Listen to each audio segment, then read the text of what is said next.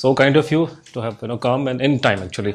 So I'm very glad, and uh, uh, thanks to Sijan Foundation which have made this thing possible. I I often complain I don't get too many you know opportunities to talk in Delhi, my own city. So it's easier for me to come and, and, and talk, but then this is how it is. So I guess it's difficult to organize talks in big cities because especially Delhi or Calcutta, or Bombay, where you have all the you know big things happening and and it's rather difficult. Anyhow, but this is as I said, I'm happy to be here, and I, that's what we you know we I will be able to give you some some good stuff today. Well, uh, I think the issue has already been discussed, been introduced. तो ज़्यादा बताने की ज़रूरत नहीं है मुझे उसमें uh, Subhash Bose का इशू आप सबको लोगों को पता है कि अभी बहुत ज़्यादा मशहूर हो गया है is because of this reason पिछले तेईस तारीख को अपना प्राइम मिनिस्टर मोदी जी ने एक झटके में हंड्रेड फाइल्स डी क्लासीफाई करके नेट पे डाल दी। ये एक बहुत बड़ी बात है और आप अगर आप जिस, जिस कंट्री में हम लोग पैदा हुए बड़े हुए हैं यहाँ पे डी क्लासिफिकेशन नाम की कोई चीज़ नहीं हुआ करती थी। कोई फ़ाइल बाहर नहीं आती थी। जो आपका जितना आपका ये नेशनल आर्काइव है वो बेसिकली वो ब्रिटिश इरा के ज़माने के वो रिकॉर्ड पुराने ज़माने के रिकॉर्ड वहाँ हुआ करते थे वहाँ पे। तो ये एक बहुत बड़ी चीज़ है। अगर आपको सुभाष बोस पसंद है या नहीं है आपको नेताजी की मिस्ट्री में कोई शौक है नहीं है ये सब कोई फ़र्क नहीं पड़ने वाला।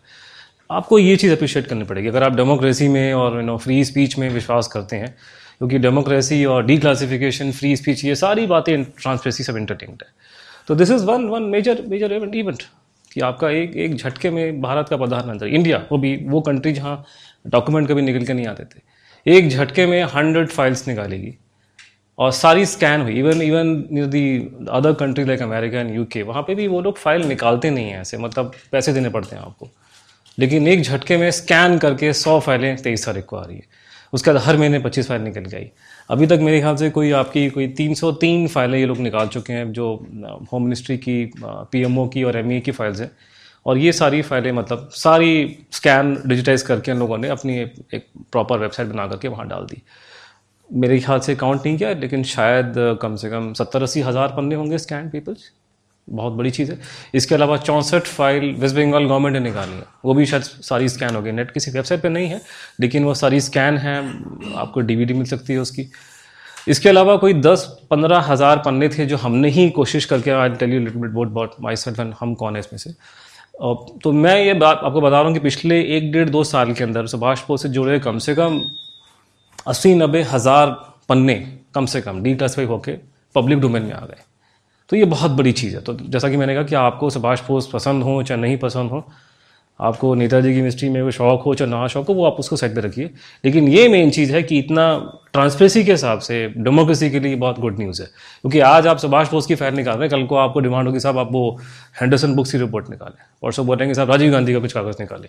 तो इसका असर पूरे देश पे होगा इस घटना का इस पूरी घटनाक्रम का अब ये जो फ़ाइल निकली है मीडिया में इसके बारे में काफ़ी मतलब मैं देखा रिपोर्टिंग ठीक नहीं है वो कह रहे हैं कि साहब कोई अंग्रेज़ों के ज़माने की फ़ाइल निकाल दी क्या हो ऐसा कुछ नहीं है उन्नीस सौ बावन से लेकर के दो हज़ार तक की फाइलें और ये मैं आपको एग्ज़ाम्पल दे रहा हूँ कि किस तरह के रिकॉर्ड्स आपके सामने बाहर निकल के आए जैसे ये एग्ज़ाम्पल है कि आपका ये उन्नीस सौ अट्ठावन का रिकॉर्ड है मिनिस्ट्री ऑफ़ हमारा एमईए का ये डॉक्यूमेंट है टॉप सीक्रेट फॉर्मली ये हमारी एम्बेसी टोक्यो, जापान में कोई जापानी साहब पहुँचते हैं, वो कहते हैं कि मेरे पास में कोई अठारह हज़ार चार सौ कैरेट की एक एमरल्ड की मूर्ति है।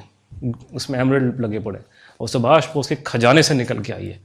और वो चाहता था कि ये इसको इसको गवर्नमेंट ऑफ़ इंडिया को बेचा जाए। इस तरह की चीज़ें अगर बाहर निकल के पहले आती तो हम लोग इतनी बढ़िया फ़िल्में बना रहे होते। ये तो बिल्कुल एक हॉलीवुड की फ़िल्मों के प्लॉट जैसी चीज़ है। एक एक डॉक्यूमेंट एक एक मूवी मतलब इतने सारे इसमें सब प्लॉट्स हैं। ये अब मैं आपको सैंपल दिखा रहा हूँ, किस तरह का मटेरियल बाहर निकल के आया वो भी हमारी कंट्री जैसी कंट्री जहाँ पे इस तरह की चीज़ें कभी निकल के आती नहीं थी पहले। अब जैसे फॉर एग्जांपल ये 2003 का रिकॉर्ड है, ये उस जमाने के विदेश मंत्री यशवंत सिन्हा, उस जमाने के गृह मंत्री अडवाणी जी को चिट्ठी लिख रहे हैं और बता रहे हैं कि सुभाष बोस की अस्थियों के बारे में जो डी टेस्ट है, वो उसका करें कि ना करें। उस तरह की पोजिशन है। इनफैक्ट हम लोग बहुत प्रॉब्लम थी कि इवन आरटीआई के अंदर आपके जो नोटिंग फ़ाइल नोटिंग निकल के नहीं आते थे। और ये file noting prime minister Manmohan Singh और उस लेवल के नोट मतलब पीएम के लेवल तक के रिटर्न नोट्स बाहर निकल के आए और ये 2014-15 के। तो ये मैंने कहा बहुत बड़ी, बढ़िया, बहुत बड़ी बात है कि इस देश में जहाँ चीज़ें ऐसी नहीं होती थी, वो चीज़ें हो रही हैं। और ये चीज़ें हो रही हैं, उसके लिए ये लोग जिम्मेवारी नहीं है कुछ भी। कि जो आपके इतिहासकार हैं हिस्टोरियन है, जो आजकल बहुत ज़्यादा ये हल्ला मचा रहे हैं कि साहब ये होना चाहिए। एक भी historian worth his name in this country बाहर निकल करके कोई डिमांड नहीं किया कभी। ये सारी दुनिया भर के बड़ी बड़ी बातें मारते फिरते हैं, लेकिन सुभाष बोस वाले केस में उल्टा उन्होंने अपोज किया था। पब्लिकली बोला कि ये तो मतलब कौन हिस्टोरियन बताइए मुझे? हिंदुस्तान में या अमेरिका में या कहीं भी कंट्री में, कौन आदमी है जो कहा कि मैं हिस्टोरियन हूँ, लेकिन डी क्लासिफिकेशन नहीं होना चाहिए, या फिर इस पर्टिकुलर चीज़ में इंक्वायरी नहीं होनी चाहिए? यार इंक्वायरी तो होनी चाहिए। आपका काम इन्वेस्टिगेशन करना इंक्वायरी करना, चीज़ों को स्टडी करना। लेकिन ये लोग उड़ा उड़ा के अजीब अजीब के मतलब आपको, आप सुनेंगे तो आपको बहुत नाराज़गी होगी। आजकल तो बिल्कुल ही कंट्री में माहौल बदल गया। तो ये ये हरबंस मुखिया साहब जे के चौरी ने बहुत बड़े। अब शायद रिटायर हो गए। वो कह रहे why don't we accept that the man is dead he died more than fifty years back this is all nonsense Sumit Sarkar Delhi university के historian the subject is so boring and unimportant that I don't even feel like reacting to it और खासकर Bengali historian नहीं जाएगा उल्टी सीधी बात बोलते हैं बैठ करके। तो इनकी वजह से कुछ नहीं हुआ। तो इन लोगों ने कोई डिमांड नहीं किया। कोई कुछ नहीं किया। चुपचाप बैठे हैं बैठ के और वही, वो एक डपली बज रही है, गांधी की उसकी नेहरू की, बस उसी को बजाया जा रही है। उसी में पैसा है, उसी में काम है, उसी में नौकरी पेशा आदमी का होता है। इस पर कोई आदमी निकल के बाहर निकलने को राज़ी नहीं था। हम लोगों ने, बिल्कुल ऑर्डनरी लोग जो इकट्ठे हुए तो ये जो पूरा, जो पैराडाइम शिफ्ट आया पूरे, पूरी सिचुएशन में, कि आप लोग आज इस बारे को डिस्कशन कर रहे हैं, दिल्ली में मीटिंग्स हो रही हैं, लोग अगर डिस्कशन कर रहे हैं, दुनिया भर में हो रही है। हम पाँच सात लोग दो से इकट्ठे हुए 2005 के आसपास और हम लोगों ने उस ज़माने में तो आपका ये फेसबुक भी नहीं था। याहू चैट रूम में इकट्ठे होकर के हम लोगों ने इसको इशू को आ, कि क्या करें? तो हमने कहा देखो ऐसा सुभाष बोस तो डेथ मिस्ट्री जो हमारा मेन इशू है कि नेताजी को हुआ क्या क्या कर उस पर तो हम लोग नहीं जा सकते। लेकिन हम लोग ये काम कर सकते हैं कि उसको उल्टा से कान कहावत है दिल्ली में कि उल्टा कान पकड़ो आप। कि नेताजी की बात मत करो कोई मीडिया सपोर्ट नहीं करेगा। कोई आपको हिस्टोरियन सपोर्ट करने नहीं आएगा। कोई इतिहासकार नहीं आएगा, कोई कोई एकेडमिक आपको सपोर्ट नहीं मिलेगी आपको। लेकिन अगर आप डी क्लासिफिकेशन की बात करते हो तो declassification is a larger issue वो ट्रांसपेरेंसी का बात है तो आप उसको इग्नोर नहीं कर सकते। तो हमने कहा निस्वाश बोस की बात हम लोग नहीं करेंगे, हम लोग डी क्लासिफिकेशन की बात करेंगे। तो luckily for us by 2005-6 you know आपके, हमारे देश में वो right to information act enact हो चुका था। तो हमने पहला ही, पहला पहला सुभाष बोस के बारे में हमने एक आर एप्लीकेशन डाली और हमने गवर्नमेंट से कुछ डॉक्यूमेंट मांगे। तो गृह मंत्रालय ने हमको छूटते ही मना कर दिया कि हमारे पास में रिकॉर्ड है, हम आपको दे सकते हैं नहीं। ये तो नेशनल सिक्योरिटी का इशू है। तो जब वो, उन्होंने मना किया तो ये खबरें बननी शुरू होगी तो ये पहली बार सुभाष बोस मेरे ख्याल से बहुत, मुझे नहीं मालूम, मैंने आखिरी बार सुभाष बोस की, आप लोगों ने भी नेताजी के बारे में कोई खबर पहले पन्ने कभी देखी हो किसी मीडिया के पेपर को। ये दो हज़ार छः की खबर है और उसके उस टाइम ऑनवर्ड जो है, ये सारी सुभाष बोस जो है अपने पहले पन्ने पे वापस आने शुरू हो गए। फिर मैंने 2012 में किताब लिखी इंडिया बिगेस्ट कवर अप और इसमें मैंने एक पूरा आउटलाइन दिया, पूरे केस का कि साहब हिस्ट्री क्या केस की केस में क्या अलग अलग फैसेट्स हैं, इसमें क्या क्या चीज़ें हैं। और फिर एक आउटलाइन दिया, पूरा प्लान कि साहब इसको इशू का रिजॉल्व करना है तो आपको ये आठ दस आपको स्टेप लेने पड़ेंगे। उसमें से जो मेजर स्टेप था कि आपको जितनी सीक्रेट फ़ाइल हैं वो आपको पब्लिक करनी पड़ेगी। मैंने वहाँ से अमेरिका से मॉडल उठाया जीएफ के रिकॉर्ड एक्ट का, कि अमेरिका में भी कंट्रोवर्सी थी कैनेडी की, के बारे में कि उसको किसने मारा और वहाँ पे नाइन्टी वन में एक मूवी बनी ओलिवर स्टोन की जी की उसके बाद वहाँ अमेरिका में बहुत कंट्रोवर्सी हुई। उन्होंने कहा कि साहब हम जितनी फाइलें पब्लिक कर देंगे। तो मैंने कहा वो मॉडल क्योंकि यहाँ अच्छा लगता है हिंदुस्तान में, अगर आप बातें सुना, अमेरिका की तो लोग शायद उसको ज़्यादा तवज्जो देते हैं कि अगर मैं आपको एग्ज़ाम्पल इंडिया का दूँगा तो मानेगा नहीं कोई मुझसे। तो मैंने कहा चुन चुन के आपको एग्ज़ाम्पल दिए, अमेरिका में क्या होता है यूके में क्या होता है ताकि यहाँ के लोग समझ में आए। तो उस मॉडल पर मैंने वो आउटलाइन बनाई और इस किताब में थी वो। फिर वो जब पढ़ने की, जब ये निकली किताब मार्केट में तो सुभाष बोस की फैमिली मेरी सपोर्ट में आ गई और उन्होंने कहा कि नहीं, हम लोग हमने कहा, देखिए, ऐसा है कि ये ज़माना चेंज हो गया अब दिल्ली में कोई भी छोटा मोटा आदमी मरता है या बॉम्बे में मरता है कलकत्ता में होता है तो लोग सड़कों पर निकलने के लिए प्रोटेस्ट करते हैं कि साहब justice for Jessica Lall justice for Aarushi Talwar ऐसे ये बहुत अच्छी बात है सोशल आजकल ये चीज़ पहले नहीं थी, आज हो गई है।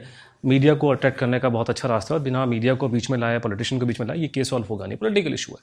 तो उन्होंने बात एग्री कर ली और हम लोगों ने मिलकर फिर प्लानिंग बनाया कि हम कैसे इशू को हम लोग निकालें आगे करेंगे। हमने फिर वो कैलकाटा में, क्योंकि वहाँ नेताजी के सारी फैमिली के लोग थे ज़्यादातर और मीडिया भी शायद थोड़ा ज़्यादा अच्छा हमारे फ्रेंड्स वहाँ पे थे। तो हम लोगों ने मिलकर वहाँ रैलियाँ निकालनी शुरू करी। कैंडल मार्च मेरे ख्याल से पहला candle march for Subhash Bose declassification matter was taken out in to 2012 2013 तो वो निकाल के हमने मार्च निकाले के बाद एक प्रेस कॉन्फ्रेंस की लोगों whatever we could we did एक माहौल उससे हल्का सा बन गया कंट्री में कि साहब ये नेताजी का इशू है। ये आ, उसका रिज़ल्ट ये निकला करते करते कि ममता बनर्जी ने पहले अपनी आपको बताया चौंसठ फाइलें जो उनकी इंटेलिजेंस डिपार्टमेंट की वो फाइलें बाहर आई। उसके उन्होंने ये अपना स्टेटमेंट दिया उसके बाद में फाइलों को पढ़ करके उसके बाद में ये दिल्ली में सारा मीडिया था कि प्रधानमंत्री ने हमको 2015 अक्टूबर में बुलाया अपने घर में यहाँ दिल्ली में। और वहाँ डिस्कशंस हुई और उन्होंने फिर बोला कि हम लोग तेईस तारीख से सुभाष बोस की फ़ाइलों को, की जो डी क्लासीफाई करने की प्रोसेस को हम स्टार्ट कर देंगे। तो तेईस तारीख को उन्होंने प्रोसेस शुरू कर दी और उन्होंने फाइलें एक के बाद डालनी शुरू कर दी पब्लिक डोमेन में। अब मुझे लोग कई पूछते हैं, साहब जो तो आपने कहा था फ़ाइल में कुछ निकलेगा, वहाँ तो कुछ निकला नहीं। तो मैं उनको बार बार बोलता हूँ, भैया, आप मेरा फेसबुक का पोस्ट पढ़िए, मेरा, मेरे ट्वीट पढ़िए, मेरे स्टेटमेंट पढ़िए। मैं पहले दिन से आपको एक बात बार बार बोल रहा हूँ, और ये मैंने उस दिन ये बात बोली थी बाईस जनवरी को इंडिया टुडे के स्टूडियो में उन्होंने ट्वीट कर दिया मेरे नाम से कि जो फ़ाइल आपको कल से मिलने वाली है, तेईस तारीख से, तेईस जनवरी 2016 से, वो बेसिकली कांग्रेस का वर्जन आपको निकल के आएगा। कि जो फाइलें निकल के आ रही हैं, ये कोई फाइलें कोई गीता थोड़ी ना कोई? कि आपने देखा कोई ब्यूरोक्रेट लिखा तो वो कोई गीता, वो वाल्मीकि से ना बैठा वहाँ पे कोई? ये तो वो जो गवर्नमेंट में जो बाबू बैठे हैं, वो वो चमचागिरी कर रहे हैं एक फैमिली की। और पचास साल से उन्हीं का ढर्रा चला जा रहा है। मैंने कहा, ये तो उनका वर्जन होगा कि वो दुनिया को कैसे देखते हैं। वो उनका क्या व्यू है इस केस के बारे में? हाँ लेकिन जब फाइलों का पढ़ेंगे, फाइलों का खोल के देखेंगे तो आप दो का चार, दो, चार का पाँच कर सकते हैं। वो आप समझ सकते हैं। तो फ़ाइल कर निकलना ज़रूरी है, चाहे जैसा भी कुछ होगा लेकिन ये बात ध्यान रखें कि फ़ाइल गवर्नमेंट ऑफ़ इंडिया की और ये गवर्नमेंट का व्यू देती है। ये ये फैक्ट नहीं देती है। फैक्ट भी होगा, लेकिन गवर्नमेंट का व्यू होगा इसमें बहुत सारा। एग्ज़ाम्पल आपको दो, चार देता हूँ, समझ में आ जाएगा। जैसे ये प्राइम मिनिस्टर नेहरू का एक नोट है, उन्नीस सौ बावन का। पंडित जी को बोला गया कि साहब इस पर इंक्वायरी करवाओ सुभाष बोस की डेथ इशू के ऊपर। तो ये लिख रहे हैं पंडित जी फ़ाइल में कि we have taken all steps that was possible for us and we are satisfied that the reports of Shri Subhash Bose death is correct nothing more can be done he keeps on repeating hammering the same line again and again अब ये एक और note है, तिरपन का 1953 का। I am quite clear in my own mind that all the inquiries we could make have been made and the result is a conviction that Shri Subhash Bose Chandra Bose died has has been stated There is an abundance of evidence on this which I consider convincing. In these circumstances, I see absolutely no justification for appointing an inquiry commission to make further inquiries. जब प्रधानमंत्री देश का छाती ठोकर के ये बोल रहा है कि इस पर इंक्वायरी करने की ज़रूरत नहीं है आप मुझे बताओ कौन होम सेक्रेटरी कौन फॉरेन सेक्रेटरी कौन माइकल लाल में हिम्मत हो जो उसको चैलेंज कर देगा तो उसको आजकल के ज़माने में हम जो कहते हैं वो कट एंड पेस्ट मेथड ये लोगों ने बाद में अगर आप फाइलें खोल के देखेंगे, पचपन की फ़ाइल, छप्पन की फ़ाइल, साठ की फ़ाइल, पैंसठ की file, cut and paste, cut and paste, cut and paste, जो पंडित जी बोल गए पचपन के अंदर, वो इनके लिए गॉस्पल ट्रुथ हो गया। कि साहब, चाचा बोल गया तो बिल्कुल ठीक होगा ये। आप उठाएँगे वही नाइन्टी फाइव का नोट बिग जो एग्जैक्टली वही लैंग्वेज यूज़ कर रहा है। कि एक एक होम सेक्रेटरी आएगा, उसके बाद दूसरा आएगा, वो उसको कट एंड पेस्ट कर देगा। तो ये नैरेटिव बहुत, थोड़ा बहुत फ़र्क, जब कोई गवर्नमेंट कभी कभी चेंज बीच में हुई तो हल्का नैरेटिव चेंज हो गया। लेकिन कोई खास चेंज नहीं है। तो गवर्नमेंट का नैरेटिव जो उन्नीस सौ पचपन, इक्यावन, बावन में नेहरू सेट कर गया, उसी को कट एंड पेस्ट कर करके ये लोग 2000 तक, चौदह तक लेकर आए। और यही गवर्नमेंट का व्यू आज डेट का है। तो दिस इज़ तो लेकिन ऑल द सेम जब वो फाइलें निकल के आई तो उसमें बहुत सी इन्फॉर्मेशन निकल गया जैसे ये इन्फॉर्मेशन है कि इन लोगों ने फाइलें जलाई देखिए, इसमें बच्चे वाली कॉमन सी बात है। फाइलें जलाने का मतलब कुछ गड़बड़ हुई है, नहीं तो फ़ाइल को जलाता नहीं है। और इन्फॉर्मेशन ये सारी बातें मीडिया में आपके सामने की सब पहले जलाई गई हैं, ये बात निकल के आई। ये भी निकल के आया कि आई एन खजाना भी चोरी हो गया। इसमें बड़ा इनफैक्ट बहुत क्लियर कट कहानी है खजाने में कि डॉक्यूमेंट साफ़ बोल रहे हैं कि एक्स और जेड वाई जेड तीन चार लोगों ने मिलकर पैसा चोरी किया आई खजाना। जो लोगों ने नेताजी को ज्वेलरी और सारा प्रॉपर्टी दी थी उनको कि कंट्री की लड़ाई लड़ें। और उस वो जब जो इकट्ठा हुआ था, सारा जो खजाना बना था, वो लूट लिया गया। तो ये तो महापाप है कि आप उस खजाने को लूटे जिससे देश की लड़ाई, आज़ादी की लड़ाई लड़ी जा रही है। तो तीन आदमियों का नाम निकल कर सरकार की फलों में लिखा हुआ कि साहब, ये आदमी ये आदमी ने चोरी किया। उनको गवर्नमेंट, पंडित जी गवर्नमेंट ना तो टच करती है, पहली बात तो ये। इनफैक्ट जो आदमी, जो चोर बता रहे हैं, उसको नौकरी दी जाती है प्राइम मिनिस्टर के ऑफ़िस में। तो इसका मतलब क्या निकलता है? तो ये तो ये ऐसा नहीं था तो जो ये लोग कह रहे हैं कि फ़ाइल में, फाइलों में कुछ निकला नहीं है, निकला फाइलों में। लेकिन है कि उसको आगे लेके जाना, उस पर आगे डिस्कशन डिबेट होना। अब उस पर अगर बीजेपी वाले जो उस टाइम की जो मेन पार्टी है, जिसको, इसको उछालना चाहिए, अगर वो नहीं उछाते तो मेरा कसूर नहीं है। हमने अपना काम कर दिया, कि हमने निकाल के मीडिया में डाल दिया। सारे मीडिया ने डिस्कशन किया, उठा के, साहब ये खजाना टूट के भाग गए कांग्रेसी। इनका नाम, क्योंकि इन्होंने उन लोगों को जाने दिया हाथ से तो उन्हीं का नाम आया क्योंकि आपको जब मालूम है कि उसने और इसने चोरी करी है तो आप लोगों ने क्यों नहीं एक्शन लिया उसके ऊपर? ये कोई छोटा मोटा पैसा थोड़ा ना कोई। तो कहने का मतलब कि इन्फॉर्मेशन निकल के आई है बहुत सारी। अब अब सवाल ये, अब ये है कि मेन मुद्दा कि अपने पिछले 10-12 सालों में नेताजी मिस्ट्री में जो नेताजी को हुआ क्या, जिसको नेताजी मिस्ट्री हम लोग कहते हैं कॉमन लैंग्वेज में तो ये हुआ क्या आखिर उनको? तो इसमें बहुत सी अलग अलग थ्योरियाँ हैं और खासकर जो उम्र बड़े हैं मुझसे, उनको पता है कि अजीब अजीब कहानियाँ इस कंट्री में गुंज रही थी, कोई कोई कहता साहब लाल किले मार दिया, कोई कहा वो अमेरिकन उनको मार दिया उनको उन्होंने। तो ऐसे अलग अलग बात है, लेकिन पिछले दस बारह सालों में बहुत सा इन्फॉर्मेशन अवेलेबल हो गया तो ये जो इन्फॉर्मेशन हमारे हाथ में जब लगा है पूरा का पूरा, उससे एक बात तो बड़ी क्लियर है कि सुभाष बोस को जो भी हुआ, उसको आप सिर्फ़ तीन आपके सामने ऑप्शन है, आपको चूज़ करने पड़ेंगे। जैसे आपको कभी आप एग्ज़ाम देते हैं स्कूल कॉलेज में तो दिल्ली कहाँ की राजधानी है? तो भारत, पाकिस्तान, बांग्लादेश। तो आपको एक को टिक करना पड़ेगा। तो इसमें आपको तीन ऑप्शन आपके सामने कि सुभाष बोस को हुआ क्या आपके सामने चौथा ऑप्शन नहीं है तो इससे वेस्टेज ऑफ़ टाइम क्योंकि कोई भी बात आप बोल रहे हैं, कोई भी आप डेटा दे रहे हैं, कुछ भी आप क्लेम कर रहे हैं, उसके पीछे एविडेंस होना चाहिए, कोई कोई विटनेस अकाउंट होना चाहिए, कुछ ना कुछ होना चाहिए ना, बिना हवा में तीर मारने वाली बात है। तो सिर्फ़ तीन थ्योरियाँ जो स्टैंड करती हैं, बाकी कोई थ्योरी स्टैंड नहीं करती तो theory number one Subhash Bose की डेथ एक प्लेन क्रैश में हुई थी ताइवान के अंदर। थ्योरी नंबर टू भगवान ना करे, सचो भैया। सुब्रमण्यम स्वामी इसको छाती ठोक करके बोल रहे हैं, भगवान ना करे, सचो।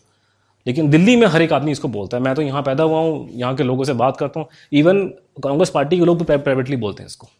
इंटेलिजेंस के लोग बोलते हैं रॉ के लोग बोलते हैं प्राइवेटली कि साहब इसमें इनफैक्ट मुझे लोग ताने मारते थे जब मैं इंक्वायरी कर रहा था अपनी अपनी जर्नलिस्टिक इंक्वायरी मैंने स्टार्ट की। कर तू क्या नई बात क्या कर रहा है? मेरे घर वाले मुझे मुझे रिश्ते वालों ने मुझे ताने मारे कि नई चीज़ क्या कर रहा है? इसमें क्या नई बात इंक्वायरी करने की है क्या? वो तो नेहरू ने मरवाया था उसको, वो तो रूस में था। ओपनली बोलते हैं लोग कि नेहरू ने मरवाया था, वो तो रूस में था, स्टालिन ने मार दिया उसको। अरे, इतने आराम से तुम बोल रहे हो कि मतलब क्या समझ रखा आपने सुभाष बोस को आपने? अरे, गांधी का नाम इसमें लिया जा रहा है बीच में। और ये ये हिंदुस्तान टाइम्स की खबर है ये कोई मैंने को आपको पांजन्य अखबार की क्लिपिंग नहीं दिखा रहा है बैठा करके। ये सारी क्लिपिंग गवर्नमेंट के डॉक्यूमेंट्स हैं या स्टैंडर्ड पेपर्स न्यूज़ पेपर्स की।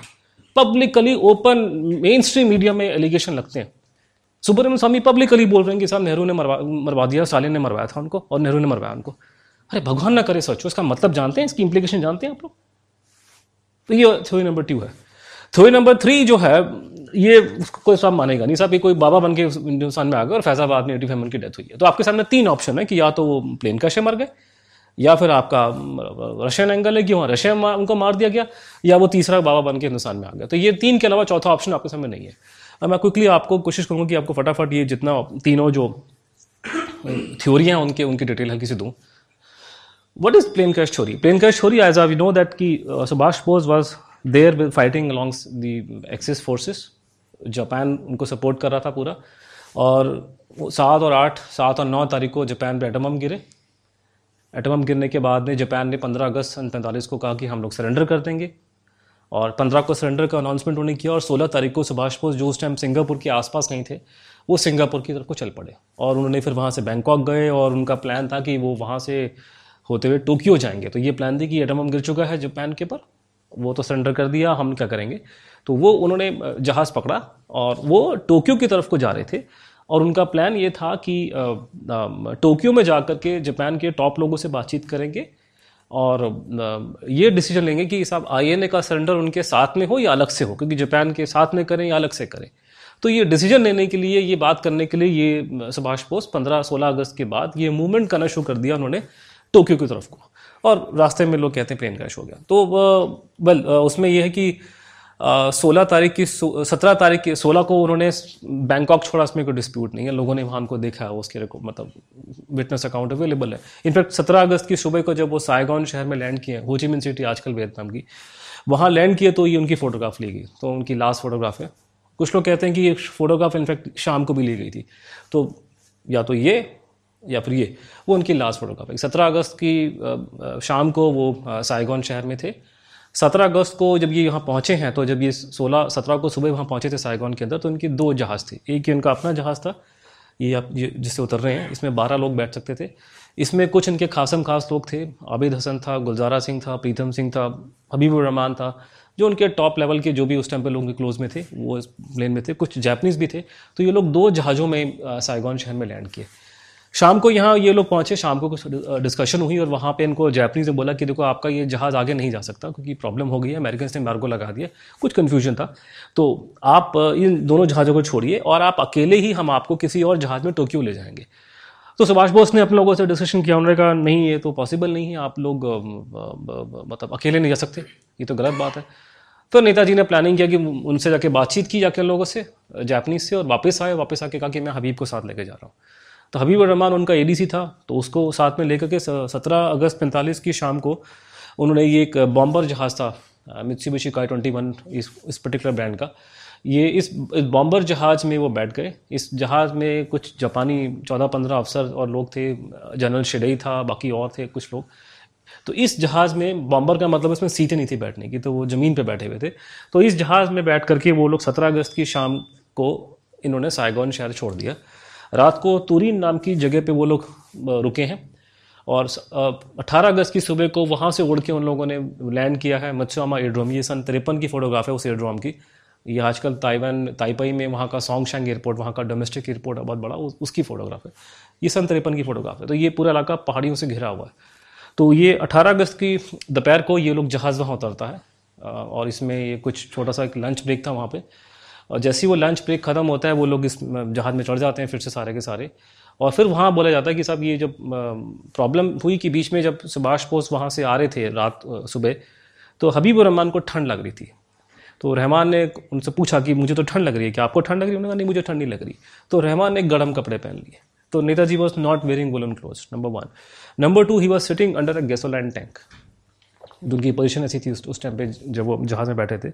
तो जब वो जहाज़ टेक ऑफ़ हुआ टेक ऑफ़ होने के साथ ही वो क्रैश लैंड कर गया। तो प्लेन क्रैश से नहीं उनका डेथ हुआ, क्योंकि लेकिन ही वॉज़ ऑलमोस्ट अनस्क्रैच क्योंकि उनको कुछ रहमान ने कहा कि यहाँ शायद चोट लगा था, लेकिन वैसे ही बस कम्प्लीटली फिट लेकिन वो जो टैंक था वो फट गया सिर के ऊपर से। अब वो फटने से उनके यहाँ पे वो सारा वो ड्रेंच हो गया, सारा आपका गैसोलाइन उनके लग गया, मिट्टी का तेल, उनकी कपड़ों पे, कपड़े भी उनके मोटे नहीं थे। उसके बाद वो जब वो उन्होंने जहाज़ से निकलने की कोशिश करी उन्होंने तो वो आग पकड़ गया। फिर वो रहमान, क्योंकि वो उस क्रैश में नहीं मरा था, उसने डिस्क्राइब पूरा ग्राफिक डिटेल्स दी हैं कि मैं उससे निकला बाहर और मैंने अपने हाथों से उनके फाड़ करके सारा उनको मतलब कोशिश की, कपड़े फाड़ दूँ, कपड़े फटे, ना वो बेल्ट जो थी वो फंस गई, बहुत देर, उससे बहुत प्रॉब्लम हुई उनको। तो by the time he did he had suffer third three degree burns और थर्ड डिग्री बर्न्स हुए थे, फिर वो क्लैप्स कर गए, वहाँ से थोड़ी देर बाद वहाँ पे उनको जैपनीज़ अफसर वहाँ पर आए उनको उठा करके ले गए। और कैप्टन योशीमी डॉक्टर थे इनकी चार्ज में उन्होंने कोशिश की बचाने की लेकिन थर्ड डिग्री बर्न हो चुका था बचने का चांस नहीं था। मिड नाइट तक आते आते उनकी डेथ हो गई। ये according to Japanese this is the dead body of Subhash Bose और फिर उन्होंने कोशिश की कि इस बॉडी को वो सिंगापुर वापस भेज दें लेकिन वो उनको जहाज़ नहीं मिले। तो एक दो दिन का इंतज़ार किया और उसके बाद में उन्होंने बॉडी को वहीं क्रिमेट कर दिया रहमान ने। वो, वो सामने खड़ा था। और ये फ़ोटोग्राफ रहमान की ली गई थी हॉस्पिटल में और सामने वो कंटेनर बड़ा जिसमें उनका ऐश है सुभाष बोस का क्रमिशन के बाद में और ये रहमान के हाथ में पट्टी वट्टी बंदी आपको दिखाई दे रहा होगा। और ये बाद में रहमान अपना सितंबर के पहले वीक में वो वहाँ से जापान चला गया टोक्यो में वहाँ जाके उसने इंपीरियल हेडक्वार्टर्स में वो ऐश कंटेनर दे दिया।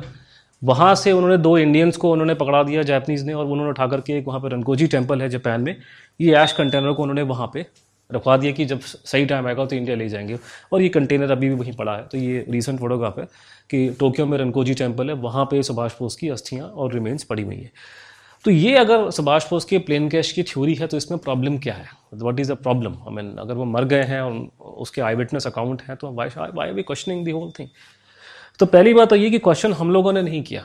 हमारे जो हिंदुस्तान के लोग हैं, हमारा इतना इनफैक्ट ये this is this is like you know it's like uh, talking to somebody who's living in 1950s and trying to explain him how raw functions in our country today you cannot make him understand because he won't understand a thing because these are things which are beyond his understanding reasoning उस जमाने के लोग जो हमारे हिंदुस्तान के लोग थे उनके ये दिमाग से बाहर बात थी कि कोई आदमी अपनी मौत का नकली नाटक करके एक नकली न्यूज़ प्लांट करके कहीं वहाँ भाग सकता है people have very simple mind in those days and they were not expose to all these things तो उसमें ऐसा कुछ नहीं। तो वो बेचारे तो रो पड़े जब जैसी खबर है कि नेताजी मर गए, लोगों ने रोना रोना पीटना शुरू कर दिया था।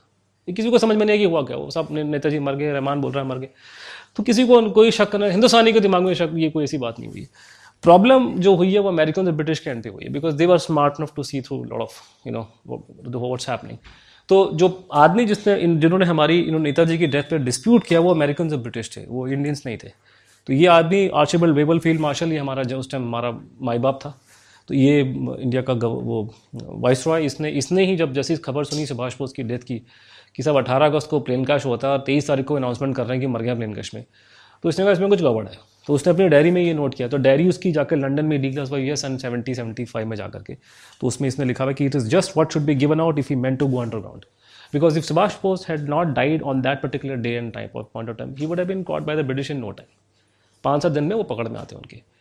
और उनको क्या होता है ये सब, सबको पता है। तो उसने कहा, just just at the time he was about to be apprehended he supposedly died वो गया I don't believe it there something wrong अठारह को मरता है तेईस को खबर क्यों मारी है मरने की? पाँच दिन क्यों आप लोग चुप चुप रहे? तो इसको शक हो गया इस आदमी को। अब मिलिट्री के आदमी, इनको इन्होंने दुनिया देखी उनको पता क्या हो सकता है। जो आदमी जिसने पहली बार ये दावा किया कि सुभाष बोस ज़िंदा है, मैंने उनको ज़िंदा देखा उनके मरने के बाद, उसका नाम था अल्फ्रेड वॉक अमेरिकन जर्नलिस्ट था शिकागो ट्रिब्यून का। उसने आकर दिल्ली में एक प्रेस कॉन्फ्रेंस हुई, उसमें जाके उसने नेहरू को कॉन्ट्रेक्ट किया, उसने बोला कि साहब, उस आदमी को ज़िंदा देखा मैंने मरने के बाद। में कौन कहता मर गया प्लेन क्रैश में। तो ये अल्फ्रेड वॉक की जो स्टेटमेंट है, यहाँ से कहानी शुरू होती है नेताजी की मिस्ट्री की। तो क्योंकि ये तो पब्लिक डोमेन में है। वो तो जो आपको मैंने वो क्लिपिंग दिखाई है, उसकी उसकी जो जो जो उसको, उसका कोड दिखाया, वो तो सीक्रेट था। लेकिन ये पब्लिक डोमेन में था कि इसने पब्लिक प्रेस कॉन्फ्रेंस में कॉन्टेस्ट किया कि साहब, मैंने उस आदमी को ज़िंदा देखा है प्लेन क्रैश के बाद में। साइगॉन शहर में ही देखा।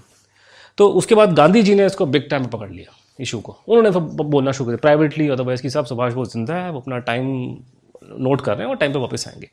तो अगर किसी आदमी को ब्लेम करना है, आपने नीरज मिनिस्ट्री को एक बहुत बड़ा इशू बनाने के लिए, वो गांधी जी कि गांधी जी ने इस बात को पब्लिकली बहुत ज़्यादा उसको बोलना शुरू करा और गांधी जी के ऑब्वियसली बहुत कॉन्टेक्ट थे। Gandhi ji was not an ordinary person तो फिर जब ये ये स्टेटस ये था तो अंग्रेज़ों ने क्या किया? उन्होंने कुछ इंक्वायरी करनी चाहिए। तो इंक्वायरी करने के लिए उन्होंने एक टीम बनाई। उसमें कंबाइंड सेक्शन एक बनाया गया। उसका नाम टीम का नाम कंबाइंड सेक्शन था। उसके अंदर एक डब्ल्यू मैकराइट जो आईबी का डिप्टी डायरेक्टर था, वो उसका इंचार्ज था। उसके अंदर में कुछ अफसर थे।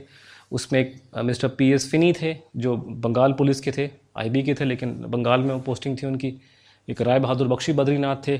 तो टॉप के वो लोग जिनको सुभाष बोस को चीज़ करने का एक्सपीरियंस था, राय बहादुर बख्शी बद्रीनाथ ने पहले सुभाष बोस की जो स्केप हुई थी 41 में कैलकाटा से, उसको भी क्रैक किया था according to the intelligence reports which I have seen which is son should be तो ये तो ये ऐसे लोग जिनको सुभाष बोस मतलब इस काम करने की महारत हासिल थी, उनकी एक टीम बनाएगी मैक्राइड के अंडर में, और इस टीम ने इंक्वायरी करनी शुरू करी। तो वो गए साइगॉन में गए सिंगापुर में गए बैंकॉक में गए, उन्होंने वहाँ जाके इंटरोगेशन लोगी करी, उन लोगों ने वहाँ जाके देखा। उनको ज़्यादा टाइम लगा नहीं समझने की। पूरी स्टोरी जो आपको मैंने सुनाई है सुभाष बोस की डेथ की basically based on hearsay account और सिवाय हबीब रहमान के इसमें कोई खास किसी का एविडेंस कोई बाकी लोगों ने सुभाष बोस को जानते भी नहीं थे वो लोग। तो सारी कहानी सुभाष बोस की डेथ की इज़ बेस्ड ऑन हीयर से मुँह की सुनी सुनाई बात है कि साहब वो डेड बॉडी नहीं है। डेड बॉडी की पिक्चर नहीं है तो आप साबित कैसे करोगे आप लोग? और फिर उन्होंने, फिर जब उन्होंने लोगों से पूछना शुरू किया तो उनको बहुत से उसमें प्रॉब्लम्स आने शुरू हो गए कि उसका अकाउंट जो है मैच नहीं कर रहा था। जैसे फॉर एग्जांपल उन्होंने बोला था कि साहब, वो आदमी टोक्यो जा रहा है, वहाँ से वापस आ जाएगा। लेकिन जो उसका कंडक्ट था, जो उसका बिहेवियर था, वैसा नहीं था। उनके सेक्रेटरी ने कहा कि वो पूरी रात वो जागे रहे। सोए नहीं सोलह तारीख को। As if there's no tomorrow फिर वो उनके जो पर्सनल स्टाफ था, उसने रोना शुरू कर दिया। और रो क्यों रहे हो आप लोग? अगर वो आदमी जाएगा टोक्यो वापस आ जाएगा तो रोने का मतलब क्या है? फिर वो आइए ने खजाना उन्होंने मंगा लिया कहीं से एकदम से कि उसके साथ लेके जाएँगे। तो ये पूरा उन्होंने उन्होंने रिपोर्ट में लिखा कि साहब, ये जो आदमी जो भी था, ये ये वापस नहीं आने वाला था। तो ये कहानी जो है कि वो टोक्यो जा रहे हैं, जिसमें कुछ प्रॉब्लम है। ये this is not the right right information फिर करते करते फिर जैसे मैंने कहा, बहुत से लूप होल से छोटा आपको मैंने बताया था कि वो रहमान ने कहा था कि साहब, मैं वो, मुझे ठंड लग रही थी तो मैंने कपड़े पहन लिए, उसे बाश नहीं पहने। रहमान अट्ठाईस साल का कश्मीरी था। नेताजी अड़तालीस साल के बंगाली थे। तो ठंड उसको नहीं लग रही है, उसको लग रही है, ये अपने आप में सोचने की बात है। एनी तो ये इन्होंने इंक्वायरी करी और ये फिनी ने एक रिपोर्ट फ़ाइल किया। ये एक अपने आप में ये एक्सपोज करती है क्योंकि एक, एक ये पूरा जो नैरेटिव है ये पूरा जो कंस्ट्रक्ट हमको दिया गया था बहुत साल से हिंदुस्तान के अंदर कि ये पूरी कहानी नेताजी की डेथ मिस्ट्री की बेसिकली ये पंडित जी को बदनाम करने की चाल है। और ये कंस्पेसी थ्योरी है मतलब ये तो नेताजी रूस में होंगे इज़ ऑल कंस्पेसी थ्योरी ये बड़ा स्टैंडर्ड एक आर्गूमेंट है किसी आप लोग जाएँगे तो ये बोलेंगे आपको। खुद अपने आप ये कंस्पिरेसी थ्योरी करने में नंबर वन है। दुनिया में मैं, मैंने कई बार ये बात बोला है कि कंस्पिरेसियाँ थ्योरियाँ बनाने के अंदर नंबर वन है पाकिस्तानी। उसके बाद हमारे कांग्रेसी भाई हैं हिंदुस्तान के। अजीब अजीब सी बातें, ये वो डिग्गी राजा आपका बैठा हुआ यहाँ पे, पता नहीं कहाँ कहाँ से ये उठा के ले आता है खबरें। हाँ तो ये इनकी अजीबो गरीब हालात हैं और आप शर्म आती है बताते हुए हमारा देश का गृह मंत्री मतलब अगर आपके मंत्री ऐट के थ्योरियाँ गढ़ना शुरू कर दें कंस्पिरेसी थ्योरियाँ तो देश का हालत क्या होगा? तो ये माइंडसेट आपको मालूम चलता है जिनसे आप लोग डील कर रहे हैं। वो एग्ज़ाम्पल मैं आपको हल्का सा स्ट्रे कर रहा हूँ लेकिन एग्ज़ाम्पल दे रहा हूँ कि इसमें एक आपका वाई बी चौहान हमारा वो था हमारा गृह मंत्री था हमारे देश का। तो, तो आप आपको यकीन नहीं होगा वो राजीव गांधी जी के मरने के बाद में कुछ वहाँ पे इनको उसने स्टेटमेंट दी लोकसभा के अंदर। स्टेटमेंट में कहता है कि अशोक चौहान जी के फादर जो भी मुख्यमंत्री थे आपके महाराष्ट्र के तो कि दो तीन चवान थे तो इसमें से एक चवान मुझे पूरे एग्जैक्ट के इनिशियल एग्जैक्टली याद नहीं है कौन सा चवान था but one of the Chavan हुआ the home minister under your Narasimha Rao government उसने जाके बोला कि राजीव गांधी इतना बड़ा नेता था दुनिया का कि अमेरिका उससे डरता है। शक्ल देखी शीशे में अपनी आप लोगों ने? अमेरिका से मुकाबला करने चले। तो बहुत बड़ा लीडर था, उनसे अमेरिका मतलब उसने ये बोला पार्लियामेंट में बोला। वो देख के पड़ा मेरे मेरे मेरे तो तोड़ के मैंने कहा, क्या बकवास कर रहा है ये बैठ के पार्लियामेंट के अंदर? ये ना, दिमाग इनका से ही।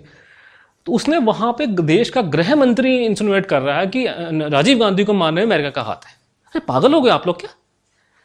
उन्हें को काम धाम नहीं अमेरिकन को कि आपके पीछे इसको मारने के लिए आएँगे? ऐसी हवा में मतलब तो ये इस तरह का माइंड सेट है। मैंने कहा ना, पाकिस्तानी और ये कांग्रेसी, ये नंबर इस थ्योरियाँ दुनिया भर की उल्टी सीधी करवा लो। तो ये इन्होंने ये कंस्ट्रक्ट कर रखा साहब, ये पूरी सुभाष बोस कि जितनी कहानी है मरने की ज़िंदगी बेसिकली हमको बदनाम करने का पॉलिटिकल हुआ है। और इसी में कि ये रूस में ये वाली कहानी इन्होंने वो करी। आई एम सॉरी नेताजी रूस में हो सकते हैं, ये थ्योरी सन पैंतालीस में ही पैदा हो गई थी। ये कोई बात की बनाई थ्योरी नहीं है। इनफैक्ट ये जब, ये डॉक्यूमेंट्स अगर पहले बाहर डिक्लासिफाई हो जाते, पहले निकल के आ जाते, ये केस बहुत पहले सॉल्व हो चुका था। इसमें कुछ केस में रखा नहीं है ज़माने में आजकल। तो ये 1945 में जब उन्होंने इन्वेस्टिगेशन की इंटेरोगेशन की तो ये वातानेब नाम का एक इंटरप्रेटर था। इसकी, इन्होंने इन्होंने इसकी इंटेरोगेशन करी है फिनी ने। और उसमें उसने बताया कि साहब, ये आदमी, इनकी आपस में डिस्कशन हो रही थी, यहाँ पे था ये सत्रह अगस्त को।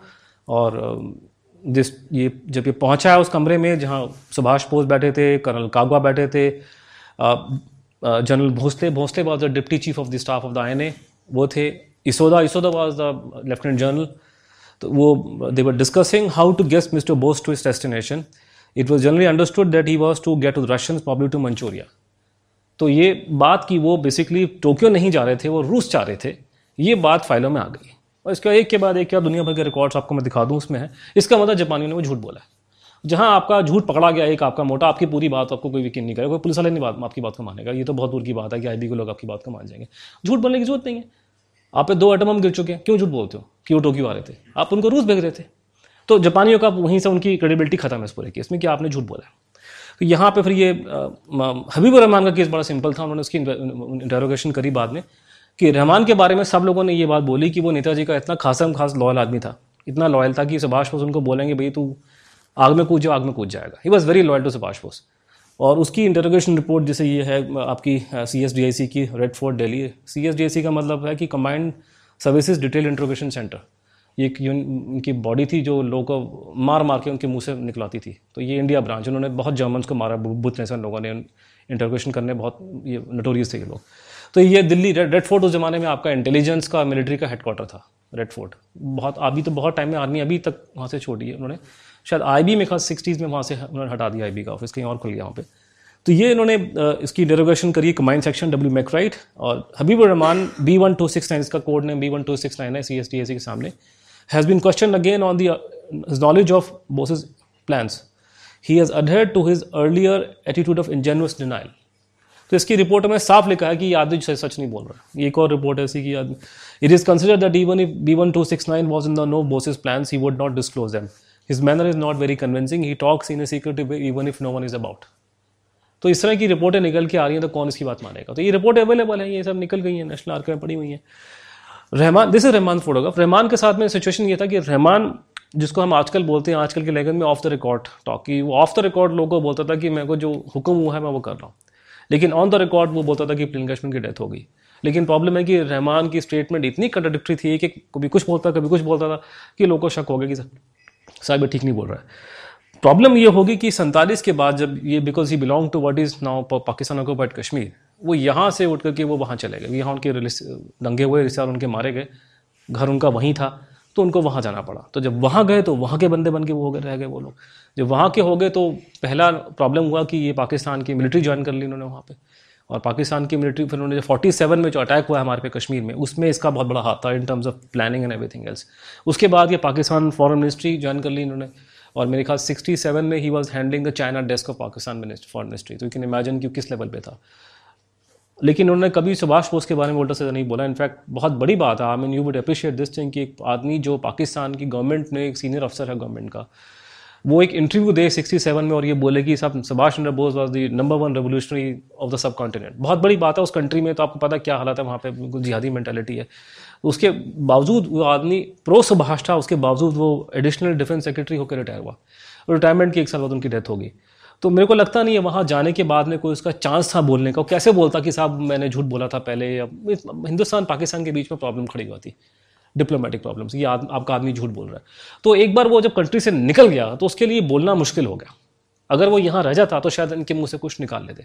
मैं खुद एक आदमी को जानता था उनकी डेथ होगी उन्होंने मुझे खुद ही बोला कि रहमान ने मुझे खुद ही बोला दिल्ली में आए थे जब वो बीच में हुआ कि जो लोग बोलते हैं नेताजी मर गए उनको बोलने दो।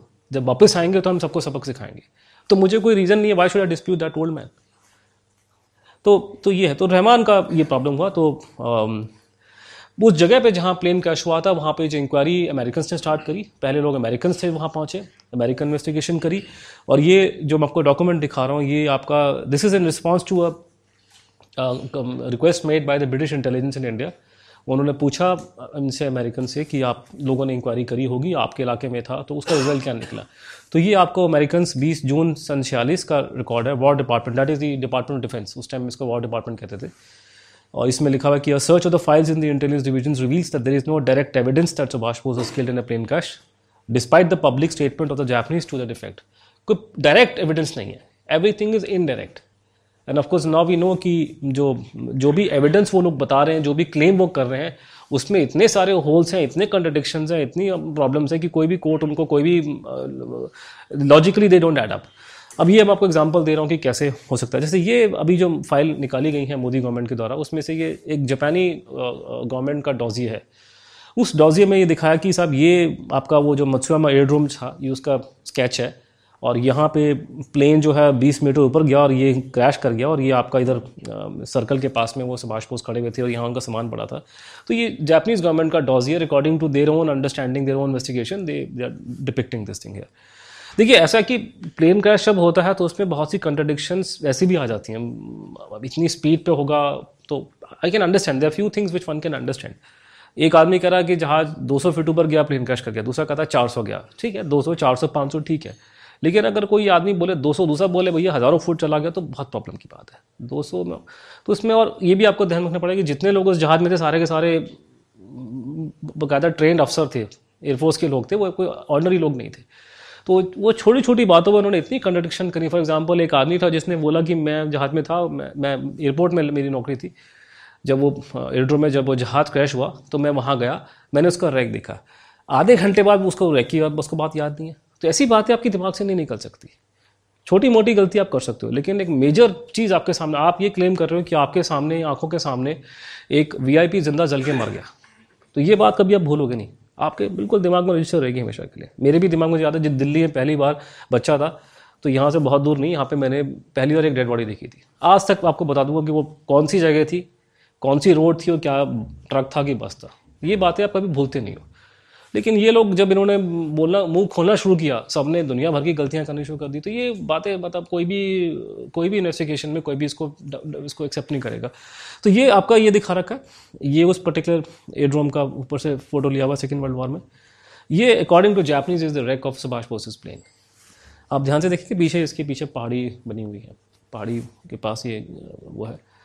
This is another visual of it तीसरा। तो ये अब फिर दिखा रहा हूँ आपको मैं ये आपको उसका जापानीज़ गवर्नमेंट का डॉजी है जो अभी रिकल्स में हुआ है इस पिछले साल। ये वो जगह है। तो essentially what has happen that वो जो आपको uh, जो फ़ोटो दिखा जो उसकी जापानीज गवर्नमेंट का जो स्केच है उसके हिसाब से wreck is lying somewhere here और जो फोटोग्राफ दिखाई गई वो यहाँ की है। कोई दस बारह किलोमीटर दूर की है। पहाड़ियों की फोटोग्राफ है। तो इन्होंने कहीं और की फ़ोटो उठा करके वहाँ लगता है प्लांट करवा दी। क्योंकि आपको स्टोरी को बिलीवेबल करवाना है। लोग मानेंगे नहीं आपकी बात को। तो ये ये उस की आजकल की फोटोग्राफ है कि आपका स्केच के हिसाब से आपका जो रेक है वो पड़ा है यहाँ पे लेकिन अदरवाइज़ वो बहुत दूर है। There are couple of people but it will make my talk go on another one or जैसे for example there is no evidence general Shidei पाँच क्योंकि वो कह रहे हैं पाँच छः लोग मरे थे। टोटल पाँच छः बज के पाँच छः मर गए। क्योंकि there was a dispute how many people were travelling the same plane तो उसमें दो ही आदमी हैं जो काउंट होते हैं, Subhash Chandra Bose and general Shidei तो शिडई की डेथ का कुछ कन्फर्मेशन कुछ भी नहीं है। उसका तो बिल्कुल ही मतलब कोई मतलब बिल्कुल कंट्रडिक्शन है, कोई कुछ बोलता है, कुछ बोलता है। तो इट इज़ नॉट प्रूवन तो in fact it is very that's one line of inquiry which we have taken कि शेडेज डेथ इज़ एब्सोलूटली क्वेश्चनेबल तो बाश पोस्ट में कम से कम दो चार लोग स्टेटमेंट तो दे रहे हैं, कम से कम कि वो मरा था। उसकी कोई स्टेटमेंट भी ढंग की नहीं आ रही कोई। तो तो बिल्कुल ही स्टोरी को उड़ा ख़त्म कर देगा अगर उस अगर उस लाइन में चले तो। तो ये जो मैंने बोला आपको कमांड सेक्शन ने पूरी एक अपनी इंक्वायरी करी और वो इंक्वायरी करने के बाद में उन्होंने ये आखिरी अवेलेबल रिपोर्ट है नेशनल आर्काइव में कमांड सेक्शन की। और जो रिपोर्ट इंटेलिजेंस की होती हैं they are written in simple language for people to understand they are not journalist they are not trying to impress you with their you know writing skills तो आपको to the point बात बोली जाती है। और मैंने ये रिपोर्ट किसी फॉर्मर डीआईबी को दिखाई दी आईबी डायरेक्टर को तो उसने मुझे समझाया कि साहब, ये तो बड़ी ज़बरदस्त रिपोर्ट है और ये तीन चीज़ें, ऐसा होता है कि ये बात रिसर्च में होती है जर्नलिज्म में होती है इंटेलिजेंस में होती है कि आपके तीन इंडिपेंडेंट सोर्सेस अगर कंफर्म कर दें कोई बात, एक आदमी बॉम्बे में है, एक आदमी चेन्नई में, तीसरा आदमी हांगकॉन्ग में है, वो तीनों एक ही बातें बोलें, आपस में उनका लिंक ना हो तो ये it becomes you know almost true because तीन आदमी ऐसी बात नहीं बोल सकते। तो उसमें उन्होंने बताया कि इन्होंने सारी इन्फॉर्मेशन उन्होंने पूल करी डिफरेंट जगहों से और वो सारी जगह मर्ज कर रही हैं। उसमें ये ये इसमें कंक्लूजन है, लिखे हुए साफ़।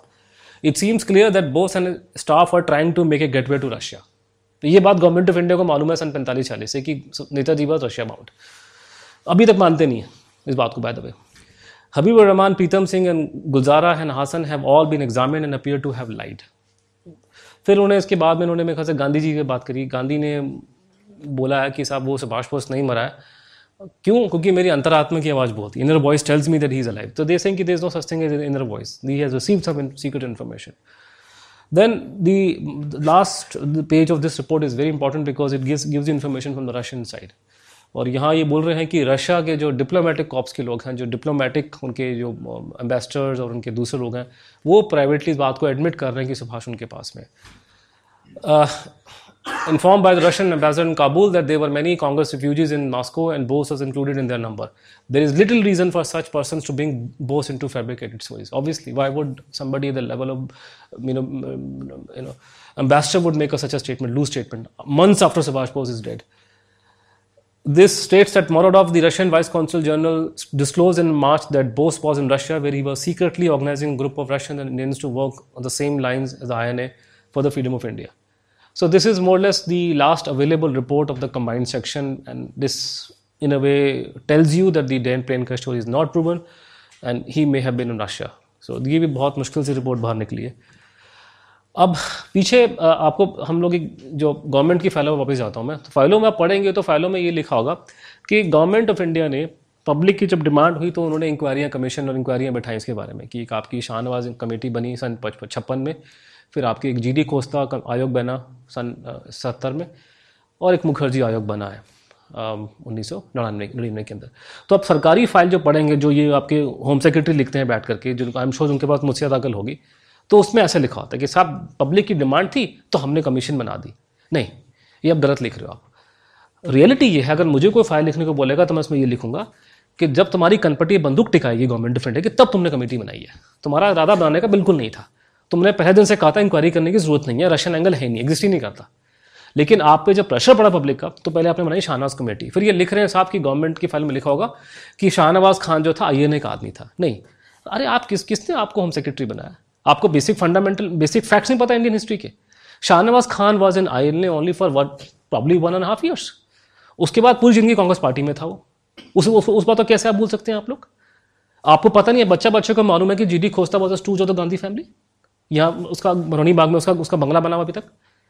अरे नॉन चमचे गांधी फैमिली के उनको बैठा दिया आपने कमेटी इंक्वायरी करने के लिए वो क्या इंक्वायरी करेंगे इसमें बताइए आप? इनको पता नहीं है ये जो home secretary I S I S हम तो फेल हो गए थे आई एस हम तो पास ही नहीं कर पाए। ये किसने बनाया इनको ब्यूरो को उठा करके? इनको बेसिक फंडामेंटल नहीं पता हिस्ट्री के कि कौन आदमी क्या था। शाहनवाज खान पहले मेंबर था पार्लियामेंट का जब उसको इंक्वायरी उसने स्टार्ट करी। उसके बाद में जैसे इंक्वायरी हुई उसको मंत्री बना दिया उठा करके। तो ये, तो उसके बाद में ये रिपोर्ट जो आखिर में जिस आदमी की हम क्रेडिबिलिटी बहुत ज़्यादा है कि आखिर में नड़िनवे के अंदर एक high court Calcutta high court में केस लग गया। मुलायम सिंह यादव ने एक स्टेटमेंट दी थी शायद उसका मोटिव नहीं था उसने कहा जी नेताजी की अस्थियाँ हम लोग जापान से लेकर आ जाएँगे। तो लोगों ने केस ठोक दी कि साहब आप पहले अस्थियाँ कंफर्म करो सुभाष बोस की हैं कि नहीं है। उस पर जो कोर्ट में केस चला कैलकाटा हाई कोर्ट में प्रभाशंकर मिश्रा उसके चीफ जस्टिस थे तो प्रभाशंकर मिश्रा ने उन्होंने गवर्नमेंट को पूछा आपका स्टैंड क्या? ये उन्नीस सौ नड़िनवे अठानवे की बात है नाइन्टी सेवन नाइन्टी एट की। तो गवर्नमेंट का वकील खुद आके एडमिट कर रहा है जो आपको मैंने बताया कि, कि नेताजी की जो डेथ पे जितना एविडेंस है उसमें बहुत से कंट्रोडिक्शन है। उसने कहा भाई कंट्रोडिक्शन तो इंक्वायरी करवाओ। तो ये कोर्ट के सामने हो चुका है। तो ये उन्होंने फिर उसका फिर ऑर्डर आया कि कोर्ट को ऑर्डर दिया। बाबा शंकर मिश्रा ने कि इस पर इंक्वायरी होनी चाहिए कमीशन बनाइए, इसको सेटल की केस को तो ये नड़ीमे में आकर के ये कमीशन का कोर्ट का ऑर्डर आया। उस टाइम तक अटल बिहारी वाजपेयी गवर्नमेंट आ चुकी थी पावर में। अटल बिहारी वाजपेयी ने, क्योंकि वो बहुत ज़्यादा नेताजी की बात करता था पहले सन पचास, साठ, सत्तर में तो उसने वो ही कुंड से no to it Rajiv Gandhi होता था नो नो नो कर चुका होता, क्योंकि 1985 में भी ऐसा केस हुआ था, लेकिन गवर्नमेंट ने उसका आंसर तक नहीं दिया। लेकिन ही कुंड से नो तो ये इन्होंने फिर ये कमीशन बनाई और एक सुप्रीम कोर्ट का फॉर्मर जज जस्टिस मनोज कुमार मुखर्जी, जिनका बैक बैकग्राउंड बहुत अच्छा है, शरीफ आदमी है, बड़े इनोसेंट आदमी है वो ज़्यादा इनोसेंट है टू द पॉइंट बात करते हैं, बिल्कुल। और उन्होंने उन्होंने इंक्वायरी करी चार पाँच साल और उन्होंने उसका रिज़ल्ट ये निकाल के दिया। और मेरे ख्याल से इनकी इंक्वायरी की फाइंडिंग शाहनवाज खान, जो कांग्रेस पार्टी का आदमी था, या जी डी खोस्ता, जो कांग्रेस पार्टी का आदमी था, उसकी उसके साथ में और इनकी मैं इंक्वायरी का मेरे ख्याल से इनकी बेइज्जती है। और सुप्रीम कोर्ट के जज थे, वो G D Khosla was a high court जज and Shahnawaz Khan was not a judicial person तो इन्होंने बोला कि वही man may lie but circumstances do not circumstances झूठ नहीं बोलती, आदमी झूठ बोल सकता वो वो सब दिखाई दे रहा है कि उन्होंने बोला कि पूरी कहानी जो सुभाष बोस की डेथ थी, वो जैपनीज़ और सुभाष बोस ने मिल करके एक नकली न्यूज़ प्लान करी है उसकी डेथ की। किसी और आदमी की बॉडी को उन्होंने फूका और असली आदमी जो है वो रशिया की तरफ़ को निकल गया। लेकिन रशिया में लैंड किया कि नहीं किया, ये मैं आपको नहीं बोलता क्योंकि मुझे वो इंटेलिजेंस के रिकॉर्ड्स वहाँ पर नहीं मिले। तो ये उन्होंने अपनी इंक्वायरी रिपोर्ट में लिखा उन्होंने और और ये उनकी फाइंडिंग जो 2005 में आई। और इसके बीच में दो बातें मोटी मोटी जो निकल के आती हैं, वो ये कि जो ताइवान जहाँ पे प्लेन क्रैश हुआ था, उस गवर्नमेंट ने मना कर दिया कि वहाँ पे कोई प्लेन क्रैश नहीं हुआ है। इसमें एक अपना में बहुत बड़ी स्टोरी है। वो स्टोरी ये है कि हमारी देश की सरकार को ताइवान से एलर्जी है, बड़ी ज़बरदस्त। मतलब इंक्वायरी होगी सुभाष बोस की डेथ में, लेकिन ताइवान में नहीं होनी चाहिए। मतलब मर्डर हो दिल्ली में इंक्वायरी करो रांची के अंदर जा करके तो ये लोग इंक्वायरी वहाँ नहीं करते। शाहनवाज को उन्होंने जाने दिया वहाँ पे। अब बेकार के बहाने बच, बच, बचकानी बातें कर रहे हैं। मतलब ये समझते हैं कि लोग पागल हैं यहाँ के हिंदुस्तान के। कि साहब हमारे डिप्लोमेटिक रिलेशन नहीं है उस कंट्री के साथ में। अरे यार क्या बेकार की बात कर रहे हो। तुम्हारे इंटेलिजेंस के रिलेशनशिप हम लोग के साथ में। हम जासूसी करते हैं चाइनीज़ के ऊपर इनको यूज़ करके। क्या बेकार की बात है? सेकेंड वर्ल्ड वॉर का पुराना किसी किसको क्या इसमें इंटरेस्ट है? इस तरह की बातें मत करो बचकानी बातें मत करो। तो इन्होंने शाहनवाज को वहाँ नहीं जाने दिया। जी डी खोसला को भी नहीं जाने दे रहे थे। लेकिन उसके पीछे ज़ोर लगाया, अटल जी ने बहुत ज़ोर लगाया उस टाइम पे, उस जमाने में अपोजिशन में हुआ करते थे। तो वो गया, लेकिन वो भी बहुत चालू आदमी था। वहाँ जाकर के वो किसी गवर्नमेंट से बात नहीं की उसने कोई। तो वो जाना बेकार हो गया। अगर मान लीजिए यहाँ पे कोई एक्सीडेंट हुआ आज से बीस साल पहले इस बिल्डिंग के सामने तो वो मैं आपसे नहीं पूछूँगा ना, मैं यहाँ पुलिस स्टेशन में जाऊँगा। गवर्नमेंट से बात करूँ कि साहब, यहाँ बीस साल पहले एक्सीडेंट हुआ था सड़क पर तो उसका रिकॉर्ड आपके पास में है कि नहीं है? तो उसने वहाँ कोई इंक्वायरी नहीं करी। तो जीडी खोस्ता की उसकी इंक्वायरी का मतलब नहीं था। तो वो कोई मतलब ताइवान से निकला नहीं। जब कमाल की बात है कि जब आपकी मुखर्जी आयोग ने काम करना शुरू किया तो Atal ji was the prime minister of the country Atal ji ने इस गवर्नमेंट इसको वहाँ नहीं जाने दिया। तो जो चीज़ वो इंदिरा गांधी एक्यूज़ कर रहे थे, उन्होंने खुद वही काम करा। तब मैं बीच में आ गया और मैंने, क्योंकि मैं हिंदुस्तान टाइम्स में था, मैंने मैंने फिर पता लगा कि इनका दिल्ली में ट्रेड मिशन बैठा हुआ है वसंत विहार में। तो नाम ट्रेड मिशन है बेसिकली एम्बेसी है उनकी, ताइवान की। यहाँ पे हमारे पूरे रिश्ते हैं उनके साथ में, पूरी हमारी भाई बनती है इंटेलिजेंस के लिए, हमारी सिक्योरिटी पूरा पूरा हमसे आंकड़ा बैठा हुआ है। किसको आप पागल बना रहे हैं आप लोग? तो मैंने कहा, उनसे पूछा, उन्होंने कहा, जी, हमारी कंट्री में चिट्ठी लिखो जवाब मिल जाएगा आपको। तो उन्होंने मेरे को वहाँ के मंत्री मैंने, राष्ट्रपति को चिट्ठी लिखी, वहाँ के मेयर ने और वहाँ के मिनिस्टर कंसर्न ने बोल दिया कि इतने पंद्रह बीस दिन में कोई प्लेन क्रैश नहीं हुआ पूरा महीने में हमारे कोई यहाँ नहीं मरा कोई तो ये मैंने कन्वेट उसको कन्वे कर दिया मुखर्जी आयोग को और वहाँ से ये खबर निकल गई कि साहब प्लेन क्रैश नहीं हुआ, सुभाष बोस की वो थ्योरी वहाँ से उन्होंने उन्होंने ख़त्म कर दी। ये एक इशू आता है कि सब लोग कहते हैं कि साहब, सुभाष बोस अगर ये जो इतना बड़ा इशू हम बेकार के बना के बैठे हुए हैं क्यों ना हम उसका हम डीएनए टेस्ट करके उसकी पूरी हड्डियों का गाना काम खत्म करें? तो ऐसा नहीं है कि हम लोगों ने बहुत बहुत कोशिश करी है। जैसे मुखर्जी ने कोशिश की कि उसकी हड्डियाँ, वो कंटेनर जो आपको दिखाया था मैंने पहले फोटोग्राफ कंटेनर को खुलवा के देखा। वो खुद उसको, उसके बाद उसकी फ़ोटोग्राफ्स ली गई। और जैसे मुखर्जी ने फिर ये दुनिया के लीडिंग डीएनए एक्सपर्ट्स को दिखाई फ़ोटोग्राफ्स और इसमें आपको नज़र आएगा बेसिकली आपका स्कल का हिस्सा और आपका ये जबड़ा जा बोन्स ये ये आपको यहाँ पे सब इसमें नज़र आएगा और जला हुआ है ये। तो ये उन्होंने एक्सपर्ट को दिखाया तो अमेरिकन को ब्रिटिश को इंडियन थे, दो, एक लालजी सिंह का आपने नाम सुना होगा, लालजी सिंह से कंसल्ट किया गया। एक और जेंटलमैन थे। जैपनीज़ को पूछा सबने ये बोला कि जिस कंडीशन में ये एशेज हैं हड्डियाँ हैं, उसमें उम्मीद नहीं है डीएनए निकलने की, कुछ इसमें निकलेगा नहीं, क्योंकि वो मतलब आठ दस घंटे अगर बॉडी को फूका जाए किसी तो बस कुछ बचता नहीं है डीएनए टेस्ट करने के लिए। टेरी मिल्टन जो अमेरिकन एक्सपर्ट था उसने कहा कि मैं ट्राई कर सकता हूँ। वैसे उम्मीद तो मुझे नहीं है तो I can try mitochondrial DNA test mitochondrial जो था आपकी माँ से बेटी पे आता है। तो नीता जी की सिस्टर की तरफ़ से लोग अवेलेबल है। जैसे वहाँ पे कैलकाटा के फॉर्मर पुलिस कमिश्नर है वो नेताजी जी की बड़ी बहन के पोते हैं। तो वहाँ से अवेलेबल था। दो दो फैमिली सैंपल जो नेताजी की बहनों से लिंक थे वो मिल गया। कि मीथोकॉन्ट्रियल माँ से बेटी पे जाता है। तो मीथो मीथोकॉन्ट्रियल से ज़्यादा पक्का पता लगता है। आ, फादर में फिर भी प्रॉब्लम हो जाती है लेकिन मीथो मीथोकॉन्ट्रियल डी को कम से कम उस टाइम पे लोग मानते थे ज़्यादा ज़्यादा स्ट्रॉन्ग टेस्टिंग होती है। तो इसने कहा, मैं मीथोकॉन्ड्रियल डी टेस्ट करवा सकता हूँ, लेकिन पहले आप मुझे इसकी एंथ्रोपोलॉजिकल रिपोर्ट दो, इन हड्डियों की।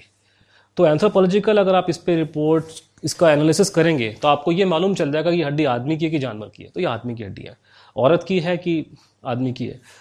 हिंदुस्तानी की है कि यूरोपियन की है कि चाइनीज़ की है? इसकी एज कितनी है? इनफैक्ट आपको डीएनए टेस्ट करने की ज़रूरत नहीं है।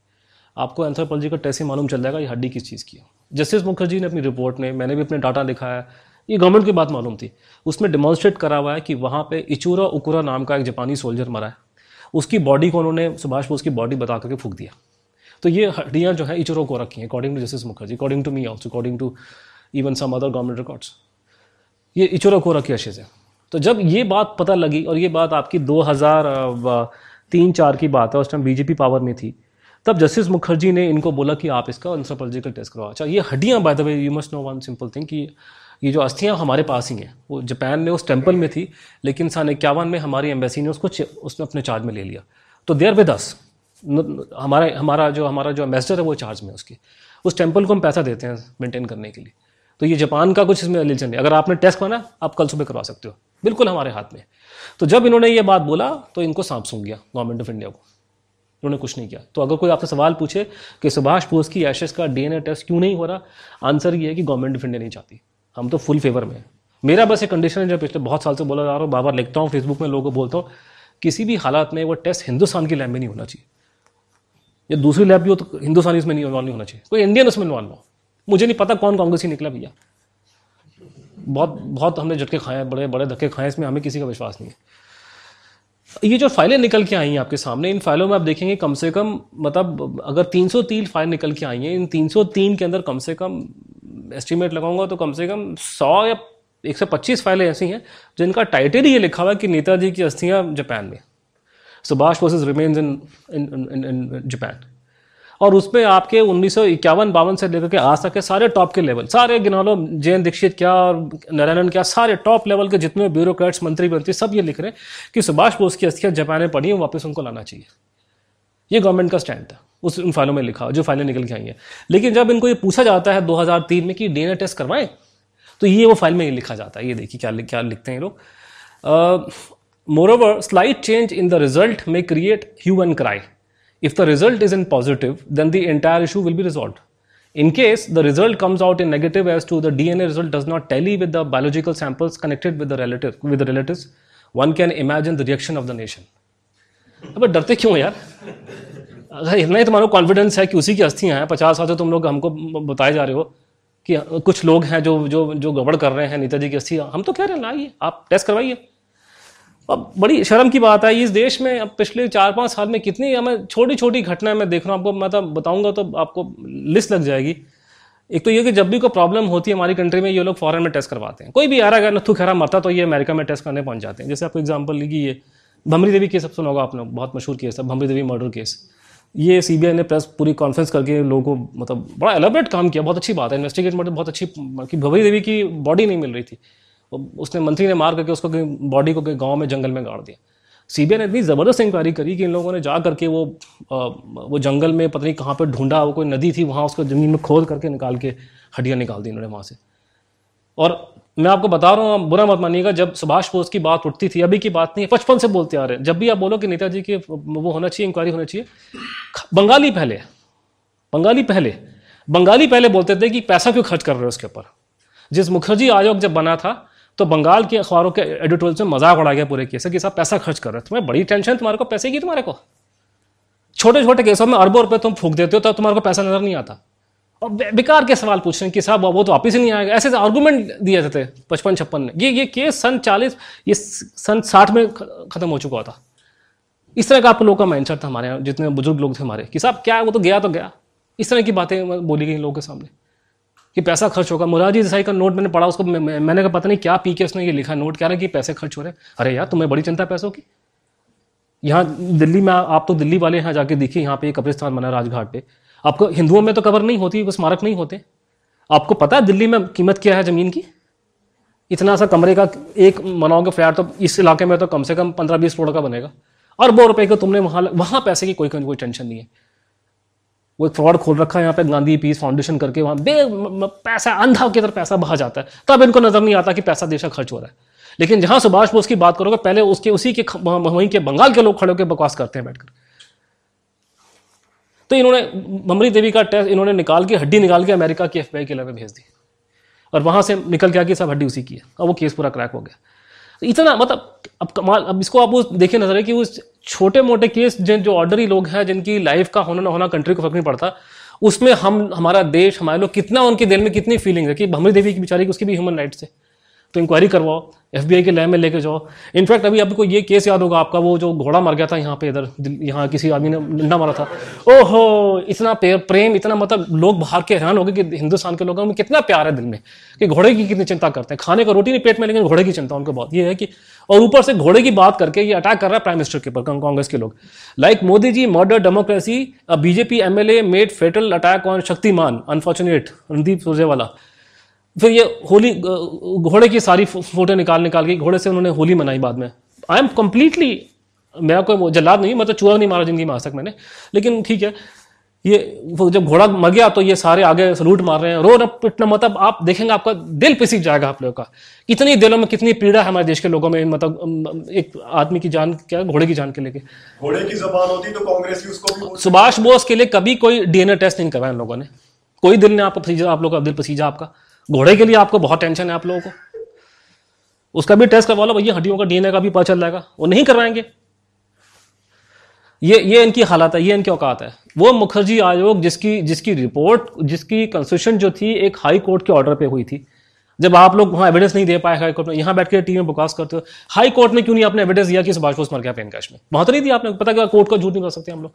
तो उस पर कमीशन बनता है। एक सुप्रीम कोर्ट का जज जो बेचारा शरीफ आदमी है, उसका कोई किसी पार्टी से लेना नहीं है। मनोज कुमार मुखर्जी। जैसे मनोज मुखर्जी की रिपोर्ट आती है सब प्लेन कश्मीर आदमी नहीं मरा, वो रूस चला गया था। ये ये उस टाइम हमारी किस्मत खराब है, कांग्रेसी पावर में आ गए थे। ये आकर के, इधर इसमें आकर के इन्होंने रिपोर्ट जो रिजेक्ट करी है, ये action taken report parliament house में रखी गई थी।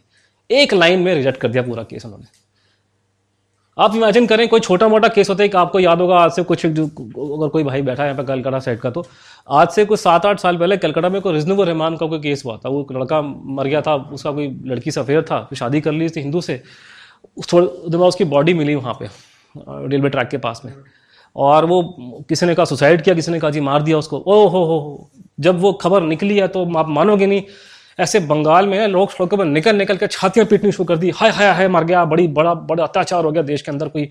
ऐसे पत्नी कोई बड़ी मिस्ट्री हो, मैं मैं वहाँ था, मैं वहाँ के टीवी चैनल देखता था तो प्रोनाउंसिएशन करते थे कि मिस्टीरियस डेथ हो ऐसे मतलब मिस्टीरियस को ऐसे प्रोनाउंस करते थे जैसे कोई तूतन खामन की मिस्ट्री को बहुत बड़ी कोई।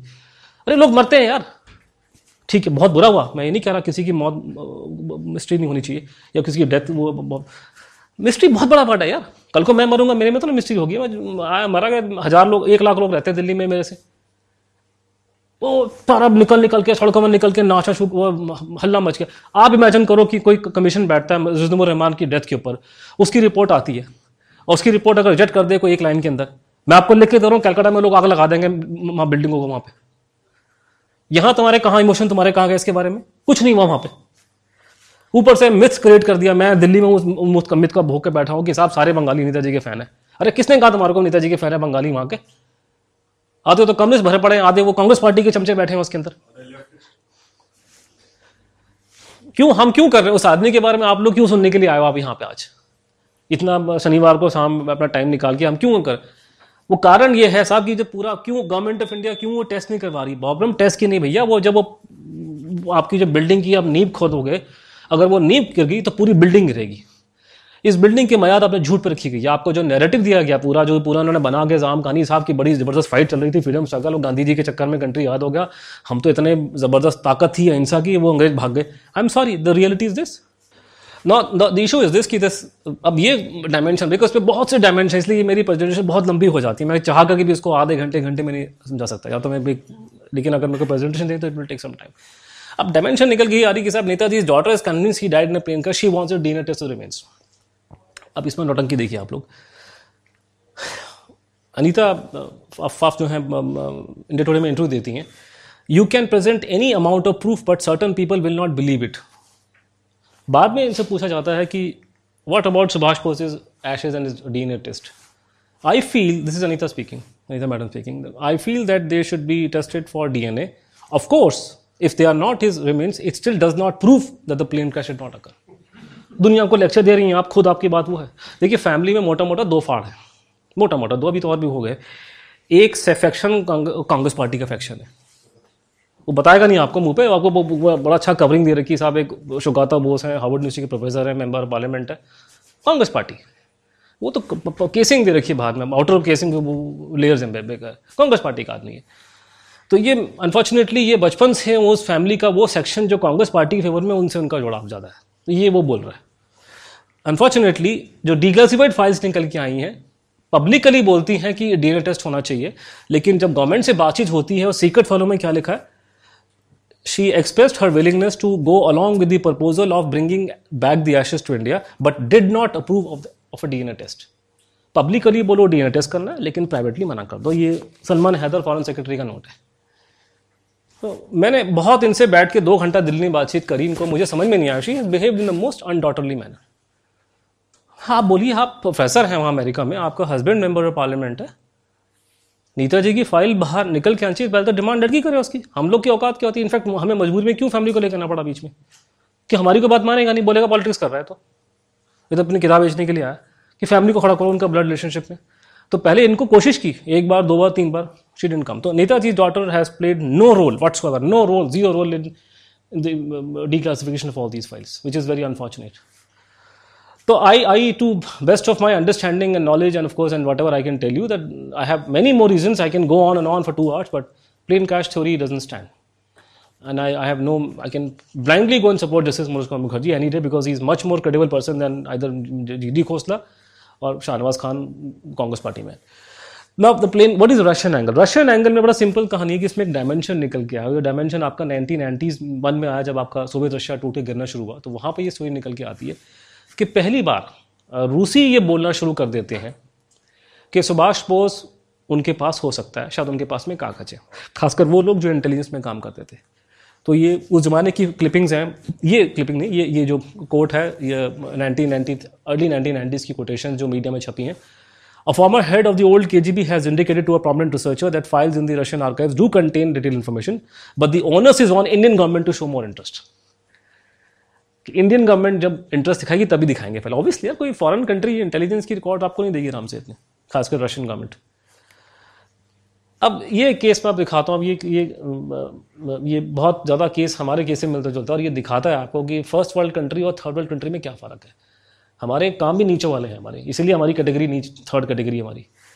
ये इस आदमी का नाम है राहुल वॉलनबर्ग, और इसकी लाइफ की कहानी बहुत कुछ सुभाष से मिलती जुलती है, अगर आप सुब्रमण्यम स्वामी की बात को ठीक माने तो। और 1945 जनवरी के यही was posted in Budapest mission में था वहाँ पे स्वीडन की गवर्नमेंट का जो मिशन था, वहाँ पे पोस्टेड था। इसने काफ़ी, जीव को बचाया यहूदियों को काफ़ी, इसने नकली पासपोर्ट निकाल निकाल के उनको बचाया तो इसलिए लोग बहुत इज़्ज़त करते हैं। तो रॉल वलनबर्ग के बारे में खबर बाद में निकल गई। साहब, ये जनवरी सन पैंतालीस में कि इसका कोई एक्सीडेंट हो गया, उसमें इसकी डेथ हो गई है। बाद में खबर आती, नहीं, इसका एक्सीडेंट नहीं हुआ, इसको रशियन उठा कर ले गए रेड आर्मी इसको ले गए उठा करके। जैसे ही वो चीज़ बाहर निकल करके आई तो इसकी गवर्नमेंट और इसके लोगों ने वही काम किया, जो वही, जिन दो के दिल में खोट नहीं, वही काम करते। तो इसकी पहले फैमिली इसकी माँ और इसकी सौतेली बहन, वो पीछे पड़ गई अपनी गवर्नमेंट की। सब पता लगा, तुम्हारा आदमी कहाँ गया था? और स्वीडन इतना छोटा सा कंट्री है। रशिया इतना बड़ा है, ये इतना छोटा कंट्री है। कोई हमारे, हम तो उनके लंगोटिया यार थे रूसियों के। और ये ये छोटा सा कंट्री और इन्होंने क्या किया कि छूट थी। जाके अपने एम्बेसडर को बताया कि साहब, अपने उसको पता लगाओ रशियन के पास इन्फॉर्मेशन है कि नहीं इस बारे में। और बीच में आई थिंक पैंतालीस और सैंतालीस के बीच में कम से कम सात या जो एग्जैक्ट आप फिगर याद नहीं, सात या आठ बार इन लोगों ने हाईएस्ट लेवल पर इन्फॉर्मेशन उनसे डिमांड करी। इनफैक्ट वहाँ के एम्बेसडर ने स्टालिन से जाके बातचीत करी। कि साहब ये आदमी आपके पास में है, उसने कौन आदमी अच्छा मुझे इसका नाम बताओ स्टालिन ने नोट भी बना के रखा, अपने हाथ से लिख के रखा। तो इन्होंने, रशियंस ने सैंतालीस में बोला कि Wallenberg we have made searches of all files Wallenberg is unknown to us we do not know this man is unknown we have made all searches inquiries have been done कुछ नहीं है। ये लोग नहीं माने। इनको वो खबर आती, जैसे हमको खबरें आती हैं, साहब सुभाष बोस ज़िंदा थे, रूस में थे, किसी आदमी ने दावा किया कि रूस की जेल में देखा गया, उस तरह के, जिनका कोई लीगली कोई एडमिसिबल एविडेंस नहीं बना था। Are all hearsay if you ask me legally speaking this no evidence लेकिन ये लोग, सबको पता है बिना बिना धुएँ के वो आग तो होती नहीं है। कुछ ना कुछ गड़बड़ है। ऐसा क्यों बोल रहा है कोई? पागल थोड़ा लोग जो बोल रहे हैं इसी बातें निकाल निकाल के बोले आ रहे हैं। किसी को क्या इंटरेस्ट सब होगा बोलने से? तो इन्होंने ये बातें करी और वो करते करते वो नहीं माने। आखिर में करते करते दस साल तक ये बोलते रहे कि हमारे को नहीं पता, आदमी तो अननोन है हमको। हमको नहीं पता कौन आदमी था। दस साल बाद उनको उन्होंने प्रेशर चढ़ा। जब भी इनकी आपस में मीटिंग होती थी रशियन गवर्नमेंट की और स्वीडन गवर्नमेंट की, ये इशू को रेस करते थे। और करते करते वो टाइम आया, उन्होंने फिर Russian government now we have documents available उसमें रशियन गवर्नमेंट कह रही है कि स्वीडन का प्राइम मिनिस्टर हमारी विज़िट पे आ रहा है मॉस्को में, अब टाइम आ गया, इस केस को हम खत्म करें। ये हमारे दोनों के इससे खराब हो गए, इस पूरे केस को लेकर के। फिर उन्होंने एडमिट कर लिया दस साल बाद कि बॉलन बुक जो था, उसको के जी बी के हेड क्वार्टर में इंटरोगेशन के टाइम पे वो मर गया। मतलब हमने मार दिया उसको रशिया में फोर्टी सेवन में। तो आपने उसको रख करके वहाँ मार दिया। अपने हेडक्वार्टर के अंदर मास्को में। पब्लिकली बोल रहे हो कि हमारे पास में कोई रिकॉर्ड नहीं है। तो गवर्नमेंट जिस गवर्नमेंट को नहीं बताना, उसके झूठ बोलने के पचास तरीके होते हैं। लेकिन ये एक एग्ज़ाम्पल आपको दिया। और भी एग्ज़ाम्पल है कि अगर कोई गवर्नमेंट चाहती है इन्फॉर्मेशन निकालना तो निकालने के तरीके हैं। अब आता है हमारा भारत देश महान का नाम। स्वीडन तो थी छोटी सी कंट्री उसके नेता का नाम मुझे नहीं पता, मैंने किताब में नाम लिखा, मैं खुद भूल के नाम क्या उस आदमी का तो कोई इनसिग्निफिकेंट लोग हैं। हमारे देश में तो विश्व गुरु विश्व नेता खाने को रोटी नहीं, पेट में, और चले दुनिया का ठेका उन्होंने गांधी जी का टाइम से दे रखा कि दुनिया को सुधारना हम लोगों ने। ये बीमारी बहुत लोग का इंसान के अंदर है। विश्वगुरु बनना हमारे देश को। डब्बे लेकर लोग बाहर बैठते हैं टॉयलेट आज के आधी आधी पॉपुलेशन और आप चलो बनने विश्वगुरु के लिए। तो ये इस तरह की वो है।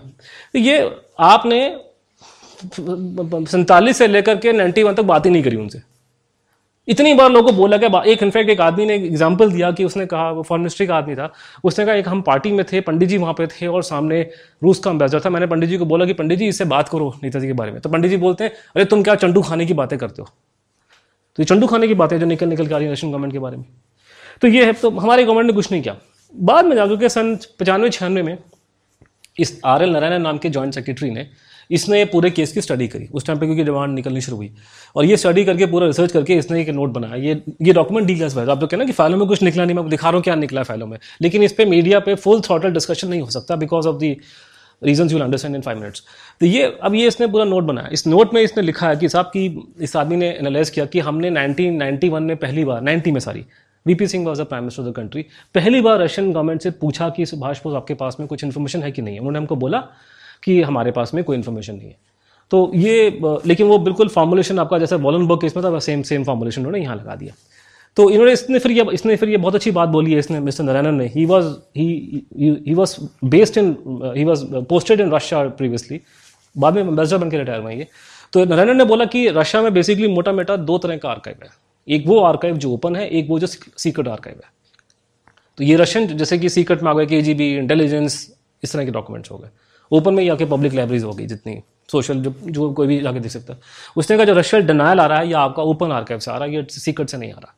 फिर देन ही राइट्स की it would be unrealistic for us to expect the Russian authorities to allow our scholars access to K G B archives what we can do is to request the Russian authorities to conduct a search into these archive and letters know if there any evidence of Netaji stance of with India fairly logical thing he suggested it is recommended that we may request our ambassador in Moscow Ronen Sen to make a suitable demarche to the Russian authorities on the above lines.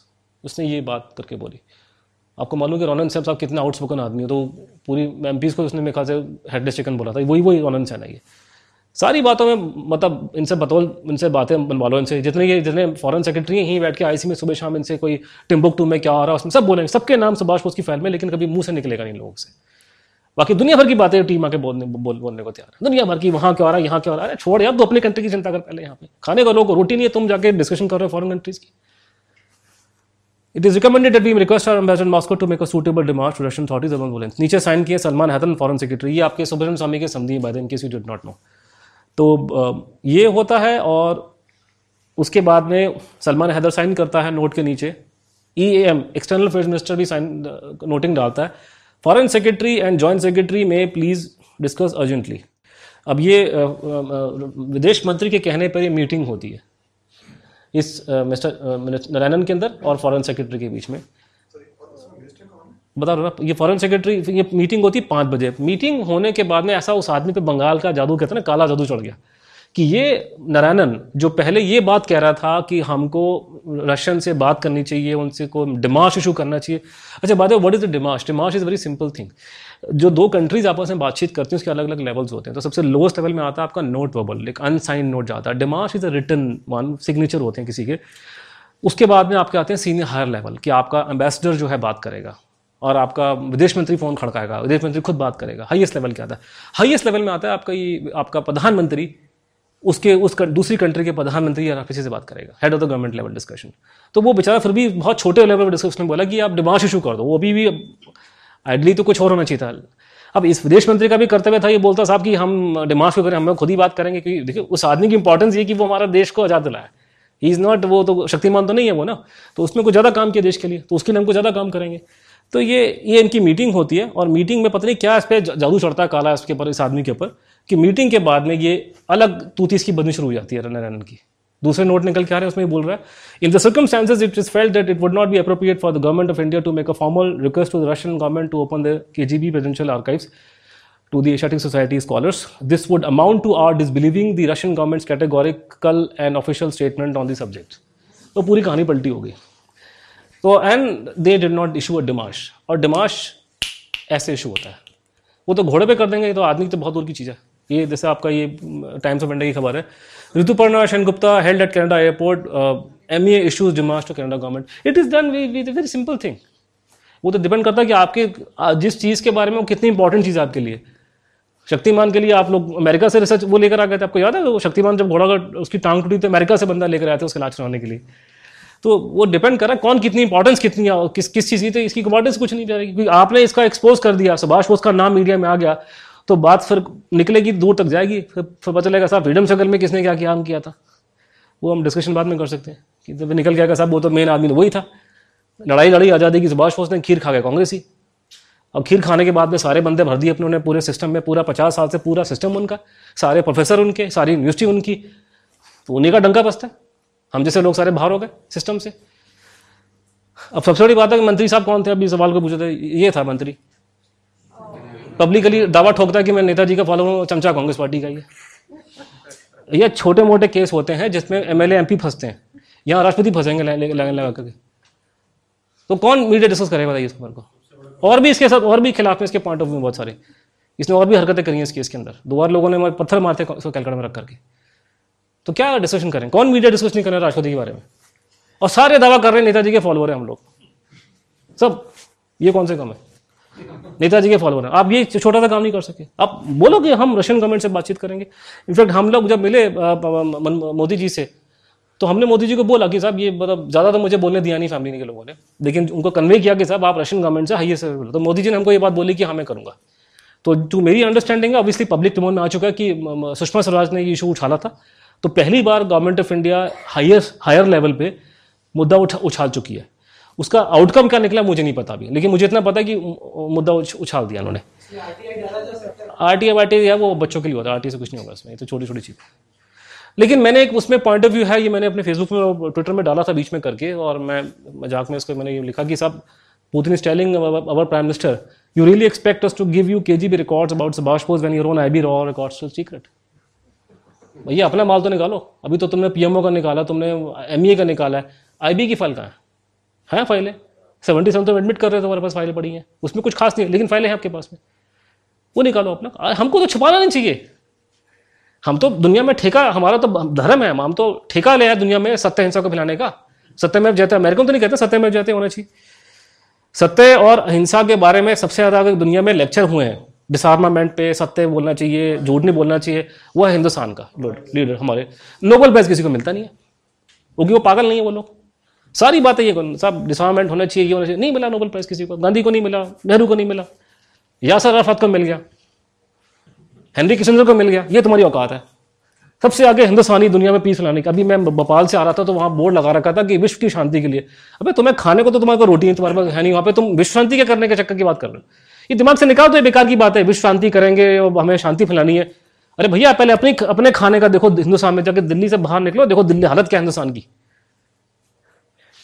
तो this is तो this is not done तो ball is in mister Modi court अब वो क्या करते हैं, क्या नहीं करते मुझे पता नहीं, लेकिन ये कि रशियन गवर्नमेंट से आपको छानना पड़ेगा और वो छानने का तरीका ये कि पहले आप अपने आईबी रिकॉर्ड के जो कागज़ है, वो निकाल दो। साहब, ये मेरे पास में आपके पास है, आप दिखाओ। ऐसे बिना कार्ड अपने टेबल पर रखना, हमारे आदमी है ना।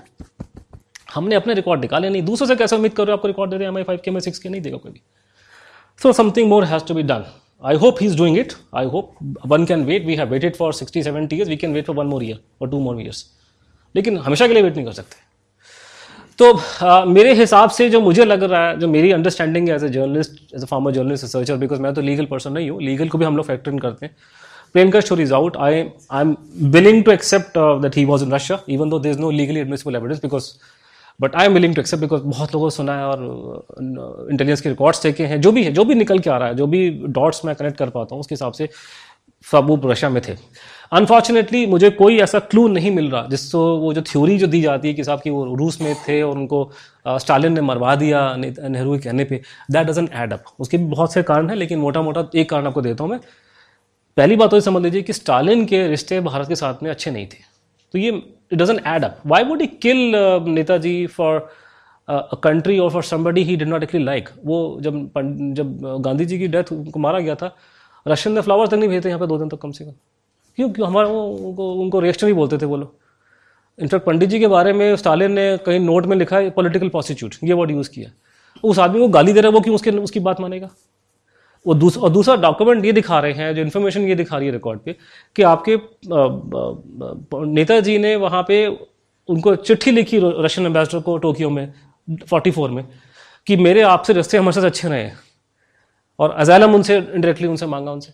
वो मैं- वो आदमी खुद उनके पास में है वो उनका सपोर्टर था उनके उनके फेवर में था। On the other hand you have people whom they do not like at all तो वो क्यों मारेंगे उसको? और मैंने वो पूरा डेमोन्स्ट्रेट किया अपनी किताब में सुब्रम स्वामी ने स्टेटमेंट दिए कि साहब, मैं जब गवर्नमेंट में था तो हमने ये इशू डिस्कस किया। सॉरी वो सब डॉक्यूमेंट पब्लिक डोमेन में कोई डिस्कशन नहीं हुआ उस तरह का। किसी फ़ाइल में लिखा कि रूसा मार दिया गया। So that he has to give more information not because I, as of now, I I see no no evidence whatsoever ये सब सुनी सुनाई बातें कि साहब वहाँ पे थे plastic general Bakhshi I have all the respect and regard for him कि वो गले में प्लास्टिक बाँध करके मार दिया। ठीक है, वो वो वो क्लेम कर रहा है कोई? वो that is not evidence you have to have something to back that claim who is that person is claiming that thing किसी जेल में थे। अब आपने क्लेम ठोक दिया किसी एक आदमी के सत्यनारायण सिन्हा के बेसिस पे जैसे सिक्सटीज में कहा था। That is false that claim is false that's how it is. So which means now that uh, oh my God, which means that अगर दो एंगल उड़ गए तीसरे पे आ गए इसका मतलब कि जो कहानी मैं समझता था कि मेरे दादा के टाइम पे खत्म होगी वो शायद मेरे टाइम तक आगे खत्म होगी। So we are now having only one option left is the third one is the so-called Faizabad Gumnami Baba angle, 1985. 85 is so recent. So, sir, I can. Vijayalakshmi Pandit, there's, a, there's an allegation, there's a story, there's a claim that Vijayalakshmi Pandit was when she was the first ambassador, plenipotentiary of India in Russia, and she actually uh, came to know about Subhash Bose there, and Panditji prevented her from making the whole thing public. That's one. And there's also a claim that Radhakrishnan, who was India's ambassador soon afterwards, he, he also came across um, some information that Netaji was in Russia. So that is there. But both of them denied before Costa Commission that we have no such thing. Uh, they were not examined, by the way. They were uh, Justice Khosla was asked to examine them on record, but he did not examine. But they made a claim. They said we have no information. But this claim has been made. I was told by a very fam- uh, somebody who served in the MEA for a long time. He told me that he personally inquired from uh, Pandit when she was, you know, there in some other part of the world. Okay, madam, you made a very important statement in 1946 and it was not understood. She said, chalo, chalo, chalo. छोड़ दिया तो she wouldn't want to react to that thing so but there's a claim that claim is there so uh, this Faizabad angle is, of course, it doesn't. See, it- anybody sitting in Delhi, I mean, would you know find the whole thing the, uh, very idea revolting that Netaji should be alive and should be sitting until 85 and of all the places in a place called Faizabad. तो लोगों को समझ तो ये discussion करने को लोग इस पर तैयार नहीं थे पहले। इनफैक्ट जब पहली बार मेरे को सुनने में लगा था मैं तो मेरा दिमाग घूम गया था। मैंने कहा क्या पागलपंती की बातें लोग कर रहे हैं?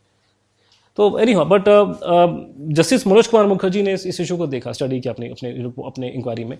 उन्होंने 2006 में uh, एक uh, उन्होंने अपनी रिपोर्ट में लिखा कि there was no clinching evidence की that this so called Gumnami Baba who was known mostly as Bhagwan ji by follower he was not there was no clinching evidence that he was अबाशुर इसका interpretation media में ये लगा था कि वो reject कर दिया। नहीं, उसने रिजेक्ट नहीं करा। उसने कहा कि there is no clinching evidence that means there is evidence but it is not clinching and I keep saying कि there is zero evidence to support the theory that Netaji was in Russia and there is evidence in support the theory that he was in Faizabad it may not be clinching but you have you you are comparing complete zero with five out of ten so these are two different cases well in कुछ बात जो कम से कम मैं मैं तो journalist था उस time पे तो I to follow commission proceedings and we were in touch with people in the commission वो हमको बात मालूम थी, लेकिन 2010 में किसी भाई ने उनकी जस्टिस मुखर्जी का इंटरव्यू ले रहे थे, बात करते करते and justice Mukherjee happen to be talking to a friend of his he was not talking to the documentary film maker and in fact they were two cameras rolling and one camera went off and the other one was still rolling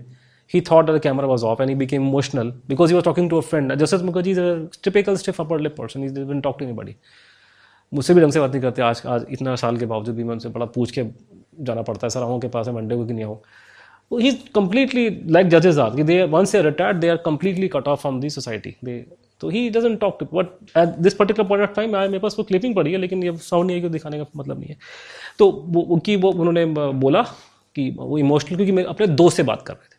तब उन्होंने ये बात बांग्ला में admit कर ली कि I am hundred percent convince this man was Subhash Bose but I was not able to prove it because of the government of India and Subhash Bose family ये बात उन्होंने उसमें अपने उसमें उन्होंने बोली है। कंप्लीट तो ना ये आ, मैं आपको लेके जा रहा हूँ दो हज़ार पंद्रह में अप्रैल अप्रैल में।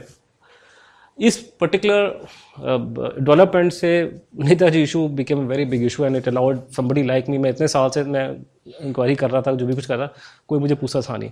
पर ये निकलने के बाद में ये became a very big issue it was all over television all media of course all of you know that thing and कि एक इंडिया टुडे में स्टोरी आई कि साहब ये नेताजी की फैमिली पर जासूसी हो रही थी और इट बिकेम बिग इशू और it was all over the press Nehru government spied on Netaji family for twenty years I B files और आई मैं लोगों को बोलता हूँ, कईयों के साहब कई लोग जो पंडित जी के पीछे पड़े हाथ धोके, मैंने कहा, जो काम तुम लोग पचास साल में नहीं कर पाए, मैंने वो काम चार दिन में कर दिया। तो उसकी ऐसी धज्जियाँ उड़ाई हैं उन्होंने प्राइम टाइम में, national network mainstream media में उनका मज़ाक उड़ा गया। मज़ाक उड़ाने के लायक है। अब जो हरकतें कर रहे हो, उसी, इसी के लायक है। मिस्ट्री रिपीट अमूल के ऐड बने नेताजी मिस्ट्री की फ़िल्म में। जिस कंट्री में लोग नेताजी की मिस्ट्री की बात नहीं करा करते थे हम कलकत्ता में गए थे रैली निकालने, गिनती के चार आदमी आते थे, वो भी सारे मेरे जानने वाले फेसबुक वाले। कोई नहीं आता था, किसी को इंटरेस्ट नहीं वहाँ पे।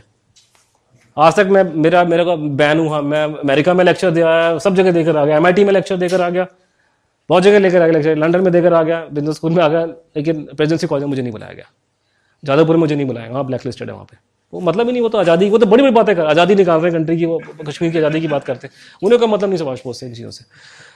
तो इसको देख के कांग्रेस पार्टी का दिमाग घूम गया। अब आपको बता था कि इनका कंस्पिरेसी थ्योरी करने में नंबर वन है ये लोग। क्योंकि इनकी हरकतें ऐसी हैं आपको समझ में आएगा आधे घंटे में क्या है। तो you must understand the people's mindset तो ये ये कांग्रेस पार्टी का स्टेटमेंट आया जब ये पूरी फ़ाइल निकल, जब ये सारे, ये समझ नहीं पाया क्या हुआ कि सब तरफ़ से अटैक हो रहा है इनके ऊपर।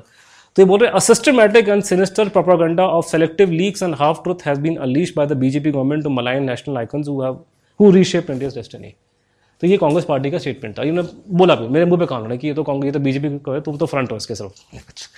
तो देखिए प्रॉब्लम मेरी नहीं है, मुझे मत ब्लेम ठोको।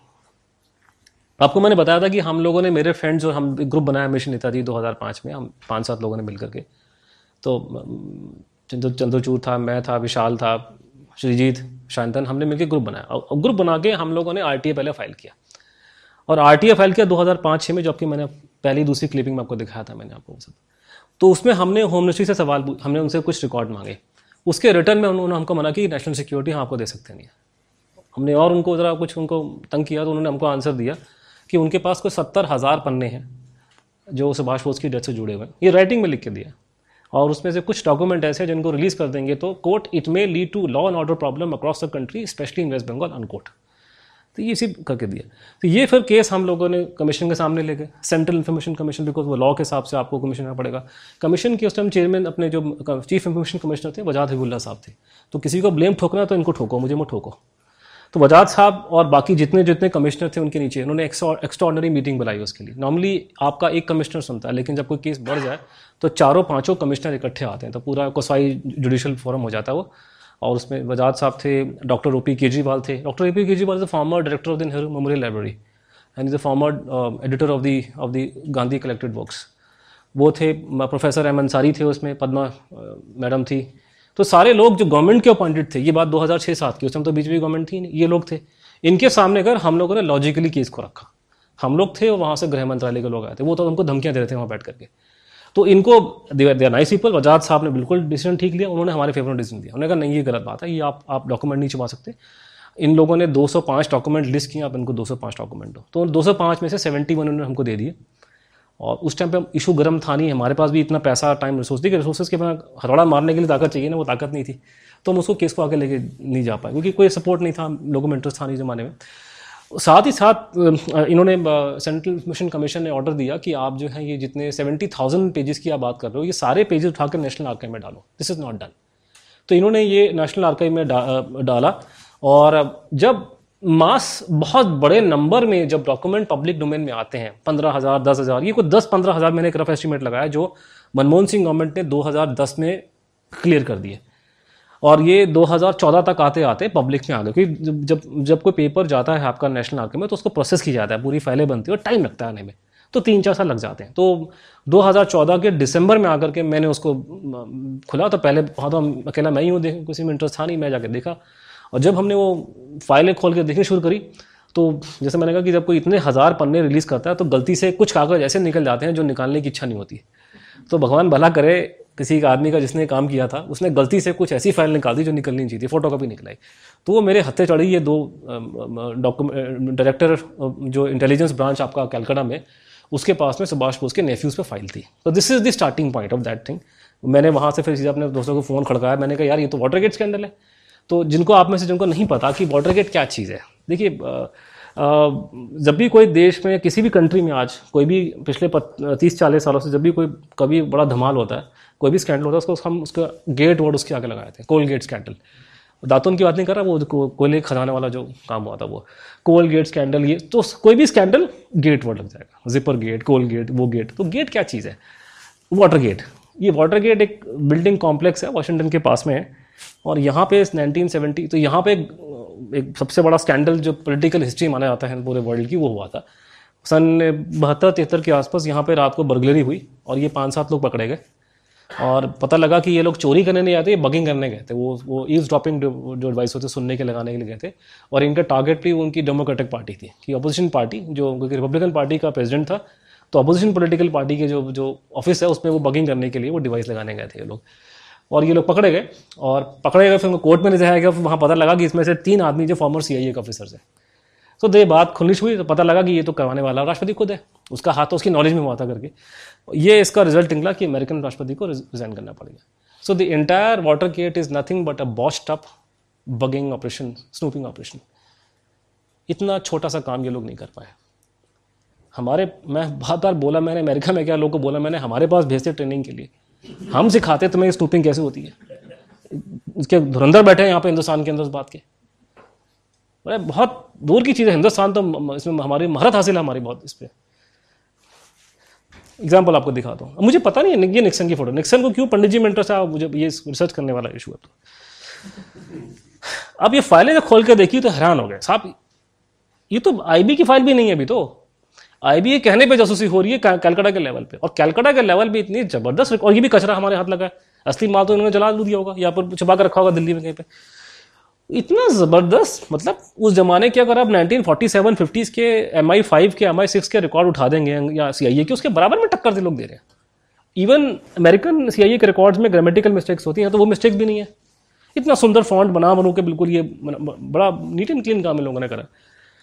किसी को पता नहीं लगा। दैट्स ए गुड थिंग वो वो निक्सन कितना नाम बदनाम है? ट्रकी डिक प्लांट हमकाना पकड़ेगा। एक, उनसे बंग लगा लोगों से। यहाँ हमारा काम चलता है। तीस चालीस साल किसी कानों का खबर नहीं हुई। इसे कहते हैं professionalism would you please let me know if this anything adverse on record in office regarding the under mention person who has for passport facilities to proceed to UK France Switzerland मैं नेताजी का nephew जो एक freedom fighter रह चुका है। वकील है, वो बेचारा बाहर जाने में इच्छुक है, आपने उसकी, उसका रिकॉर्ड टैग करना शुरू कर दिया आप लोग। वो वो भी कहाँ? गांधी जी का देश। अब तो आज़ाद हो चुका है, भारत आज़ाद हो चुका है इस टाइम पे, अड़तालीस में। अब तो डंके बज रहे हैं, हिंसा के और नॉन वायलेंस के पूरी दुनिया में। और मुझे टीवी में आगे लोग बोलते कुछ, पता नहीं किन्होंने उनको हिस्टोरियन बना दिया। कहते ये तो किसी छोटे मोटे अफसर ने कर दिया होगा ऐसे करके।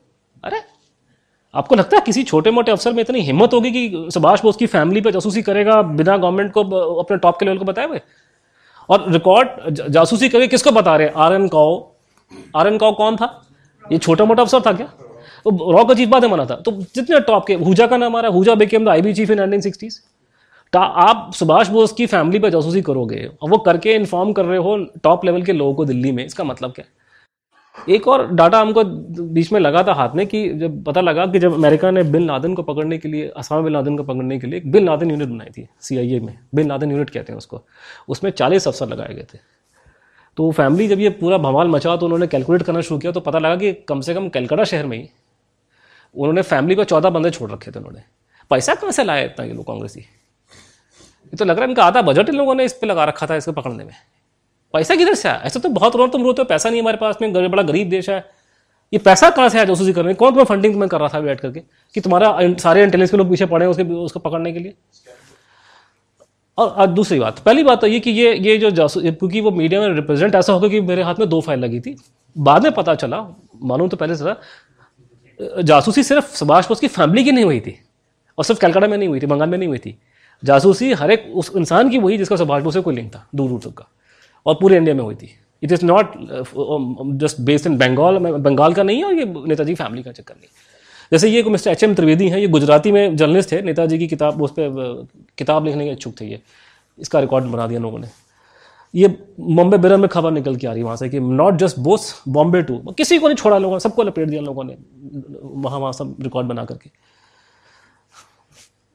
कांग्रेस स्पाइड और Netaji skin socialist manifesto try to rig Bengal election जो काम आजकल के ज़माने में हम समझते हैं कि कुछ पार्टियाँ करती हैं, ये लोग ऑलरेडी उसके गुरु बन चुके थे उस ज़माने में। अब आपको समझ में आएगा ये घटना क्यों घटी हिंदुस्तान में? मतलब ये एडवर्ड स्नोडन के बारे में पूरा बवाल मचा था कि इसने अमेरिकन गवर्नमेंट के डॉक्यूमेंट निकाल के दुनिया भर में की एक्सपोज कर दी कि अमेरिकन गवर्नमेंट सर्वेलेंस करती है। हमारी कौन सी गवर्नमेंट वो गांधी जी के भजन गाती है? तो उस टाइम पे दुनिया भर में इसको गाली पड़ी अमेरिकन को कि साहब आप तो जूमिंग करवाते हो। India was the only country which back surveillance बिल्कुल, हम तो हम तो खुद करते हैं काम। बहुत से एग्ज़ाम्पल हैं। वो दूँगा तो लाइन लग जाएगी। आपके ज्ञानी जाल सिंह साहब का जब वो राष्ट्रपति थे देश के, और वो अपने पहले वो गृह मंत्री थे तो उनको पता भैया क्या चीज़ें क्या होती हैं। वो तो और चीज़ें छोड़ो, वो तो राष्ट्रपति भवन को नहीं छोड़ते हम लोग तो। अपना राष्ट्रपति नहीं छोड़ा हम लोगों ने तो आप स्नोपिंग की इतनी गंदी हमको लत पड़ चुकी है हिंदुस्तानियों को। ये अपने जियाउल हक साहब आए यहाँ पर हिंदुस्तान में एक दिन के लिए। तो बड़ी वेरी वेल नोन कहानी, किसी पकड़ो पुराने फॉरेन सेक्रेटरी होम सेक्रेटरी बता देगा आपको इस बात को। हमें तो सुनिए बहुत लोगों से कि जियाउल हक को बात कर रहे थे तो जयाल सिंह ने कहा कि, जनरल साहब, दीवारों के भी कान होते हैं। वो समझ गया। कह रहा, बाहर चलो, यहाँ बात नहीं करना कमरे के अंदर। कि जिस कंट्री में अपना राष्ट्रपति नहीं छोड़े आप लोग, दो इंग्लिश प्राइम मिनिस्टर का नाम आ रहा है ब्रिटिश प्राइम मिनिस्टर जिन पर स्नूपिंग कोशिश की गई थी इस देश में। तो हम लोग को, हम लोग की भारत इस चीज़ में हमारी एक्सपर्टीज़ है। जासूसी करना है लोगों पे। टैप करना स्नूपिंग करवाना फ़ोन टैप करना, ये तो एक्सपर्ट है हमारा काम। हम इसलिए बैक किया उसको पब्लिकली गांधी जी का चलता आ रहा, टाइम से चलता आ रहा है। ये तो कोई इसको समझते क्या आप इस चीज़ को आप लोग? एक, वो थे अपने कांग्रेस के लीडर, के एम मुंशी, जिन्होंने भारतीय विद्या भवन बनाया था। तो ये स्नूपिंग की शुरुआत कहाँ से हुई थी, आपको बताता हूँ आपको मैं since we are talking about it तो के मुंशी वो भारतीय विद्या भवन जिनके नाम से जिन्होंने बनाए थे। तो उन्होंने खुद ही एडमिट कर लिया। उनको पता नहीं कि बाद में इसका क्या मतलब निकलेगा, लेकिन उन्होंने खुद ही लिख दिया अपनी किताब में साठ के दशक में। जब उनको, जब सुभाष बोस को लोग बहुत वोटर से बोला करते थे तो उसने लिखा कि साहब, हम तो मैं जब बंगा, मैं जब बॉम्बे गवर्नमेंट का मिनिस्टर था, उस टाइम पे सेंट्रल आईबी ब्रिटिश के टाइम की, वो मेरे को यूज़ करके गांधी जी को खबरें दिखाया करती थी। और मैंने सुभाष बोस के बारे में कि सुभाष बोस से कोई जैपनीज मिलने आए थे which you were telling me about उसने वो एग्जैक्टली उसके कि Japanese and others were meeting Subhash Bose, वो इन्फॉर्मेशन हमने आईबी की रिपोर्ट गांधी जी को दिखाई। गांधी जी भी देख लिया। गांधी जी ने सुभाष बोस को नहीं बताया कि तेरे बारे में रिपोर्टें तेरी स्नूपिंग हो रही है, मेरे को रिपोर्टें दिखाई जा रही हैं। मैंने ढूंढा, भैया, गांधी कलेक्टर बुक्स में कहीं गांधी जी ने एडमिट करा है? एक्सपेरिमेंटल ट्रूथ में कहीं, कोई ना ज़िक्र नहीं। तो ये स्नूपिंग करने की जो आदत है, जो लत पड़ गई है हमारे को अंदर से, जिसके हम एक्सपर्ट हैं ये अमेरिकन तो कच्चा काम करते हैं, पकड़े गए एक मिनट के अंदर। हमारे पकड़े नहीं जाते। करते भी हैं, ऊपर से डिक्लेयर कर दी कि मैं चाचा हूँ। वो महात्मा हो गया चाचा हो गया। काम सारे हमारे उड़गम फड़गम हो रहे। मैंने वहाँ गया था अमेरिका में तो मुझे बोल, वो ट्रंप का नाम चल रहा कि अदर प्ले बॉय मैंने कहा, तुम्हारे, हमारे कंट्री में प्ले बॉय नहीं है क्या? तुम, तुमको पहले पहले पैदा हुआ प्ले बॉयश करने करने के लिए क्या? या तो एक एक मतलब लेडीज़ बैठी मतलब बताना शुरू कर दूँगा आपको तो हैरान हो जाएगा सुन करके आपका। अकम्पलिश्ड मतलब तो it is actually not snooping का स्नूपिंग है ही नहीं है। दुनिया कह रही है कि स्टूडेंट ने बड़ा ये काम कर दिया, ये कह रहा स्नूपिंग ही नहीं है। ऑफकोर्स हमारे स्टैंडर्ड बहुत ऊँचे हैं हिंदुस्तान के। एग्ज़ाम्पल आपको दिखाता हूँ ये। Very secret security central office Pretoria street Calcutta tenth October 1949 the secrecy of this interception may kind be maintained कोई सर्टन पृथ्वीलाल सब्बा इसका उन्होंने, इन्होंने इंटरसेप्ट कर दिया इन्होंने अब ये सब्बा क्या चीज़ है? सब्बा जो था ना, इसका बेचारे कसूर ये था, इसने सुभाष बोस के भाई को चिट्ठी लिखी उन्नीस सौ उनचास में, कि इस नेताजी अलाइव सुभाष बोस ज़िंदा है क्या? ये पकड़ में आ गया इनकी अब द प्रॉब्लम इज़ कि Sibba was basically class nine student बच्चा था वो। ये बच्चे को भी इन लोगों ने छोड़ा। बच्चे को नहीं छोड़ा, लड़कियों को नहीं छोड़ा। और एग्ज़ाम्पल दिखाऊँगा आप, किसी को नहीं छोड़ा उन्होंने। मतलब इनडिस्क्रिमिनेट स्टूपिंग चल रही थी। A thorough inquiry has been made by the writer of the letter. His name is Prithilal Sabba. He's about 15 years. Um, um, he's the student of class ninth of the school, school in Darjeeling. It is learned from the headmaster of the government higher secondary school Darjeeling that the attendance of the boy in school is the school is regular. He is not in the good notion of the schoolmasters for his desperate character. There is nothing against him politically or otherwise. नौवीं का बच्चा है तो nothing against political otherwise a secret copy forwarded for information to Shri P K Basu deputy commissioner police special branch special branch के, उसको बैठ के बच्चों की रिपोर्टें बना बना के दे रहे हैं। और ये कचरा हाथ लगा हमारे हाथ में। अभी तो जो हमारे को सुनने को चीज़ें मिल रही हैं पता नहीं क्या क्या माल निकलेगा अंदर से? अगर इन्होंने छोड़ा काम कुछ उन्होंने माल मता तो। ये बेचारा वो था सब्बा शरीफ आदमी बेचारा, बिल्कुल इसमें कोई बुढ़ापे की फ़ोटो है इसकी देखिए, दुनिया में कोई भी इंटेलिजेंस की ऑर्गेनाइजेशन गड़े मुर्दे नहीं उखाड़ती है। नाम मुर्दों के पीछे भागती है। वो भूत पिशाच पकड़ने के लिए लोग नहीं जाते ये लोग। तो ये कॉमन सेंस की बात है। ये लोग उसी चीज़ के पीछे जाते हैं जिसपे उनको प्रेजेंट या फ्यूचर थ्रेट हो सकती है। नेताजी की फैमिली का कोई आदमी जो बेचारा वकील है कलकत्ता में डॉक्टर उसको क्या थ्रेट कर रहे हैं उनको? तो basically they were after Netaji. They were not after their Subhash Bose family और these people setting in Punjab और you know Bombay what not no they are looking for the real person so if you go through the file you can easily connect the dots और in fact ये dot सबने connect कर दिए। आपको मैं एक example दूँगा, फिर आपको मैं आपको खुद समझ में आ जाएगा। Casual agent reports at on fourteen July nine fifty five that one Sisir Kumar Bose whose Netaji's nephew communicated with Emilie Schenkl in Vienna Austria Subhash Bose का भतीजा अपनी आंटी को चिट्ठी लिखता है सुभाष बोस की वाइफ को। ये उन्होंने पकड़ लिया। आप मुझे बताइए एक बात। सपोज़ खबर आती है कल को टाइम्स ऑफ़ इंडिया में अज्यूम करो कि कस्तूरबा गांधी ज़िंदा थी, सन पचपन तक।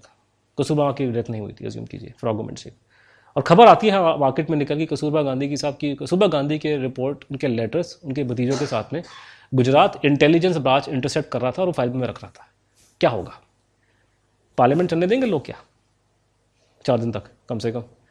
तुम्हारी हिम्मत कैसी हुई उनके घर के लेटर पढ़ने की, उनकी फैमिली को इंटरसेप्ट करने की तरह से? शर्म नहीं आती आप लोगों को? ये ये, ये, करने का तरीका लड़कियों का नहीं छोड़ा उनकी जो भतीजियों के सारे डाटा लोगों ने पकड़ लिए लोगों और सबसे बड़ी बात है कि बचपन में would you describe Emilie Schenkl and Netaji wife और widow she is widow would you describe Mrs Sonia Gandhi today as Rajiv Gandhi ji is widow wife no she is unfortunately is widow because Rajiv Gandhi ji is no more तो ये इसके report के नीचे जाके क्या लिख रहे हैं लोग? ये this is the comment by the intelligence officer the address is evidently the alleged wife of Shri Subhash Chandra Bose तो मीडिया के लोगों ने, जिस जिस आदमी ने इस केस की स्टडी की है, जिसने डॉक्यूमेंट देखे उसने एक ही डिडक्शन निकाला। दिस इज़ इंडिया टुडे मैं कोई भी आपको इधर का अखबार नहीं दिखा रहा। सारे आपको मेन स्ट्रीम न्यूज़ पेपर दिखा रहा हूँ, जिनका कोई ऐसा कोई कांग्रेस पार्टी से कोई दुश्मनी है या कुछ नहीं there all standard newspapers written by people were there professionals Congress was scared of Boses return तो मरने के बाद रिटर्न या तो मरा नहीं है रिटर्न कहाँ से करेगा वो? ममता बनर्जी ने अच्छा काम कर दिया ममता जी ने जब फ़ाइल पब्लिक करी इनफैक्ट उसका जो कमिश्नर पुलिस था he is to be serve in raw earlier आजकल वो आपके डीजीपी कैलकाटा बंगाल पुलिस के। उसने बोला कि according to this file is alive otherwise why the chasing him because they not chasing the family उनकी कोई औकात नहीं है। वो वो एक्चुअल पर्सन के चक्कर में उसको इंटरसेप्ट कर रहे थे। फैमिली के सब लोगों ने ये बात को एडमिट करा। Chitra Ghosh, Subhash Bose's niece, Nehru knew that the plane crash was a hoax and he feared that Netaji was confabulating with his family from abroad. Dr. D.N. Bose, Netaji's nephew, I am surprised to find that police continued to snoop on the Bose family till 71. In fact, one nephew said till 83, 84. This makes me believe that government wasn't sure about Netaji's whereabouts till then. और ये अपने उनके BJP के spokesperson आजकल minister हैं अपने foreign affairs के इनका स्टेटमेंट है the government was not sure whether the Bose is dead and thought that he was he were alive he would be in some form of communication with his family in Calcutta. Now, what is worse, in, unfortunately, when this happened, कि कागज़ निकाला हमने निकाल के हमने today को पकड़ा दिया। उसी टाइम पे घटना और घटी कि लंदन में कुछ फ़ाइल निकली बाहर। और वहाँ हमारे हथे चढ़ गया ये एक और कागज़। एक या दो कागज़ पड़े। उसमें देखिए पता लगा कि जो लार्जर इशू है कि हिंदुस्तान का सबसे बड़ा जो स्कैंडल है अब तक का वो लोगों को नहीं पता वो है ट्रांसफ़र ऑफ़ पावर कि किस ट्रांसफ़र पावर जो हैंकी पैंकी हुई थी उनके पीछे, वो किसी को नहीं पता आज तक। तो उसमें से इस इंडिकेशन निकलने शुरू हो गए अब। उसमें से इंडिकेशन ये निकला कि एक ये जो ऊपर टॉप पे लिखा है secret S L O New Delhi what is S L O security liaison officer कि कोई पुराना इंटेलिजेंस का आदमी, उसको दिल्ली में बैठाएँगे और हमारे आईबी का चीफ उसको सलूट मारेगा सुबह शाम जा करके ये आपकी सॉवरनिटी ये आपकी इज़्ज़त। और ये एस एल ओ शायद सिक्सटी एट सिक्सटी नाइन तक हिंदुस्तान में बैठा हुआ था दिल्ली के अंदर। तो एस एल ओ मतलब हिंदुस्तान आज़ाद हो गया, गांधी जी का देश, भारत आज़ाद हो गया। सबसे दुनिया के सबसे डेमोक्रेटिक जो है लोग उनकी, उनका डंका बद रहा है देश में। लेकिन एस एल ओ साहब को आपने बिठा दिया दिल्ली के अंदर एक। किसी को बताया नहीं? मैं तो देखा किसी गांधी कलेक्टेड वर्क्स में इसका ज़िक्र कहीं ज़िक्र नहीं है। कोई की तरफ़, किसी को मालूम नहीं एस चीज़ क्या एस का डिस्क, अभी डिकल्स वेबर नाम की साहब एस भी वहाँ कर रहा है एस एल ओ साहब को यहाँ बैठा, और यहाँ पे ये लोग क्या कर रहे थे कि जो जासूसी सुभाष बोस की फैमिली पे जो भी वो कर रहे थे, वहाँ से इन्फॉर्म, जासूसी करो, उठा करके अपने मालिकों को दिखाओ, लंदन में। तो ये यहाँ से जो स्नूपिंग जो कर रहे थे ये लोग फॉर एग्ज़ाम्पल और जैसे ये लंडन से निकल के आया। Intelligence bureau government of India छः दस, सैंतालीस secret D Mr Bourne Bourne was the S L O the first S L O in India the attached is a letter dated nine eight forty seven from A C नाम A C नाम के बाद में Subhash Bose and he return to Amiyanath Bose which is Netaji nephew Netaji family house home and the letter was seen during secret censorship and was pass on मतलब भारत आज़ाद हो चुका है और गांधी जी के देश में सीक्रेट सेंसरशिप लगी सुभाष बोस के घर में।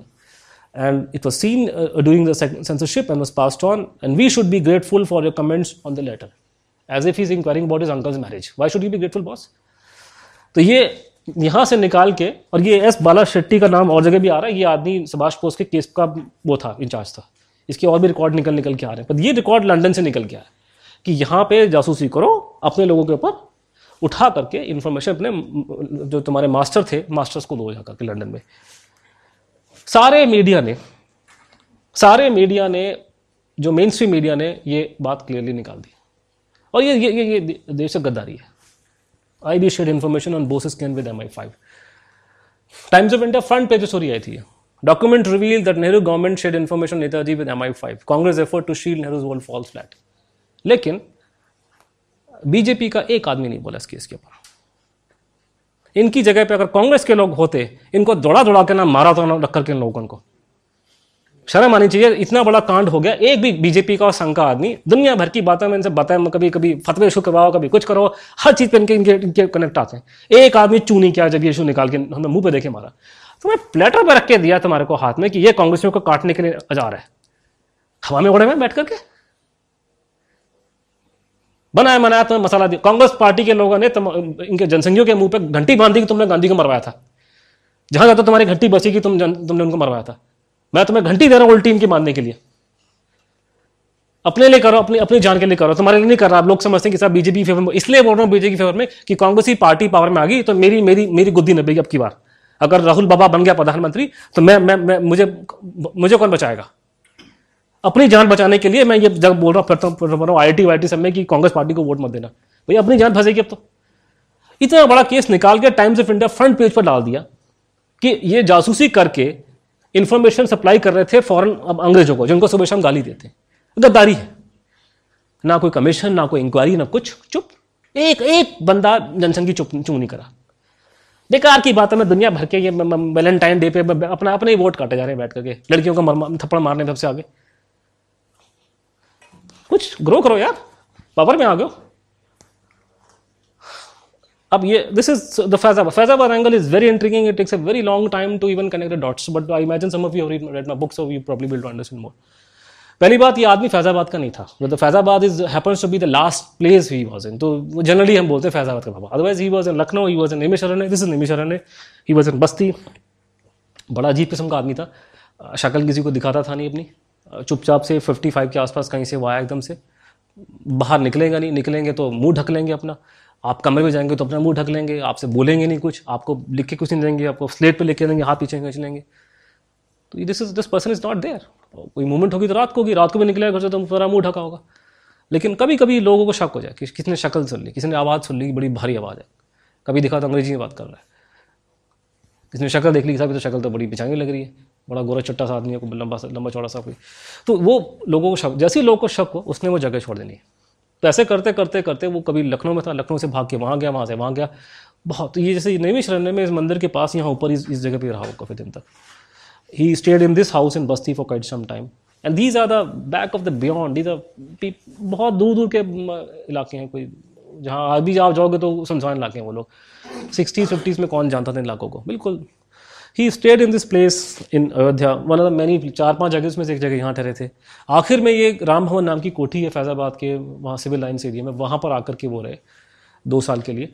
यहाँ नहीं रहे इसके पीछे में एक, एक शैंटी है यहाँ पे जैसे मेरा फ्रेंड चंद्रचूर यहाँ खड़ा हुआ आप वो यहाँ बैठे होते थे बाहर आने वाले बाहर खड़े होते बीच में कर्टन हुआ करता था। वो कर्टन से इनफैक्ट 1980 के बाद में उन्होंने बोलना शुरू कर दिया ज़्यादा। उनके टांग टूट गई थी तो शायद उनकी मूवमेंट बिल्कुल स्ट्रिक्ट हो गई। तो थोड़ा ज़्यादा बोलना तो घंटों घंटों बात करते हैं लेकिन दे भी सेलेक्टेड वेरी सेलेक्टेड पीपल जिनको बहुत ज़बरदस्त उनको मतलब काफ़ी लंबी वेट के बाद में काफ़ी वेटिंग करवा के वो लोग ये मतलब हैं इसके सोर्सेज हैं इसके सोर्सेज मीडिया में इसके आई विटनेस अकाउंट है रिटर्न अकाउंट सब कुछ है तो everything is sourced I will never say anything without source अगर मैं खुला खुल्लम खुल्ला होकर कांग्रेस को गाली दूँगा आईटीज में तो मेरी मेरी जान भी तो खतरे में ना फिर। Yes, yes, multiple sources में So I, I, I will tell you. Suppose if I make a point, you can ask him uh, point question ki for this particular information, what is the source? That source may be a person who's reliable. It may be a written paper. So I will come to that thing. So there is a source. Everything is on the basis of some source. You tell me something. If I think you are a credible person, that to me that's a good information because I know you will not tell me a lie. So court may not take it. It may be a hearsay, but I'm, I'm a journalist. I'm not. I'm a. I'm, I'm a, I'm a so मेरा मेरा मेरा याद से कुछ अलग होगा. So for everything there's a source. And there's nothing controversial what I've just said. This is a known thing. He used to sit here. I've said nothing. When he passed away in 85, it is only then the story came into like, you know, light and there was nobody was aware of this man's existence actually. actually. They cremated him in a place called, this is cantonment का area पूरा, वो इलाका बिना permission के body को फूक दिया उन्होंने अ, गुप्तार घाट ये जगह है Guptar Ghat is a place where actually lord Ram had taken jal samadhi तो it's a holy place and ये भगवान राम का मंदिर है वहाँ पे क्योंकि भगवान राम आखिरी बार यहीं देखे गए थे वो जल समाधि कहते हैं, भगवान राम ने ले ली थी तो यहीं पे उसके बिल्कुल वॉकिंग डिस्टेंस पे इस जगह में उन्होंने ये बनाया। जब वो डेथ हुआ, उसके बाद बवाल मचा, लोगों ने कमरा खोल के देखा, पुलिस आई, और ये उस जमाने के लोकल पेपर्स में निकल, के आना शुरू हुआ कि साहब वो सुभाष बोस का सामान निकल रहा है, घड़ी निकल रही है, चश्मे निकल रहे हैं। इस वजह से लोगों को शो तो ये this for the first time Gumnami Baba began making news is after he was no more फिर वहाँ पे एक प्रॉपर इंक्वायरी की जाती है। पहली इंक्वायरी जो हुई है, वो उसमें एक नॉर्दर्न इंडिया पत्रिका एक पेपर था तुषार कांति घोष उसके एडिटर थे जर्नल जो कैलकाटा में थे तो he was very known journalist तो उन्होंने लोकल बंदों को लिया वहाँ पे तो उनका रोल डायरेक्टली नहीं था, उन्होंने सिर्फ़ अलाउ उन्होंने कहा कि इंक्वायरी होनी चाहिए। तो एक सैयद कौसर हुसैन जो उनके न्यू एडिटर थे he is no more Nirbal Nivedan he is also no more and V N Arora Arora ji is still around तो एक एक मुसलमान और एक क्रिश्चियन और एक हिंदू ने मिलकर इंक्वायरी करी इस पूरे केस की। इसमें से निर्बल निवेदन was brought from Delhi he was a known journalist and in fact उसने नागालैंड पर अच्छी किताबें लिखी हैं बहुत अच्छी। और अगर ये अ, इसके इंक्वायरी करने के एकदम बाद उस पर ट्रक चढ़ गया निवेदन के ऊपर और मर गया वो। अगर वो मरता नहीं लोग कहते हैं मार दिया गया उसको। अगर मुझे नहीं मालूम। तो लेकिन वो अगर वो मरता नहीं तो आज वो टॉप जर्नलिस्ट में से एक होता because he was Shekhar Gupta's contemporary they were all top you know level people in those days anyhow तो कई कौसर हुसैन निबल निवेदन अरोड़ा जी ने इंक्वायरी करी कि जो कांग्रेस ही बोल रहे हैं कि सारा का सारा बीजेपी का प्लॉट है इसमें बीजेपी नहीं भैया, बिल्कुल नॉर्मल केस है, इसमें सब लोगों ने मदद करी इस केस को निकालने में। इन्होंने एक डिडक्शन निकाला कि ये आदमी सुभाष बोस था। उनके पास में डाटा नहीं था, उन्होंने उसके, उनके कागज़ पत्र देखे, उनका सामान देखा, लोगों से बातचीत की, जो लोग ज़िंदा थे उनसे बातचीत करके, क्योंकि वो उसमें बहुत लोग मर चुके हैं। इनका डिडक्शन ये निकला। जब ये डिडक्शन निकाला गया तो नेताजी की नीस और एक नेफ्यू वहाँ पर आए। नेफ्यू तो कभी कुछ बोला नहीं, क्योंकि सुभाष बोस की फैमिली में ऑर्डर था कि शरद बोस सुरेश बोस और सुरेश बोस के नीचे तिरुमला तिरुमला के नीचे सुभाष। तो Tirumala was in Gorakhpur but she had died long ago तो तिरुमला का लड़का आया और यहाँ सुरेश बोस की लड़की आई, इन्होंने आके सम्मान को देखा और इन्होंने देख के फिर ये, कम से कम ललिता बोस ने तो ये हिंदी में लिखा if you can't read Lalita Bose thinks that baba was Subhash Bose. She told people I know people very well personally I known them for years this is my uncle and she identified the stuff. This is my uncle this is my grandfather this is my father whatnot. She identified those stuff. Then she uh, wanted to have an inquiry done in this matter. उसने कोशिश की बहुत तो दिखाई देता था कि pressure था गवर्नमेंट के ऊपर. इनफैक्ट उसको Veer Bahadur Singh the chief minister told her that it is beyond my remit Delhi has to do something about it something or the other तब इसने फिर ये प्रेस कॉन्फ्रेंसेस की अपना और ये इशू को इसने रिजेक्ट करना शुरू कर दिया बहुत जगह. जैसे ये एक 97 का है basically Press clipping from Hindustan Times she said he was of the same age however Gumnami Baba was he was born on the same day and time 18 19 7 23rd of January and 12 15 p.m. He claimed that he was born the same age and same time. He was a uh, same age size. Size he was five foot ten inches approximately, more or less. I can tell you voice क्योंकि लोगों ने बोला जो I N A के लोग थे उन्होंने कहा कि आवाज़ सेम थी तो that is you can also add that thing and the color of Subhash was very fair. Subhash Bose's family, some people were very fair, some were not fair. So he was very fair. The Bhagwanji was very fair person, whoever he was. He didn't have any hair on his chest, very little hair, which was true for Subhash Bose also. He had a cut mark here. Um, Netaji had had a surgery done to remove a stone. And uh, true for both that they had their, the gap in their teeth. If you take a close look at Subhash Bose's pictures when he's smiling, you'll find that he has a, a gap in his teeth. So people were able to tell कि भगवान जी के दांतों में gap था। जब उनके दांत थे उस टाइम पे सिक्सटीज के स्टार्टिंग में दांत में गैप था। Of course they all said he look like Subhash was exactly duplicate of the same person mole is become old बाल खत्म हो गए थे, बिल्कुल। सफ़ेद बाल हो गए थे बाकी hand in put on weight his accent was Bengali in fact those who Bengali is here at least one of them is here he spoke in कैलकेशन Bangla accent so who he was he must he has Calcutta में रहने, रह चुका था, जो भी था आदमी। कलकेशन बंगला का एक्सेंट था बिकॉज़ वहाँ बंगाली थे फ़ायदा तो उन्होंने कन्फर्म किया कलकेशन एक्सेंट में बोलते थे। His notes on books in English and Bengali look like the writing of Netaji now this is very significant thing if Lalita Bose had not passed away in nineteen ninety eight if she had appear before justice Mukherjee commission and said the same thing on record believe me if your hand writing according to an expert has match with you some hand writing which is question hand writing and one of your relative very close one comes and say this is my uncle this is my father this is my sister whatever as good as a DNA test report. I mean, this is the position. But unfortunately, she passed away and uh, she was not around when Mukherjee Commission began to function. And uh, तब हुआ ये कि इन्होंने 86 में इन्होंने क्या इन्होंने Allahabad high court में केस लगा दिया फॉर एन इंक्वायरी एक रॉबिन मित्रा नाम के एक मशहूर वहाँ पे जज वो वकील थे उनकी मेरे ख्याल से लड़की छोटी लड़की I think is the deputy attorney general whatever the equivalent thing in UP state वो है वहाँ पे तो Robin Mitra well known lawyer who eventually passed away in in Calcutta Salt Lake में रहते थे वो। तो रॉबिन मित्रा उनके वकील थे। तो ललिता बोस ने वो केस ठोक दिया। कौसर हुसैन ने बहुत काम किया पीछे से, बिना उनका नाम कहीं नहीं आता, लेकिन कौसर हुसैन ना होता तो केस मारा जाता। तो इन्होंने वो को हाई कोर्ट में केस करा। उन्होंने सारे फैक्ट उनके सामने रखे और बोला कि इस पर इंक्वायरी होनी चाहिए। And then these were 1986 87 you know what kind of country we were living in those days या दिल्ली में पाँच हज़ार बंदे मार दिए, उसकी इंक्वायरी नहीं हुई तो ये कौन इंक्वायरी करेगा? एक बड़ी अजीब घटना घटी। मुझे नहीं मालूम कितनी सच है but I am just sharing with you I am just thinking aloud because this has come to my notice 1986 के स्टार्ट जनवरी, फरवरी में जब ललिता बोस ने ये हाई कोर्ट में केस लगाया कि this should be an inquiry about this man तब एक आदमी जिसका कोई राम जन्मभूमि केस से कुछ लेने देना नहीं था, ये बातें बाद में निकल निकल के आ रही हैं। वो आदमी, लेकिन बारे में उसे कहा जाता है कि वो आदमी गवर्नमेंट ने सेटअप किया था। वो आदमी आकर के पिटिशन लगाया कि इलाहाबाद, वो जो आपका, जो, क्योंकि अयोध्या फैजाबाद साथ साथ में कि वो जो राम जन्मभूमि जो जो, जो कॉम्प्लेक्स है मस्जिद का और मंदिर का जो भी था उस टाइम पे उसके दरवाजे खोल दिए जाए और कोर्ट ने अलाउ कर दिया। तो आजकल वो बात खुल के बोली जाती है कि ये सारा का सारा गवर्नमेंट का प्लान था। मेरे को ये बात हजम नहीं हो रही है कि कांग्रेस पार्टी जैसी सेक्युलर पार्टी किसी मंदिर के कपाट खुलवाएगी। उनके पीछे कोई कारण था करने का। तो कुछ लोगों का ये इंडिकेशन है कुछ मानना है कि ये बेसिकली इस केस को दबाने के लिए उन्होंने ये केस खोल दिया। It has nothing to do with Shah Bano case it is to do कि ये केस बाहर निकलना चाहिए। इसलिए उन्होंने ये एक उन्होंने ऐसा माना जाता है कि उन्होंने एक, और नकली केस ठोक दिया ताकि ये केस दब जाए। और ये केस दब गया people forgot about it because man you think of Faizabad you think of only Ram Janmabhoomi case और करते करते ये जाके अब जाकर के 2013 में कोर्ट का ऑर्डर आया और कोर्ट ने एडमिट कर लिया कि इसमें कुछ ना कुछ इस केस में जान है और उसने कहा कि ये सामान जो हमारे इंट्रीम ऑर्डर में क्योंकि उन्नीस सौ छियासी में सैयद शकीर अहमद जज थे उन्होंने ऑर्डर दिया interim order within one day कि सारा सामान उठा के सील करके उसको ट्रेजरी में रखा जाए।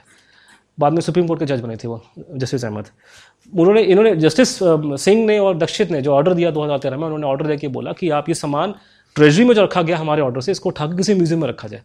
अब वो म्यूज़ियम में ख्याल से राम कथा संग्रहालय है, जो अयोध्या में, जहाँ भगवान राम के बारे में चीज़ रखी गई है तो सोचने की बात है कि ऐसे कौन सी महात्मा आगे गवाई में बाबा बाबा, उसका सामान तुम रखो भगवान राम के मंदिर म्यूज़ियम में। तो ये सामान रखे और उसने बोला कि इस पर इंक्वायरी होनी चाहिए। तो इन्होंने कहा कि इस पर इंक्वायरी होनी चाहिए और ये इलाहाबाद हाई कोर्ट ने ये ऑर्डर दिया 2013 में। तो it should be clear to anybody with reasonable you know bent of mind कि the high court is saying कि there should be inquiry there something in it isn't it तो उसके बाद कुछ लेकिन प्रॉब्लम थी गवर्नमेंट मान नहीं थी, कुछ प्रॉब्लम हो रहा था तो हम लोगों ने लॉबी की तो कुछ सुभाष बोस की फैमिली के कुछ लोग हमको सपोर्ट करते हैं। कमाल की बात है, आपको मैंने दिखाया था पीछे की फैमिली के लोग बोलते कि नेताजी, जासूसी हुई थी और सत्तर तक हुई थी, इकहत्तर तक हुई थी। लेकिन जो लोग पब्लिकली ये बोलते हैं कि सुभाष की जासूसी हुई थी, इसका मतलब ये ज़िंदा है, वो लोग फैजाबाद को सपोर्ट करने को तैयार नहीं है। तो अजीब, कुछ फैमिली का भी अजीब सा हालत है। अभी आपको मैंने स्नूपिंग के बारे में दिखाया था कि स्नूपिंग फैमिली के हो रही सुभाष बोस की हो रही थी।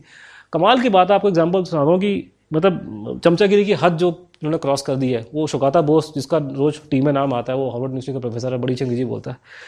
जब ये खबर निकल के आई इंडिया टुडे में कि साहब की स्नूपिंग हो रही थी फैमिली में, उसके बाप की भी हो रही थी। तो आप मानेंगे नहीं वो और उसकी माँ उसकी माता जी पहले कांग्रेस पार्टी की एमपी थी। इतनी बेशर्मी की हद है कि तुम्हारे खसम की जासूसी हुई है।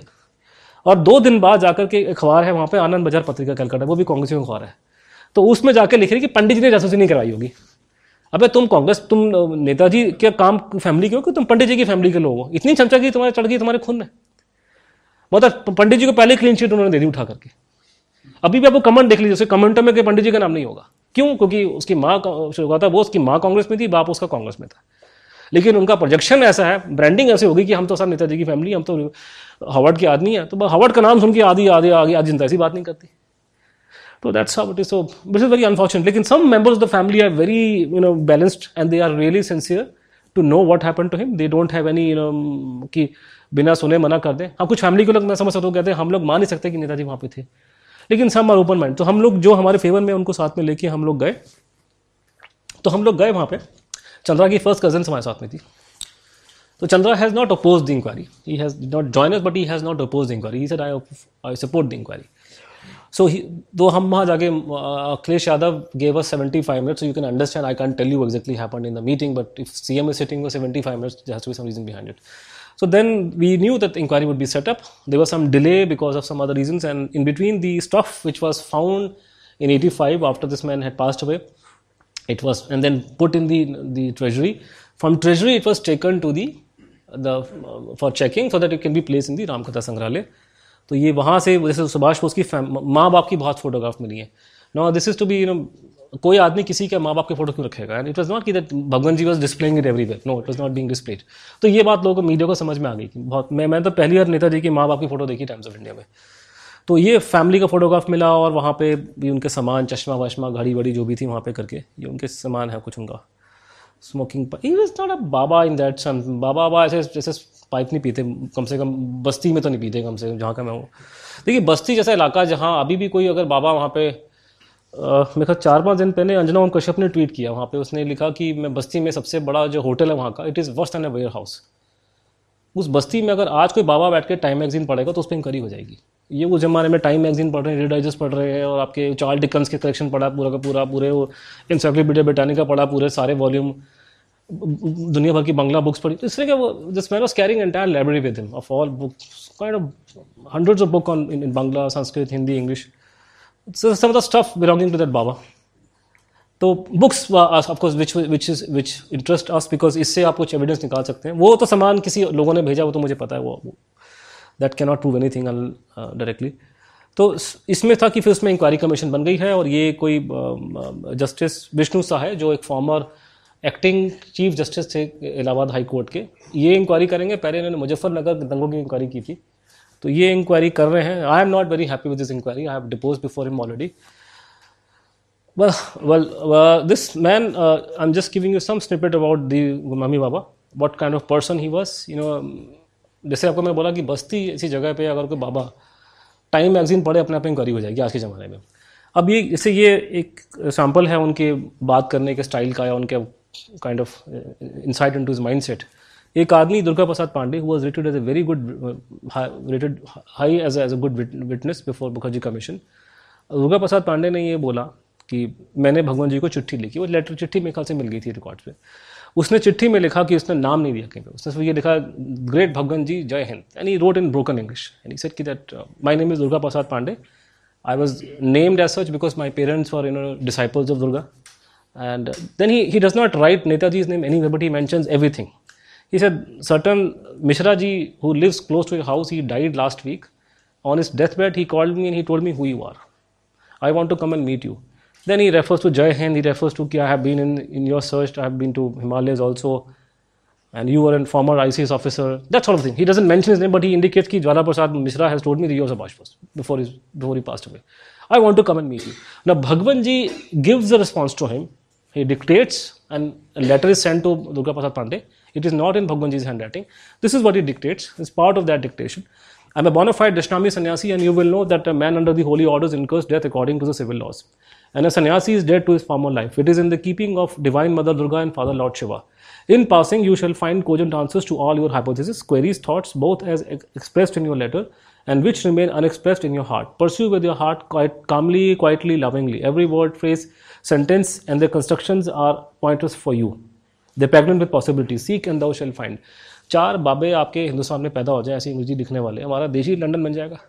जिस बाबा को अंग्रेज़ी आती है, कौन आश्रम नहीं खोलता लंडन अमेरिका जा करके महेंद्र महर्षि भी वहीं गया उठ करके तो this this is is not a sign for standard baba as we know this baba I can tell you being Hindi is my mother first language mother tongue he this guy does not know Hindi Hindi बहुत faulty है Hindi he is thinking English and writing in Hindi वो clauses बना बना के लिख रहा है।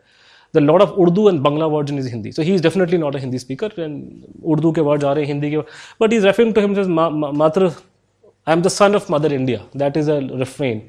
तो लोग उनको रेफर करते थे कि you are the son of mother India like Bhishma Pitamah बोला बीच में बहुत बड़े हो गए थे अब ये uh, जो दो तीन मेरे फ्रेंड यहाँ बैठे हैं बंगाली पढ़ सकते हैं basically he writing in Bangla और in fact he wrote a letter to somebody and the person reply is replying from from Calcutta The way you write in Bangla the kind of idiom that you use anybody can make out who you are he writes back, Is that so? I will try to change my handwriting, I will try to change my style. So he has deliberately changed his writing style he is writing in Bangla but using Devanagari script, which is not the case otherwise. So he is writing here, for example, you know that uh, uh, मर गया मर के भूत हो गया हूँ whether I have I have died or not to know that thing why do people form loaded dice commission one after another D C P U people all wish to be full Latin में कुछ quote करके।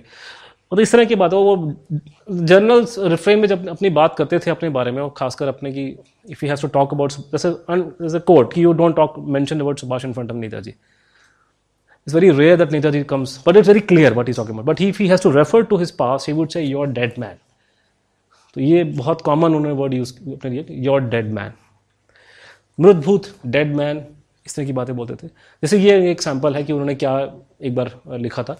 When your dead man was in Berlin great German doctor scientist became very friendly and in the course of talks he said that in his lab he found that radar being particles do not bounce back if they strike something and the doctor felt astonished the doctor could not inform any of the government agencies or other scientist he were a bombing rate casualty In one secret place, your dead man tested about the truth of the German scientist finding and he found to be correct. कि तीन चार तरह के कपड़ों को आप रखोगे तो उसमें radar beam क्योंकि उस टाइम में स्टेल्थ नहीं आया था this is I am giving you उसमें क्या क्या बात है but this is general reference you are dead man ऐसे बोला करते थे what interests me of course is the comments he has made in several books especially those relating to war uh, and uh, China की war में लगता है उनका काफ़ी गुस्सा उनको निकल के आ गया था normally was a very dignified But the Chinese war sixty two he seems to have you know just you know blasted people like anything this is a very poor photo copy taken in nineteen eighty five and and बहुत छोटी सी किताब है इतनी सी मैंने देखी किताब तो बड़ा छोटा छोटा लिखा उस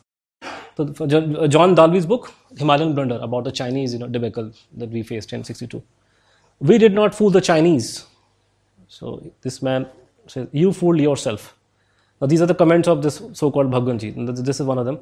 Uh, I think it was mentioned by the author that Panditji said, We were stabbed by the Chinese. You know. So he writes it, a lie black as hell, he was a clown and a knave at that. So, this, so these are not standard words of a Baba actually. In fact, uh, uh, you know, what I find very interesting and intriguing, of course, is a Baba sitting in a place called Basti, which is a very remote part of the country. And sitting here, he's having an insight which I do not know. I mean, I don't think so. Even a top level expert would not know. For example, please understand something about the Chinese war. What what actually went wrong? What most people in our country do not know. They do not know one thing. I think the, the, the, the biggest insult of Gandhi ji is to that on his death anniversary, we have you know services chief lining up in front of his uh, memorial and saluting him. Gandhi ji was dead against the armed forces. If Gandhi ji and the other Congress greats had their way, the army would have been disbanded. And proposal was there. They want to disband the army. कुछ जरूरत ही नहीं है हम तो बिना हिंसा से काम कर लेंगे तो Gandhi ji is complete against army and so were other Congress great leaders तो उनको एक अंदर से इंटरनल प्रॉब्लम थी तो आर्मी चाहते नहीं थे ये लोग। तो इसके बाद आर्मी को उन्होंने कट कट वो तो by the time sixty two came we were not in a very good position because people are anti army हमें आर्मी की ज़रूरत नहीं है हिंसा से ही हम लोग सारा झंडे गाड़ देंगे दुनिया के अंदर। So this man has lost his temper and he's writing, you know, letter this letter. This is from 62 December. In fact, what I'm, you know, rather astonished to read, this is a portion of one of these notes. He's giving, you know, his art of war, how a war is to be conducted. और दस बारह point गिनाया कि कैसे लड़ाई लड़ी जाती है in fact I am using some of these कि कैसे क्योंकि I am also doing information warfare don't launch while your opponent can parry his dos and don'ts of war this is one of the don'ts don't launch while your opponent can parry. The experience of history shows that no effective stroke is possible until the enemy's power of resistance or evasion is paralyzed. Hence, no commander should launch a real attack upon enemy in position until he is satisfied that such a paralysis has developed. In fact हमको बहुत time लगा था हमको जब क्योंकि China लड़ाई हम जब हमने हारी। Actually it was a blessing and disguise for us because we realise कि बॉस अगर आप ये आर्मी नहीं बनोगे तो मारे जाओगे। और इनफैक्ट सुभाष बोस ने 1940 में लिखा था अपने भाई को लेटर भी अवेलेबल है कि free India will land in a ditch if it follows Gandhian principles तो ये मुझे समझ में नहीं आ रहा कि बासठ के दिसंबर में जिस चीज़ को जब पैंसठ की लड़ाई हुई हमारी चाइना के साथ हम जीत गए पाकिस्तान के साथ में, तब हमको समझ में आया कि बासठ के बाद जब हमने आर्मी को बिल्डअप करना शुरू किया, उसका फ़ायदा हमको पैंसठ, छियासठ पे नज़र आया शास्त्री के टाइम पे, कि we were able to stop the Chinese in attack in fact this Baba ji is to tell people कि अयूब खान ने थ्रेटन किया था उसको शास्त्री को कि 800 साल तक तुम लोग हमारा गुलाम रहा था, जब चाहूँगा दिल्ली आ जाऊँगा, तुम तो एक चाइनीज़ सोल्जर नहीं पकड़ सके। सो so देन तो ये आदमी बैठ करके बासठ के दिसंबर में जो चीज़ हमको छियासठ के बाद में समझ में आई कि चाइना से लड़ाई हारने में हमारा फ़ायदा हुआ कि हम लोग को सब अकल आ गई, ये आदमी दिसंबर बासठ में लिख रहा है।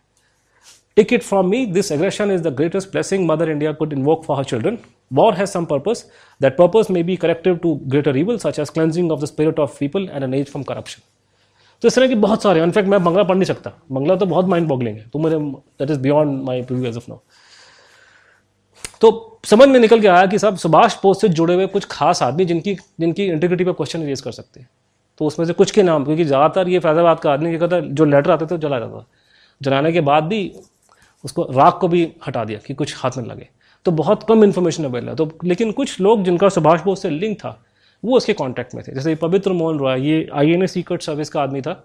और इसने अपने देश के लिए बिल्कुल कुर्बानी दे दी थी। Almost he died for the country because he was part of the revolutionary freedom struggle in India then he went to Southeast Asia, then he returned to India as one of the INA spies. And this is Pavitra Mohan Roy. And in fact, जब इसको पकड़ा गया इसको फांसी की सजा हुई तो इस साथ में नेताजी की नीज का हस्बैंड भी था। तो गांधी जी ने इंटरवीन किया। तो this is one rare case Gandhi ji actually intervene because Subhash Bose personal things were involve families involve he his life was saved because of, indirectly because of Gandhi. Had to intervene because along with पवित्र मोहन रॉय आपके अमित मित्रा जो आजकल आपके finance minister हैं बंगाल के, उनके पिताजी भी लपेटे वहाँ गए थे। तो ये तो is a known person he was an M L A of in Calcutta but किसी को बताया नहीं। सर ये अगर जो बंगला में नहीं पढ़ पाएँगे, ये प्रफुल्ल चंद्र घोष या सैन है ये he was the first chief minister of Bengal मानिकंदा Prafulla Chandra Ghosh and this clip ये वहाँ फैजाबाद से क्लिप मिली इसमें लिखा हुआ है कि whatever happen between Haripura and Wellington square if it had not happen my life would have taken different turn तो हरिपुरा में Netaji became the Congress president in Wellington square he was kicked out तो without giving his name without telling who he was तो एक के बाद एक के बाद मतलब मल्टीपल लोग उनको चिट्ठी लिख रहे हैं उनसे मिल रहे हैं और इन लोगों की आप इंटीग्रिटी पे क्वेश्चन नहीं उठा सकते are S S chief Guru Golwalkar I mean Modi ji I mean today whatever the position R S S the government ये जो आज गवर्नमेंट बनी is because of this man R S S को found किया doctor Hedgewar ये ऊपर doctor Hedgewar का नाम लिखा हुआ भगवंत जी के हैंड राइटिंग में तो तो ये ये, इनको चिट्ठी लिखा मैंने, ये दिखाई लोगों को, सुदर्शन जी को भी चिट्ठी दिखाई गई थी तो ये कंफर्म की हैंड राइटिंग उन्हीं की है और लिखने का तरीका मुझे समझाया गया कि ये तो किसी ऐसे आदमी को लिख हैं जो उनसे बहुत बड़ी स्टेज पे शिवा में I bow before you hundred times this is salutation and is taking orders from that man and this is written at a time and Guru Golwalkar was not well. He in fact died because he had developed cancer by this time. So this is a question which people have to think कि who is this Gumnami Baba कि उसको गुरु गलवालकर जिसको मोदी जी अपना गुरु समझते हैं उन पर biography लिखी उनकी बैठ करके वो उसको चिट्ठी लिख करके उसके सब, उसको सलूट मार रहे हैं। ऐसी कौन सी महात्मा आ गई? उसी को फिर मुसलमान भी चिट्ठी लिख रहे हैं एक सरदार जी भी चिट्ठी लिख रहे हैं साहब डेरा बाबा नानक से कि आप कब निकलोगे हम आपका इंतज़ार कर रहे हैं इतना इतने लेट हो गए हम तो बुढ़े हो गए। ये बार बार लिख के आ रहा है आप कब निकल के आएँगे कब निकल के आएँगे ये तो हर चिट्ठी में लिखा हुआ हम लोग बुढ़े हो रहे हैं हमें कब कितना कितना और हमको इंतज़ार करना पड़ेगा। देश की हालत बहुत ख़राब है। तो ये, एक के बाद एक, अब ये जैसे कई लोग, मैं नाम गिनना शुरू करूँगा, जैसे लोग, बिल्कुल तो पूरी हिस्ट्री क्योंकि मैंने कहा ना कि वो लड़ाई लड़ाई आज़ादी की सुभाष बोस ने, खीर खा के कांग्रेसी पावर में आने के बाद उन्होंने उन्होंने पत्ता साफ़ कर दिया। एक आदमी का नाम नहीं है, सिर्फ़ उन्हीं का नाम है जो कांग्रेस पार्टी से जुड़े हुए हैं। जैसे त्रिलोकीनाथ चक्रवर्ती महाराज। इस आदमी का नाम आजकल कांग्रेस के लोग लेते हैं, दिखाने के लिए कि सावरकर जो था वो इतना तक पक्का नहीं था। क्योंकि कहते हैं कि वहाँ पे जब जो मैंने पूरा पढ़ा नहीं कि सावरकर ने जो माफ़ीनामा मांगा था, जो भी था वो टूट गए थे काला पानी में, लेकिन महाराज नहीं टूटे। तो ये महाराज, जो त्रिलोकी और चक्रवर्ती महाराज था, ये तीस साल तक जेल में रहा, जिसमें वो काला पानी भी था, जिसमें वो आपके मंडले की जेल में था। कोई भी कांग्रेस का बड़ा नेता, बड़ा लीडर, कभी मंडले की और काला पानी में नहीं गया। ये दो बड़ी खतरनाक जेल थी। गांधी जी को तो आगा खां पहले से बैठाते थे वो लोग। वो खतरनाक जेल नहीं थी। सबसे खतरनाक जेल आपकी काला पानी और फिर आपकी मंडले जेल। तो मंडले जेल में आपके महाराज गए थे, आपका सुभाष बोस थे और आपका तिलक पहले गए थे। तो ये आदमी तीस साल तक जेल में इसकी लोग काफ़ी इज़्ज़त करते थे। और इनफैक्ट, ये इंडिया छोड़ के वहाँ ईस्ट पाकिस्तान में था ये, वापस नहीं आया यहाँ पे। और ये सेवन, जो पाकिस्तान के खिलाफ जो लड़ाई चली है बांग्लादेश में, उसमें इसका हिस्सा था। और 1970 या 71 में लड़ाई शुरू से थोड़ा थोड़ा पहले ये हिंदुस्तान में आया। और इसको हिंदुस्तान के पार्लियामेंटेरियन बिकॉज़ सब जानते थे महाराज कौन है आप हिस्ट्री में नाम ना हो, लेकिन लोगों को पता है, Indira Gandhi knew him personally of course तो ये महाराज आए हैं हिंदुस्तान में तो उनको पार्लियामेंट में उन्होंने, उनको फैट किया, उनको इज़्ज़त दी और शाम को मैंने अपने मिसेस गांधी ने हर सिर्फ़ उनको मिष्टी खिलाई है। अगले दिन he died because of heart attack whatever it is तो लेकिन ये महाराज, ये is a well known person तीस साल तक जेल में रहा वो। तो no no she died because of natural causes nothing is an old man तो ही इज़ राइटिंग मुझे बताने का टाइम नहीं है कि महाराष्ट्र खबर कैसे गई। खबर भेजने के लिए बंदा भेजा गया। वो बंदा अपने जान पे खेल के बॉर्डर क्रॉस किया, वहाँ पे गया, क्योंकि महाराष्ट्र पे स्टोपिंग चल रही थी ईस्ट पाकिस्तान गवर्नमेंट के हिसाब पे। उन्हें खबर दी गई ढाका में कि साहब he is alive then he of course get in touch with him then he writes his letters letters found in Faizabad अब ये लिख रहे हैं यहाँ पे कि the person with whom I was Lord नाम नहीं लिखा कहीं पे the person with whom I was lodge in Mandalay jail Subhash Bose played tennis and participate in Durga Puja I have not forgotten him I am still with him in Delhi in 1940 at shankar lal's residence shankar lal was the general secretary of our block with subhash he said on a chilly night in the agra ground hundreds of people are waiting for him till 9 at night i am eagerly waiting for the same person the oppressed and tortured people of east pakistan are waiting for him तो ये इस तरह के reference बहुत बार निकल कर रहे हैं। एक एग्जांपल मैं आपको सीरीज़ में लोगों के नाम, मैं उनके नाम ही नहीं गिना रहा कि जिनका नाम हमने वर्बली सुना है, कि मैनेक शॉ का नाम आ रहा है, इंदिरा गांधी का नाम आ रहा है, वो छोड़ दीजिए। वो तो मैं बात ही काउंट नहीं कर रहा। कौ का नाम भी आ रहा है कि कौ भी उनसे मिलने आया था, लेकिन वो, उसका एविडेंस नहीं है, सिर्फ़ वर्बल एविडेंस है। लेकिन इनके तो कागज़, पत्रा, चिट्ठी विट्ठी फैमिली वाले सब अवेलेबल है। जब हम लोग नेताजी की बात करते हैं देखिए एक बात समझिए मोटी मोटी ये डिस्कशन कोई पब्लिक करे करेगा नहीं। कभी कोई टीवी अलाउ नहीं करेगा, मैं बता रहा हूँ आपको प्राइवेटली कर देंगे। टॉप लेवल के जितने हमारे कंट्री के लीडर्स थे, उसमें से एक ही लीडर था जिसको, जिसने औरतों को बराबर का दर्जा दिया था। And that was not Gandhi ji तो और वो सुभाष थे। सुभाष के, लेकिन हम जब सोचते हैं कि उनके साथ में कौन सी लेडी फ्रीडम फाइटर कौन सबसे आगे तो हमारे दिमाग में आता है वो लक्ष्मी सहगल का नाम आता है। भाई, Lakshmi Sahgal was because she got lot of publicity because she did wonderful job because she was part of the I N A women's brigade and subsequently she was in India but actually she knew Netaji barely for one and half years I think even probably one year She was a captain, he was supreme commander. How well she knew personally, I do not know. Nobody can tell because she hardly knew him for more than one year. Uh, Leela Roy knew Subhash Bose right from the time they were teenagers. Her father was a Roy Bahadur. In fact, um, uh, इसका portrait Parliament House में Manmohan Singh unwell कर रहे हैं जिस आदमी या जिस जिसका भी जिस आदमी औरत का पोर्ट्रेट पार्लियामेंट हाउस में लगता है और वो कांग्रेस पार्टी का ना हो इसका मतलब को बड़ा तीस मार खाओगा किसी अरे करे का लगता नहीं she was a member of constituent assembly also and उसके बारे में ये है कि most of the revolutionary freedom fighter but generally from people who came from the lower middle class or poor people. She was an exception because she was daughter of Rai Bahadur. She was the first MA in Dhaka um, from Dhaka University. I'm told she was very good looking also because this is a picture of her. She was very old. तो ये जाकर के this much I can confirm too because I know family that वो उनका रो रो के बुरा हाल हो गया था जब when she met this Faizabad fellow और बाकी बहुत लेटर्स आगे के, और फिर because he told her that you have to tell some people about me you tell doctor Asim Majumdar you tell my brother you tell Ashutosh Ganguly some some person was a very big known business these are Subhash was his personal friends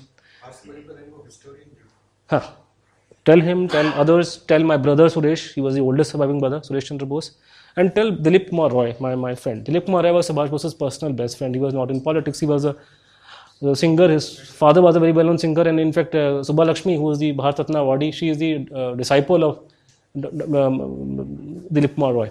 Now, she is writing this letter to Dilip Kumar Roy in 1963 after meeting Baba. Baba and she's writing that well, please forgive me for my handwriting my hand is shaking because i've just suffered a stroke uh, i want to tell you something about your friend uh, he has remembered you of course and then she writes in english that he is alive in india and she then quotes his words it was dilip who always wanted to make me mystic and she said take it from me this is 100% true what i'm telling you there's a strong interjection on me not to tell you anything more But this is true. Your friend is alive and he's in India. So this is how Leela Roy informed Dilip Kumar Roy. And uh, this is Dilip Kumar Roy sitting And uh, this is Subhash Chandra Bose. This is taken at Cambridge when they were studying there. This is Dilip Kumar Roy because he had become a holy man afterwards. तो ऐसा likewise बहुत लोग I mean I am clear Suresh Chandra Bose was told and Suresh Chandra Bose believe it उसके लिए बहुत लंबा थोड़ा presentation देना पड़ेगा but he knew in fact he told Khosla commission on oath on record my brother is alive till date seventy two so So he just so said only because he ha- had been told about uh, the Faizabad film. Now there are only three four ways to identify a person. If uh, pictures pictures are not available, so DNA, handwriting, आजकल बहुत techniques आ गई but 85 में आपके पास में सिर्फ़ ये दो तीन ही थी। फिंगरप्रिंट्स थी फिंगरप्रिंट उन लोगों ने ट्राई नहीं किए। कुछ उस टाइम पर इंक्वायरी हुई नहीं लेकिन मुखर्जी कमीशन के सामने जब ये केस खुला तो हम लोगों ने डीएनए और हैंड राइटिंग को ट्राई किया गया। So these are the some hand writing samples of this so called Baba जो मेरे हाथ लगे। सैंपल तो बहुत सारे हैं पर ये मेरे हाथ में इतने अच्छे लगे नहीं तो हैंड राइटिंग देखिए hand writing again is science it's in all courts of law all over the world hand writing experts opinion counts it is taken as an evidence it may not be clinching but it is evidence and in conjunction with the other evidence on record it can be clinching also तो ये it is scientifically impossible for a person to write in somebody else his hand writing in two language for thirty years तो ये hand writing match इसका कर गया, करके। Only इसमें issue ये था कि इसमें दो प्राइवेट एक जो जो रिपोर्ट कंफर्मेशन आई है, वो प्राइवेट इंडिपेंडेंट एक्सपर्ट की आई है। गवर्नमेंट के एक्सपर्ट ने रिपोर्ट नेगेटिव में दिया लेकिन जो प्राइवेट एक्सपर्ट था, वो रिटायरमेंट से पहले उनका बॉस था, उन सबका। Because he was the top most India government level man and government expert के अंदर घपलेबाजी हुई है, वो I give you some more examples letter but I don't think so that we should pay see one reason for example when you a report, expert report is given by a handwriting expert, you are supposed to give reasons why are you giving that kind of opinion. so for example the state government bengal state government report by mr mandal there was no reasoning he simply said that the handwriting does not match i'm sorry that's not the way of writing whereas mr bilal kapoor when he gave his report he reproduced alphabet a in faizabad alphabet in subhash bose likewise all alphabets in english and bangla he and he i think gave 360 el- exhibits with his reports to demonstrate कि this is the same person and told me कि मेरा चालीस साल का जिंदगी बर्बाद है ये आदमी कोई और निकल जाए सुभाष बोस के अलावा ये hand writing is the same person you can he said he is trying to you know fake his hand writing is trying to change but although कहता वो you can can fool hand writing expert अब you can't even figure out who is Subhash Bose and who is Baba ये ये एक sample है ये एक sample नीचे का है। तो ये जो नीचे उमर खयाम को कोट कर रहा है ये बाबा है। With them the seeds of wisdom did I sow, and with my own hand labored it, it to grow. And this was all the harvest that I reaped. I came like water, and like wind I go. In fact one thing जो उसने मुझे समझाई expert ने कि मैंने ही पहले पोच किया था I was part of Hindustan Times Hindustan Times से बीजेपी अखबार है नहीं। तो पहले हमने इसको बीच में ले गया लाल साहब को। बाद में उसने एक और रिपोर्ट दी उसने मुखर्जी कमीशन को उसको अलग सैंपल मिले। लेकिन उसने दो अलग अलग रिपोर्ट दी। एक एच को रिपोर्ट दी एक जस्टिस मुखर्जी को रिपोर्ट दी। तो technically we have got four reports दो गवर्नमेंट एक्सपर्ट की रिपोर्ट है एंड मिस्टर लाल की दो अलग रिपोर्ट्स हैं अलग अलग सैंपल्स के ऊपर। अब उन्होंने मुझे बताया कि सुभाष बोस ये सैंपल नेशनल आर्काइव का है। ये फैजाबाद का एक स्क्रिबल है। कागज़ फाड़ के फेंका हुआ था। उसने बताया कि जब भी सुभाष बोस कभी इंसर्ट करते हैं तो he puts a specific caret mark like this and you will find the same mark in in in this Faizabad fellow is another sample this is Netaji 1936 this is the Baba. And he has accounted for all ABCD all the alphabets and all those things. This is a sample of Faizabad Baba's handwriting. Now, this is expert writing that there's such a fit. It's just so much similar that even after decades, they sound almost look almost the same. Now, this is a problem. Now, the Gumnami Baba is not Netaji because the DNA did not match. Now, there's a वहाँ पे पाँच सात दांत मिले थे मेरा मानना है दांत उनके थे और वो दांत का डीएनए टेस्ट हुआ एक CDFD हैदराबाद में और एक आपका Calcutta C F S L में और उसमें वो एक में CDFD कहता है कि उसकी इनकन्क्लूसिव है report is not conclusive and the Calcutta C F S L said कि the DNA does not match Subhash Bose की फैमिली से सैंपल लिए गए तो वो डिड नॉट मैच तो this this is not the general reference जैसे कि okay everything is fine of course dna is in a much stronger wicket than a handwriting expert's opinion because it's completely scientific but one thing you should not forget that human hand is not scientific especially in india this is these are not my word by the way india among most corrupt cou- countries says advani walmart flags india china as corrupt nations India fourth most corrupt condition service बहुत से आपको मैं sample दिखा दूँगा कि हिंदुस्तान के खुद के एक्सपर्ट कह रहे हैं कि हमारी डीएनए टेस्ट रिलायबल नहीं है। जैसे ये खबर आई थी जब आरुषि तलवार केस निकला था। Good better D N A testing facilities in India have solve save the Talwar उसमें एक्सपर्ट ही बोल रहा है सी डी एफ़ डी का that painting a rather bleak picture of existing condition under which many of the DNA lab operating in India G V Rao formerly chief staff scientist है Hyderabad based C D F D says is lack of standards guidelines accreditation and proficiency testing of the D DNA labs and his experts तभी तो जब भी कोई बड़ा case होता है, बड़ा मतलब जो मीडिया में आता है, उसकी टेस्टिंग बाहर से क्यों होती है? अभी आपका ये जो केस हुआ था, आपका जितने मोटे मोटे केस सारे टेस्टिंग फॉरन में होती है। क्योंकि पता है यहाँ की लैब में अब आप मुझे बता रहे हो कि छोटे छोटे केसेस में आप यहाँ टेस्टिंग फॉरन से करवाते हो। इतना बड़ा पॉलिटिकली मोटिव केस है, उसकी रिपोर्ट करेगा कौन? डीएनए करेगा होम मिनिस्ट्री जिस होम मिनिस्ट्री को C D F D control by the home ministry C F S L control by the home ministry जिस होम मिनिस्ट्री को मुखर्जी कमीशन की रिपोर्ट में ये लिखा हुआ है कि ये रिलायबल नहीं है, ये मुझे कागज़ नहीं दे रहा, वो करेगा डीएनए टेस्ट उनका। ये हमारी औकात है। हम लोग ये जो आपने आधार कार्ड बनाया कभी? वो बायोमेट्रिक्स होता है पहले आपका। ये पैसा खिला करके इन्होंने हनुमान जी का कार्ड बना दिया लोगों ने यहाँ पे। यहाँ पैसा खिला के यार ये सब रिपोर्टें चेंज करना बड़ी बात नहीं है। खासकर उस केस में जहाँ पे इतने लोग फंसने वाले हैं। तो आपको पहले पूछना चाहिए कि डीएनए की रिपोर्ट किसने दी है? होम मिनिस्ट्री ने। होम मिनिस्ट्री का अपना रिकॉर्ड इस पूरे केस में it is like you know Pakistan India having a discussion on Kashmir and we say कि Israel will be the mediator आपको लगता है पाकिस्तानी आएँगे बैठने के लिए बीच में, बैठने के लिए? तो वो तो तुम्हारा दोस्त है। I am sorry home minister government of India की कोई इसमें उनके मतलब उनसे मैं तो मानूँगा नहीं कभी उनकी बात तो मन की। और वो जस्टिस मुखर्जी ने जो स्टेटमेंट दिया है कि I am convince this man was him please don't forget it was justice Mukherjee who receive this reports DNA उसी को मिली थी। तो सुप्रीम कोर्ट का जज है वो। ये बात मुझे पहले से मालूम है। मैं भी बेवकूफ़ नहीं हूँ। मुझे मालूम है कि डीएनए टेस्ट मेरे खिलाफ आ चुका है। 2005 से बात का मालूम है, उससे पहले का मालूम है कि हैदराबाद से फ़ोन आया था कि डीएनए मैच कर गया है कमीशन को। और जब रिपोर्ट आई तो लिखा हुआ इनकनक्लूसिव ये बात का मालूम हमें कि वहाँ डीएनए मैच कर गया था, लेकिन उन्होंने घपलेबाजी इन लोगों ने इनफैक्ट एक हमारा कंट्री में साइंस इतनी आगे बढ़ चुकी है इस कंट्री के अंदर कि यूरोप, अमेरिका में डीएनए टेस्ट करते हैं और उसके बाद फाइंडिंग निकलती है। हमारे टेस्टिंग से पहले फाइंडिंग निकल जाती है। ये इन्होंने, डीएनए की रिपोर्ट इन्होंने फैजाबाद की जो आई है, उससे पहले नेगेटिव फाइंडिंग जो है, Anand Bazar Patrika a paper which is known to support Congress party which is rabidly against Subhas Bose case उसमें उन्होंने लिख कर दिया उन्होंने ये क्या मतलब भैया आप आप आप पहले से आपको कैसे मालूम कि बंदा वो डीएनए उसका मैच नहीं किया? प्लांट हुई है। No it comes boils down to three four most important question जो बड़े बेसिक क्वेश्चन है। ये मतलब बिना इनका जवाब टैकल किया आप पूरे केस में नहीं जाएँगे। अगर ये आदमी सुभाष चंद्र बोस था, सवाल ही पैदा नहीं होता कि जिस जो हम तो भैया वर्ल्ड लीडर हैं स्नूपिंग करने में सर्वेलेंस में, हमारा तो नंबर वन है, ये तो जुम्मा जुम्मा पचास साल बने, बनी बनी है C I A forty seven में। आई बी तो बना है, अठारह सौ पाँच का बना हुआ है। हम तो बहुत बड़े गुरु हैं इस पूरे केस के। आपने समझा क्या हिंदुस्तान को? बहुत बड़ी हमारे पे एक्सपर्टीज है ये जासूसी करवाने के अंदर। तो हमें नहीं पता चलेगा। वो बंदा तीस साल यहाँ रह गया तो वहाँ के लोग क्या आई क्या कर रहा था वहाँ का? वहाँ का लोकल इंटेलिजेंस क्या कर रही थी वहाँ तो पहली बात है कि अगर वो बंदा सुभाष बोस था, सवाल ही पैदा नहीं होता गवर्नमेंट को नहीं पता। तो गवर्नमेंट को मालूम था। जो भी बाबा था गवर्नमेंट को मालूम था। मेरे को मैं सुनने में बहुत अजब अजीब अजीब नाम आ रहे हैं। कि इंदिरा गांधी आई थी मैनेक शॉ आया था, ये आया था, वो आया था।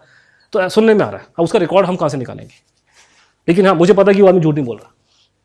किसी भी जगह का फॉर एग्ज़ाम्पल जिसने इंदिरा गांधी का मुझे कहा था, वो बंदा वहाँ का बीट कांस्टेबल कोई मुसलमान थी, बस्ती का। किसी भी जगह का बेस्ट इंटेल आप में से कोई भी आदमी इंटेलिजेंस में काम कर चुका हो कुछ इंडिकेशन कोई रिश्तेदार हो तो पूछना। किसी भी जगह का बेस्ट सोर्स इंटेलिजेंस का local is always the beat constable उसने कहा, जी, मैंने सुना था इंदिरा गांधी आई थी। तो ऐसे लोगों के नाम निकल निकल के आ रहे तो ये कि गवर्नमेंट को जो भी आदमी था, मेरा पहले एस्टिमेट था कि 69 जब चरण सिंह बने हैं, वहाँ के मुख्यमंत्री, क्योंकि चरण सिंह का नाम बार बार आ रहा है कि चरण सिंह उनके पास में आया करते थे। अब मैं उसको रिवाइज कर रहा हूँ। I think sometime after Nehru died the government new whether they knew his precise location that I can't say, which I think is very clear after 69 or 70. But the government of India was fully aware that he was alive when he was here in 60, whoever this, whoever this man was. Number two, there must be a big reason for him not to, to get into hiding and he not, not come out. Well well, उसका एक simple answer था कि वो जब उनसे पूछते थे कि भगवान जी आप बाहर क्यों नहीं आए तो वो बोल my coming out is not in India's national interest people of country would suffer if my identity is disclose let me be here I am working for the country इस तरह की बातें बोलते थे कभी nobody, it is nobody's case he was sitting quietly. I don't think so. This, ये तो आदमी सोता भी नहीं था बैठ करके आप तो चौबीस घंटे कुछ ना कुछ काम। He was not always in UP he is to go out कभी कह रहे हैं, यहाँ गया, कभी कहते वहाँ गया। He was never he was based है but he was not there all the time तीसरा there is no way he could have because he was not मम तो ये तीन तीन क्वेश्चन है जिनके ऊपर जिनको थोड़ा सा एलाबरेट मैं करूँगा सारा तो नहीं कर पाऊँगा लेकिन थोड़ा बहुत ये। देखिए पहली बात जो उस, अब ये उसका नैरेटिव है मुझे पता नहीं कितना सच है लेकिन जो उसका नैरेटिव था इस आदमी का पहली बात है कि भगवान जी ने आपको डिस्क्राइब किया हुआ कि प्लेन वहाँ पर हम गए नहीं। वहाँ पे जहाँ पे प्लेन क्रश हुआ वहाँ पे मैं गया नहीं पहले ही हम वहाँ से निकल लिए। और रूस से पहले से ही बात हो चुकी थी and then he describes the condition in Siberian camps मज़ाक में ये उन्होंने पूछा उनसे कि आपसे how did Russian street you he said मैं उनका जमा ही नहीं था उनका। ये उन्होंने बोला कि I was not there son in law but it was like a give and take and he was of some help to them but asylum given, so he was not as a prisoner. He was kept hidden in siberia, but he talks about visiting kremlin and what not वो ये कह रहे हैं कि 1947 में जो India का independence हुआ, उसके बाद से उनकी लाइफ में पूरा चेंज आ गया. And he has accuse of Indian leadership of great betrayal हम लोग जो समझते हैं सुभाष बोस और गांधी जी का जो क्लैश है it is only about non violence no it is not about non violence it is about many things for example ये जो प्लानिंग कमीशन की आप जो बात कर रहे हैं, ये सुभाष बोस का आइडिया था। गांधी जी तो इसके खिलाफ में थे। मतलब the reason Subhas Chandra Bose kicked out because Gandhi ji was not in favour of industry if you are true Gandhian you should not work for Microsoft etcetera by the way Gandhi के की उसमें कोई industry का नाम ही नहीं है। वो का चरखा चौड़ा बैठ करके आप लोग। Take it from it is true तो Gandhi ji was also not in favour of independence he was in favour of dominion status Australia England in fact it was people like Subhas Bose and Nehru who were in favour of complete independence Purna Swaraj Gandhi नहीं मान रहे थे, लेकिन उन्होंने जबरस्ती कर करा के उन्नीस सौ उनतीस में उनको मनवा लिया लेकिन वो फिर नहीं माने।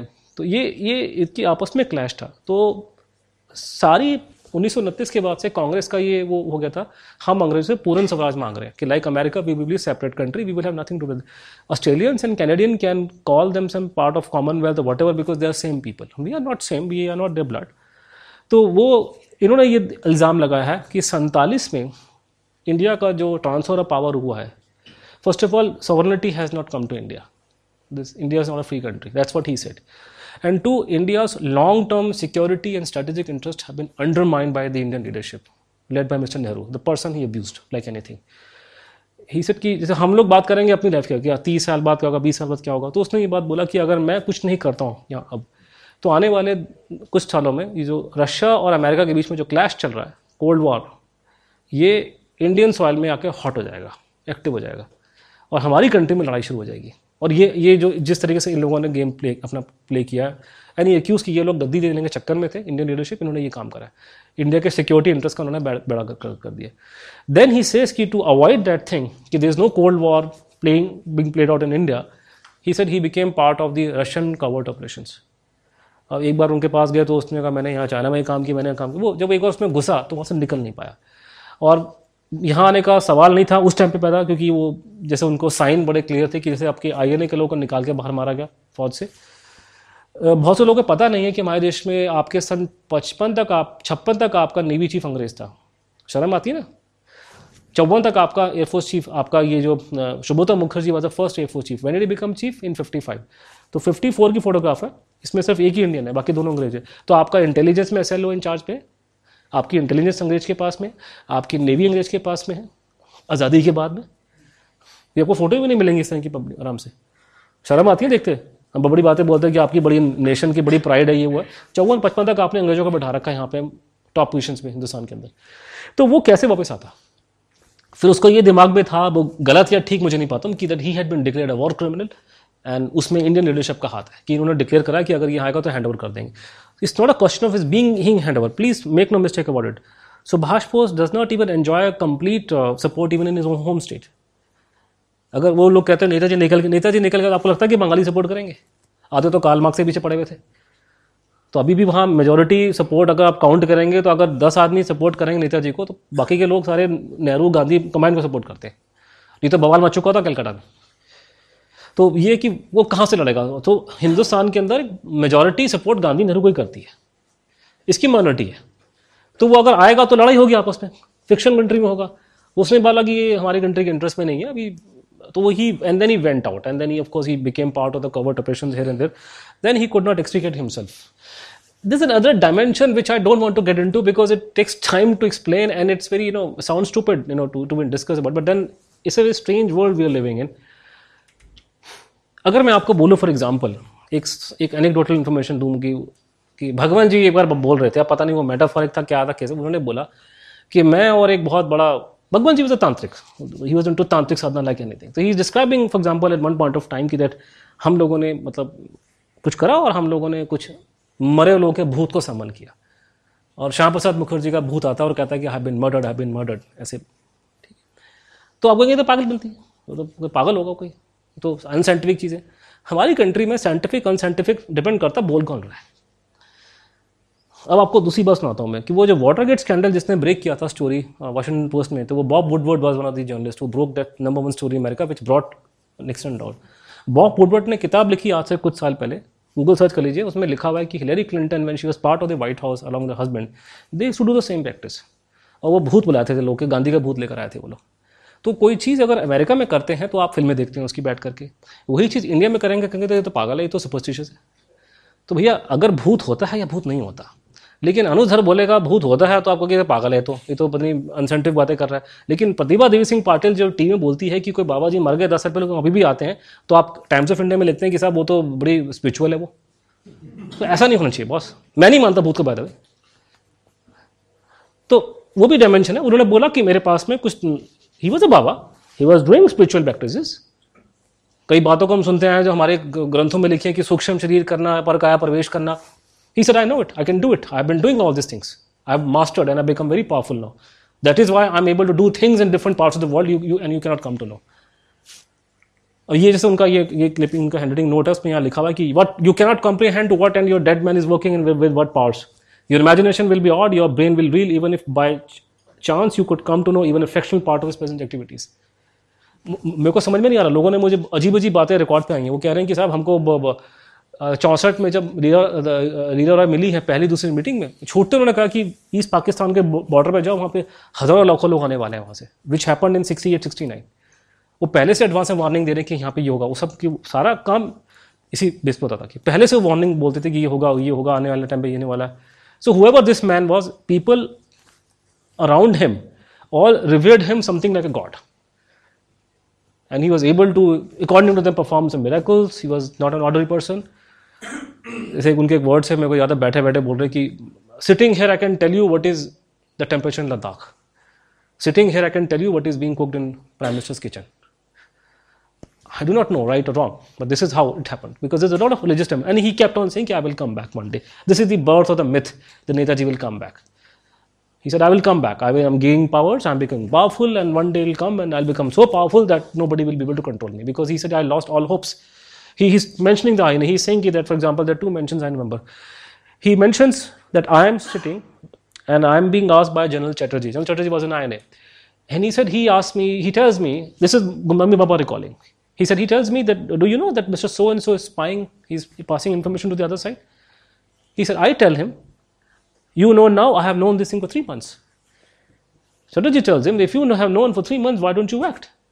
He answered, look, this is what we have to do with. If I start keeping, if, taking these people out, I'll be left with nothing. So he knew he was dealing with a ragtag army. Then he mentions I had great hopes the moment my army has crossed this border, the whole Bengal will stand, in, stand up for me. It didn't happen. So that way he lost hopes. Nothing can, and he probably took the spiritual side that I will now gain powers. So this sounds very fantastic, but this is this is the birth of that myth in India that Netaji one day will come back and he'll be very super powerful and whatnot. And people have tried to, you know, even you know, people saying कि कल की अवतार का नाम जिक्र किया जा रहा है मुझे पता नहीं I don't believe I have I mention I don't believe in this nonsense what I believe in this, why would the CIA in 64 maintain papers about Subhash Bose being alive in India? The 64 का एक record एक CIA का हमारा हाथ लगा है no वो ही भगवान जी बोला कि हम पहले चाइना में गए वहाँ से चाइना में कुछ काम करने गए थे।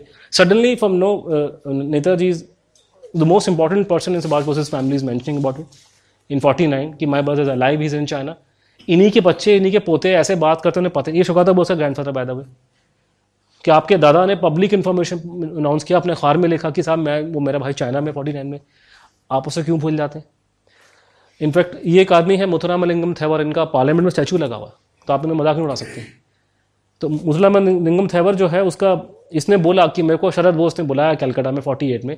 ही टोल्ड मी 49 में कि मेरा भाई ज़िंदा है he is in China go and meet him Then he said he, he said told people publicly, I went and I met Subhash Bose in China in 49. Why shouldn't I believe him? Because statue of parliament house इस वादी का। Public statement दिया उसने। अगर ये आदमी झूठ बोल रहा है तो उसका स्टैचू क्या कर रहा है पार्लियामेंट हाउस के अंदर? बुसराम निगम थे का। नाउ एक, मैं आपको छोटा example time is running out I give one example forget everything else अगर ये एग्ज़ाम्पल भी अगर ठीक है अपने आप में, सिर्फ़ यही एग्ज़ाम्पल तो भी this is more than enough for him not to come out forget everything else वो ये कह रहे थे, उन्होंने बोला कि साहब, मैं सिक्सटी फाइव की बात है। कुछ लोग कैलकाटा से गए। अगर आप में से कोई कैलकाटा का तो बादल बिनोय दिनेश, जो बीबीडी बाग तो दिनेश गुप्ता का relative was one of them जो रेवोल्यूशनरी फर्टनिटी के लोग थे, उनके, वो, उनके पास में जाया करते थे। तो वो बात कर रहे थे, कहते Bhagwant ji is usual smoking cigar and he said that you know America they have been some ten fifteen wars after the end of second world war in south east Asia America hasn't been able to win even a single of them thingle single को thingle ज़ोर से बोला। Basically mocking once said you know Churchill was not able to pronounce S properly I am alive to tell you this then he said that sixty five that I told Ho Chi Minh to distribute finest form of cocaine and heroin dump it on the south vietnamese side. And americans have consumed 1000 tons of it. They can go and fight this war for another thousand years they will never win this war. This is what he said at that point of time. Mind you he was completely anti-communist. There's a difference between dealing with somebody and being their friends. So you leave that aside. But he mentioned this thing that i told ho chi minh this thing and he at my advice he has dumped a lot of cocaine and heroin on the south Amer- vietnam side and the americans are on drugs they can't fight this war no i am not an expert i do not know all these things i come back to delhi and i ask somebody who's an expert Ki, this is some Baba is saying. He said, How is possible that Babaji is sitting in UP saying all this thing? Because we in India came to know about that drugs can be used in such a way in, in a battlefield in only in 80s. Then I found out that towards the late 1960s, the Pentagon, you know, somehow came to know that uh, the Americans were on drugs. And by Nixon came in, 70, I think, I think 15% soldiers, he was told, 15% soldiers were on drugs. So if in army, the 15% people are on drugs, but how can they fight?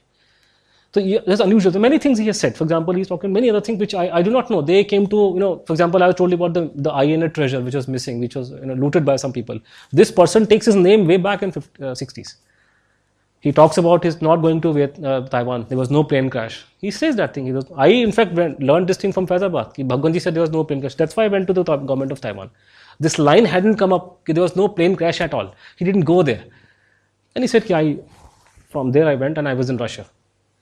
So uh, then he also mentioned this thing, and this is this last segment is very fascinating because of his visual appeal. It is not. I am not also not very clear about it, but I want to show because it's very fascinating to get into all these aspects. It may not be true or maybe true. I don't know. But he mentioned Bhagwanji. He said very clearly that whenever Ho Chi Minh and uh, the Vietnamese and the Americans met for two talks, uh, I was there. And this truce talk happens in Paris. Bhagwanji talked about this being Paris. You can ask me later on ki how he reached Paris. I can give you answer.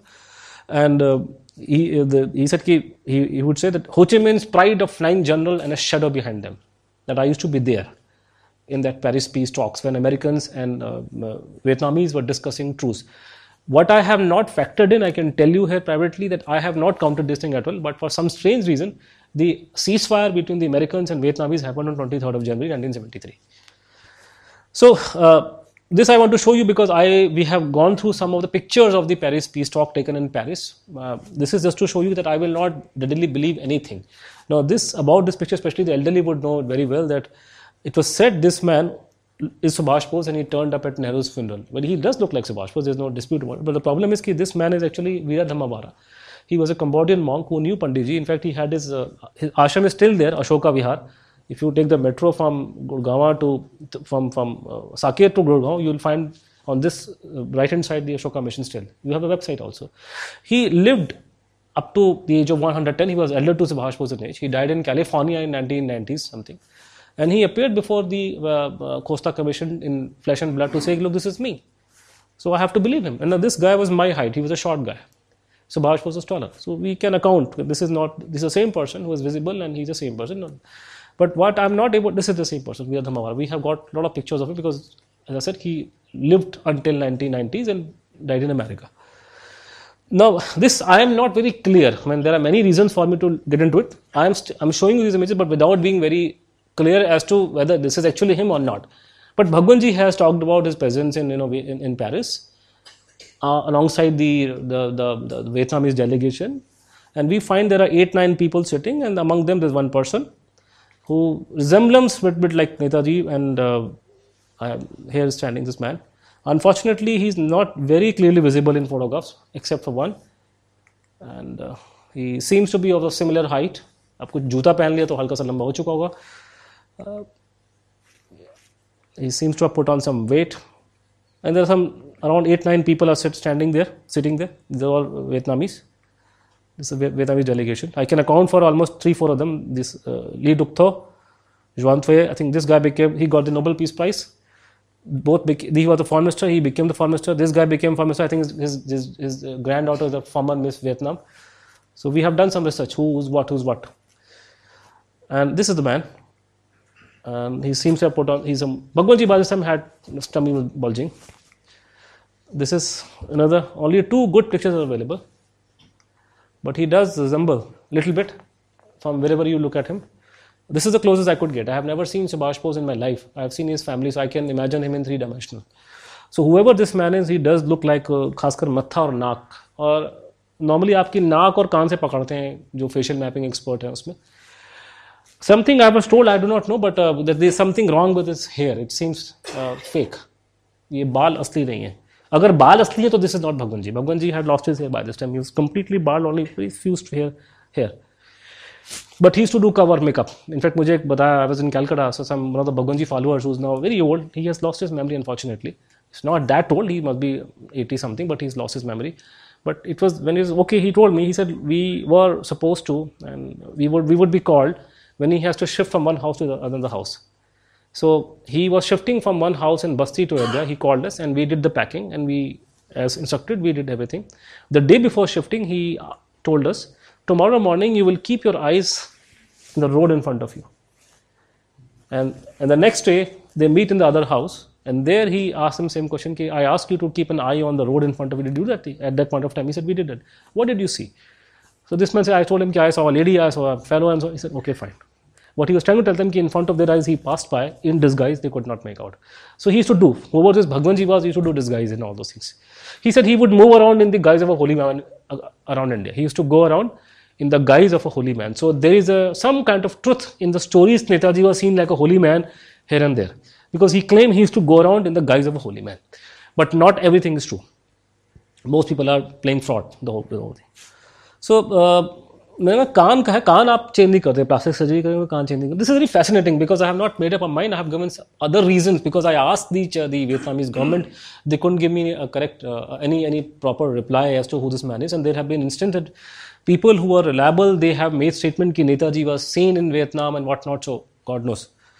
But this uh, one of my friends did you know, uh, you know उसने ऐसी photo लेके नेताजी का मुँह बना बनो के दिखाया तो so the only idea is this man, whoever he is, he looks like him. Whether it's him or not, I do not know as yet.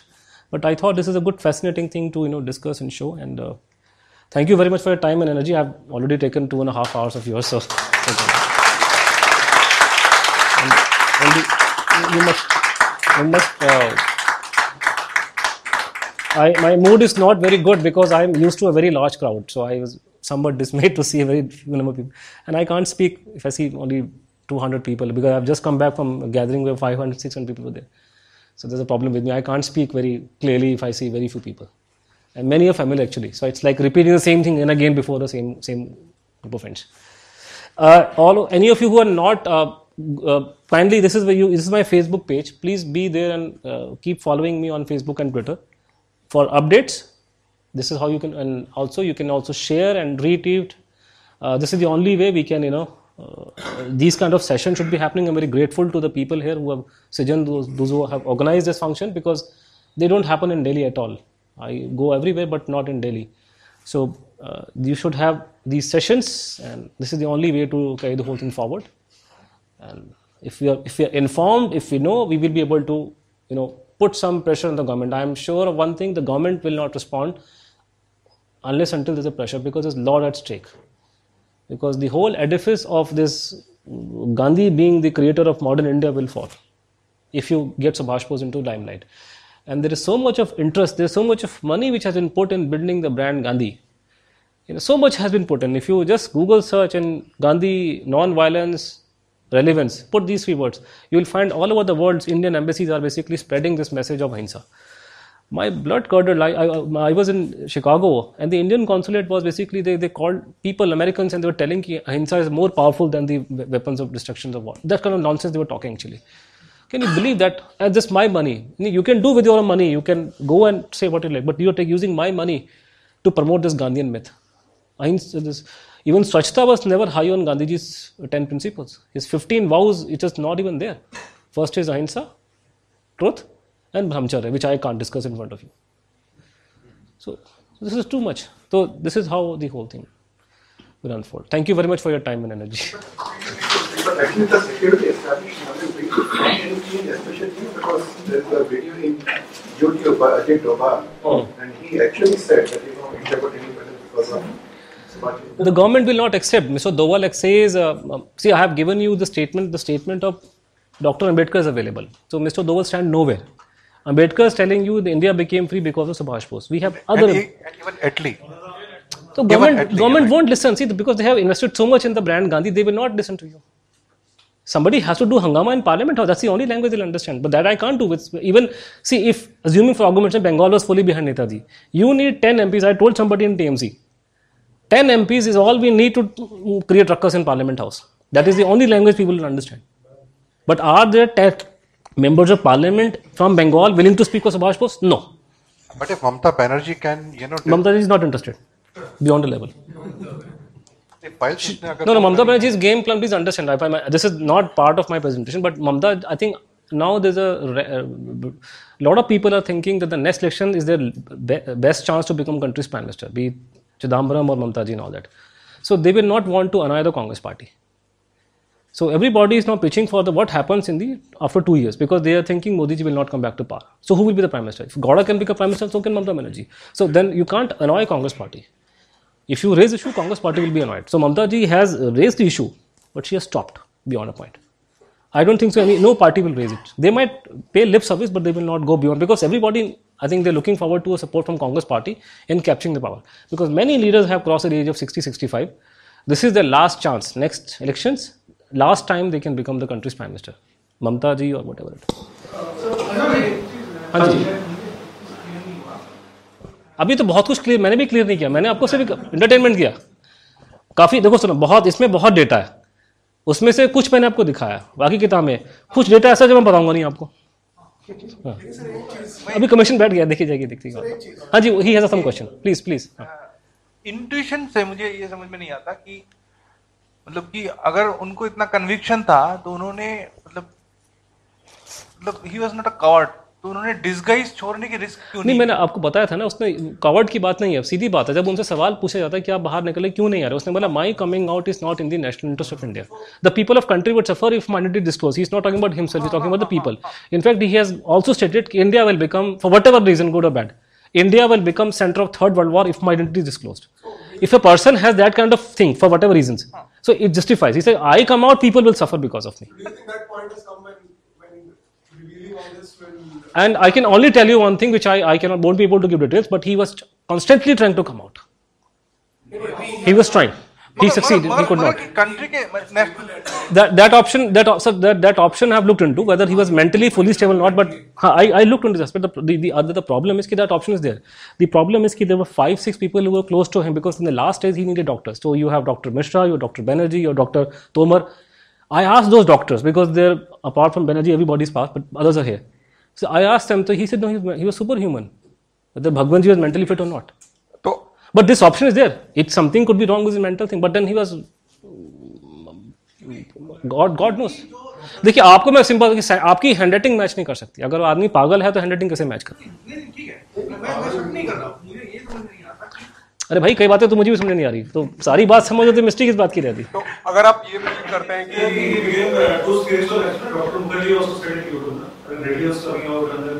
those cases were Dr. Mukherjee also said it YouTube, na? When radio was coming out and then he- Well, that is fine. That's the people were close to him. They did not detect anything wrong with his head. They just couldn't believe what he was talking about. They couldn't believe that he has talked about the you know the, the war in Southeast Asia. He's talking about MacArthur, Mountbatten. He's talking many things which I can't tell you because it's very very, very unusual. Maybe he was in a different level altogether. Which we can See, my my inquiry is only about finding what happened to Netaji. Now I have been led to the Faizabad. So once we fixed who this man was, and the problem is that we have very limited support resources. I have not seen papers also. There are a lot of records. See, people used to come and meet him and they used to take, used to take notes, like official formal notes. For example, I've got one note. 1977, Brahmkund Gurdwara, where he was staying. Who are present? The names are given. Then question is put to him. This question is, uh, why doesn't this government ask you to come out and take your rightful place? This is Moraji Bhai's government. His, his answer is, if I came out, lot of innocents will die. So please keep this thing in mind. It's not about being coward and all that. Netaji does not enjoy a full full support from India within India. Even in Bengal, he doesn't enjoy full support. People will be after his life. गाली गलौच करने में मैं आपको अभी मैंने example भी दिया वहाँ बहुत गाली देते हैं नेताजी को हाँ नहीं मैं बता रहा हूँ no there are ten fifteen percent of Bengalis who are like patriot like no other there are ten fifteen percent Netaji का सपोर्टर है वो उनका तो बराबरी कर सकता नहीं वो तो उनके वजह से मैं आज यहाँ खड़ा मेरे दो सारे बंगाली मेरे लेकिन मेजोरिटी को कोई इंटरेस्ट नहीं है सुभाष बोस में उसमें हॉस्टाइल बहुत सारे इतनी गाली गलौज सुभाष बोस को बंगाली देते हैं कोई देता नहीं परसों मैंने यूट्यूब में वीडियो हटवाया कि उसमें आदमी गाली दे सुभाष बोस को देता है बंगाली बैठ करके। नहीं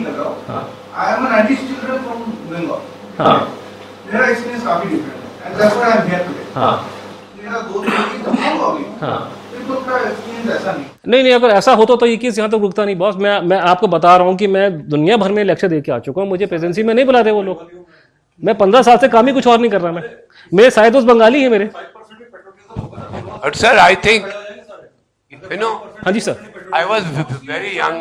By the way, my name is also okay sir was of that time in every house, in every middle class house, th- there was, you know, I was, I was very young that time. Every there was so much support for Netaji at that time you know after sir मैं आपको example sir मैं आपको example दे रहा हूँ। So you know every house had Netaji picture Bhagat Singh picture Netaji and Bhagat Singh picture was almost in every sir मैंने मैंने आपको एग्जांपल दी है। वो proof of the pudding lies in the eating photo को छोड़िए। Photo तो भगवान राम की रखे भूल जाते हैं। नहीं सपोर्ट नहीं है। मैं बता रहा हूँ सपोर्ट का मतलब क्या होता है कि जैसे ही रिजनबुल रहमान की डेथ होती है तो आधा बंगाल सड़कों में निकल आता है इंक्वायरी के लिए। लेकिन सुभाष बोस की जब रिपोर्ट को रिजेक्ट किया जाता है यहाँ पे तो कोई निकल के नहीं आता। Proof of the pudding lies in the eating कि आप ग्राउंड पे क्या एक्शन लोगे जैसे मैं पे फेसबुक में मैं बैठा हूँ तो मैं काम करता हूँ तो वहाँ पे हज़ारों सपोर्टर है। जब उनको फेसबुक पे पोस्ट करो कि मेरी किताब निकली, किताब खरीदो तो एक सब भाग जाएँगे वहाँ से। तो एक्चुअल में क्या आप करने वाले हो, उस पर डिपेंड करेगा। आप कितने लोग यहाँ पे सुनने के लिए आए, कितना देखने के लिए आए? तो वो कहने को सब सपोर्टर हैं, लेकिन जब कुछ करने की बारी आती है तो वही भमरी देवी के पीछे भागते हैं उठा करके वो लोग। तो यहाँ कोई नहीं आएगा। अनुज जी एक बार I'm इस पे इस पॉइंट पे जरा बता दीजिए कि आ, ये सारी गांधी नेहरू का फ्रीडम लाने का हिंसा नहीं उसमें मेरे बोलने कुछ है नहीं मैं आपको बाइट सुनाने वाला था मेरा बोलने कुछ है नहीं। अब ये कि पिछले कुछ सालों में बहुत सा डेटा बाहर निकल के आ गया। उसमें मोटे मोटे तीन चार लोगों की टेस्ट बनी जो बहुत इंपॉर्टेंट है from historical point of view Clement Attlee जो इंग्लैंड का प्राइम मिनिस्टर जिसने आपको इंडिपेंडेंस दी है, उसकी दो स्टेटमेंट है। इनफैक्ट लोगों को पता नहीं दूसरी स्टेटमेंट भी है उसकी। दो है सर उसकी एक तो कि वो कैलकाटा आया था पहले वो लखनऊ में गया बाय द वे लखनऊ के बाद में वो कैलकाटा गया। लखनऊ में उसकी टैपिंग हुई थी। ये बात भी है वो अलग इशू है।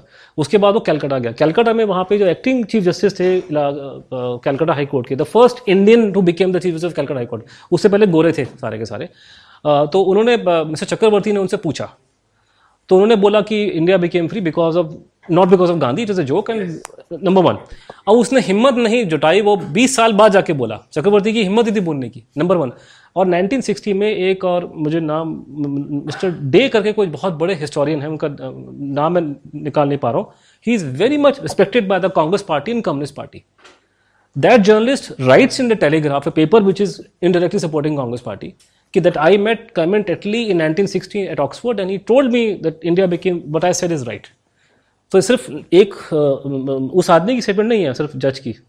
ये आ रही है। और वो जज मैंने कोई मुझे बोल रहा था कि साहब की जयराम रमेश उस कहते हैं कि साहब वो ऐसे ही बोल रहा होगा।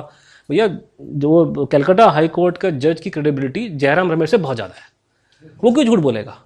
उस बात को डॉक्टर असीम मुजुमदार ने कहा। उसके बाद फिर आपके कंटेम्प्रेरी डॉक्यूमेंट्स निकल के आ रहे हैं बहुत सारे। इंटेलिजेंस की रिपोर्ट्स निकल के आ रही हैं। आपको वो लोग जो उस टाइम में फौज में थे, जैसे आपके अभी जिनकी डेथ हुई है अपने general Sinha S K Sinha S K Sinha Manekshaw और याया खान व three Indians were part of the Indian military directorate in those days उसका उन्होंने बकायदा आर्टिकल लिख करके बोला कि 90 percent of the army was against and they left because of the INA, the, uh, the army turn against the British. They were the reason that's why they left, not because of Gandhi, etc. Now the doctor Ambedkar ने बहुत अच्छा कि doctor Ambedkar का last interview है recorded interview है इसमें तो कोई कंफ्यूजन का बात ही नहीं है। उन्होंने बताया कि साहब ये पूरा उनकी खुद की आवाज़ में है। बीबीसी को बता रहे हैं कोई अरे गहरे सोर्स को नहीं है कि साहब India did not became free because Gandhi का कोई रूल नहीं है उसमें। वो सारा रूल सुभाष बोस का कि वो army because the British for ruling this country because the army वो आर्मी उनके खिलाफ में हो गई थी। अब चक्कर है कि कंट्रोल पावर आ गया इन लोगों के हाथ में, क्योंकि they were the biggest beneficiary of the transfer power इन लोगों ने ऐसा उसके बाद में, देखो चालीस पचास साल पे लोगों का दिमाग ब्रेन वॉश किया उसका असर ये है कि आज जो लोग पावर में हैं बीजेपी के लोग, उनको ऐसा कि ये लोग भी गांधी के कसीदे पढ़ रहे हैं बैठ करके, कि इतना इतना गांधी गांधी भर दिया कि जो लोग गांधी को पसंद नहीं करते प्राइवेटली वो पावर में आने के बाद में गांधी का ब्रांड बूस्ट करने में लगे सुबह शाम। एक बार हो गया, दो बार हो गया यार तीन साल से मैं तो पक गया सुन सुन के गांधी का नाम सुन करके अगर गांधी का ही मैंने मैंने मैंने गुणगान सुनना है तो मैं राहुल गांधी को वोट दूँगा ना? बीजेपी वालों को वोट क्यों दूँगा उठा के फिर मैं? तो ज़्यादा हो गया। मतलब कुछ मैं मैं ये नोट कर रहा हूँ कि संघ में लोग खुश नहीं है। जहाँ मैं लोगों से मिल रहा हूँ कि जिस कांग्रेस का प्रेसिडेंट बन जाते जो गांधी उसके अगेंस्ट था तो मेरा तो ख्याल है पार्टीशन ही ना होता वो सर वो सारा हाइपो सर उसमें उसमें एक हाइपोथेटिकल इशू है उसमें मुझे किसी ने मुझे वो हेलो वो तो हाइपोथेटिकल हो गया वो क्या होता but but this is how it is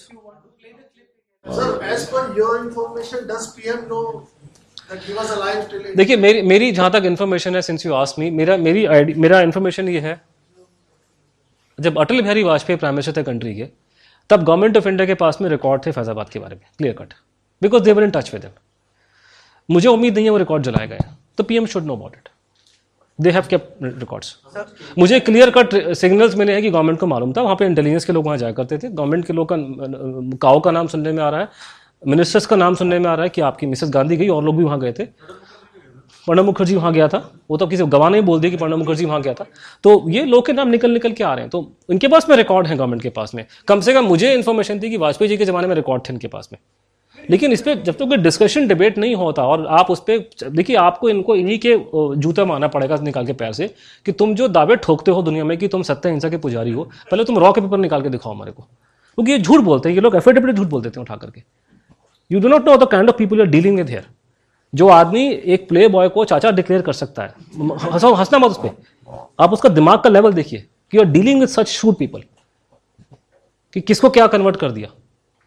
वो इतना बड़ा नाम उसका लेते हैं कि निक्सन था निक्सन था, बड़ा ट्रिकी डिक था। वो इतना छोटा सा काम वो नहीं कर पाया यही है कि लोग बताओ। ये हमारे लोग करके दिखाया आपको कैसा काम होता है। तो आप बहुत चालू लोग सब डील कर रहे हो। उन्होंने ऐसा घपली की है और ये सबसे बड़ी प्रॉब्लम क्या होती है, ये जो दूसरे लोग, खासकर ये जो आजकल जनसंघी पावर में जो आ गए हैं, इनके साथ प्रॉब्लम क्या है जनसंघियों के साथ में? जब मैं इनको साइकोलॉजी समझ में आया कि पावर में आने के बाद में इनका ये किसी से बात नहीं करते। ये बात करेंगे सेक्रेटरी से। सेक्रेटरी कौन होगा? वो bureaucrat I officer I officer का मतलब चश्मा पहना हुआ में, एक में चश्मे में गांधी, एक में नेहरू। उसको वही ट्रेनिंग मिली अकेडमी के अंदर। तो ये पूरा पूरा इतने पचास साठ साल से उन्होंने ऐसा ज़बरदस्त उन्होंने ये गांधी ब्रांड बूस्ट किया है। एक आई में आपका खुला गांधी पीस मिशन करके।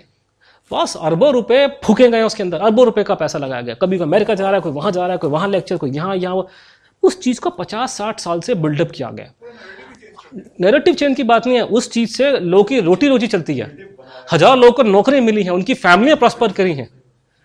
मैं मैं इतना रिसर्च गांधी पे, नेहरू पे करता, मुझे एक प्रोफेसर की डिग्री मिलती मेरे को पहले तो यूनिवर्सिटी में। फिर मेरे को पचास चक्कर लगते हैं, अमेरिका के यूके के, वहाँ के आदमी वहाँ से आके कॉन्फिडेंस होकर बहुत अच्छा बोलता है। तो ये पूरा सिस्टम है, जिस सिस्टम से लोगों ने पहले फ़ायदा उठाया। कि जिसने लोगों ने लड़ाई की, उनको साइड साइडलाइन कर दिया गया, और जो लोग लड़ाई जीत करके आ गए, वो वो बन के बैठ गए, वो।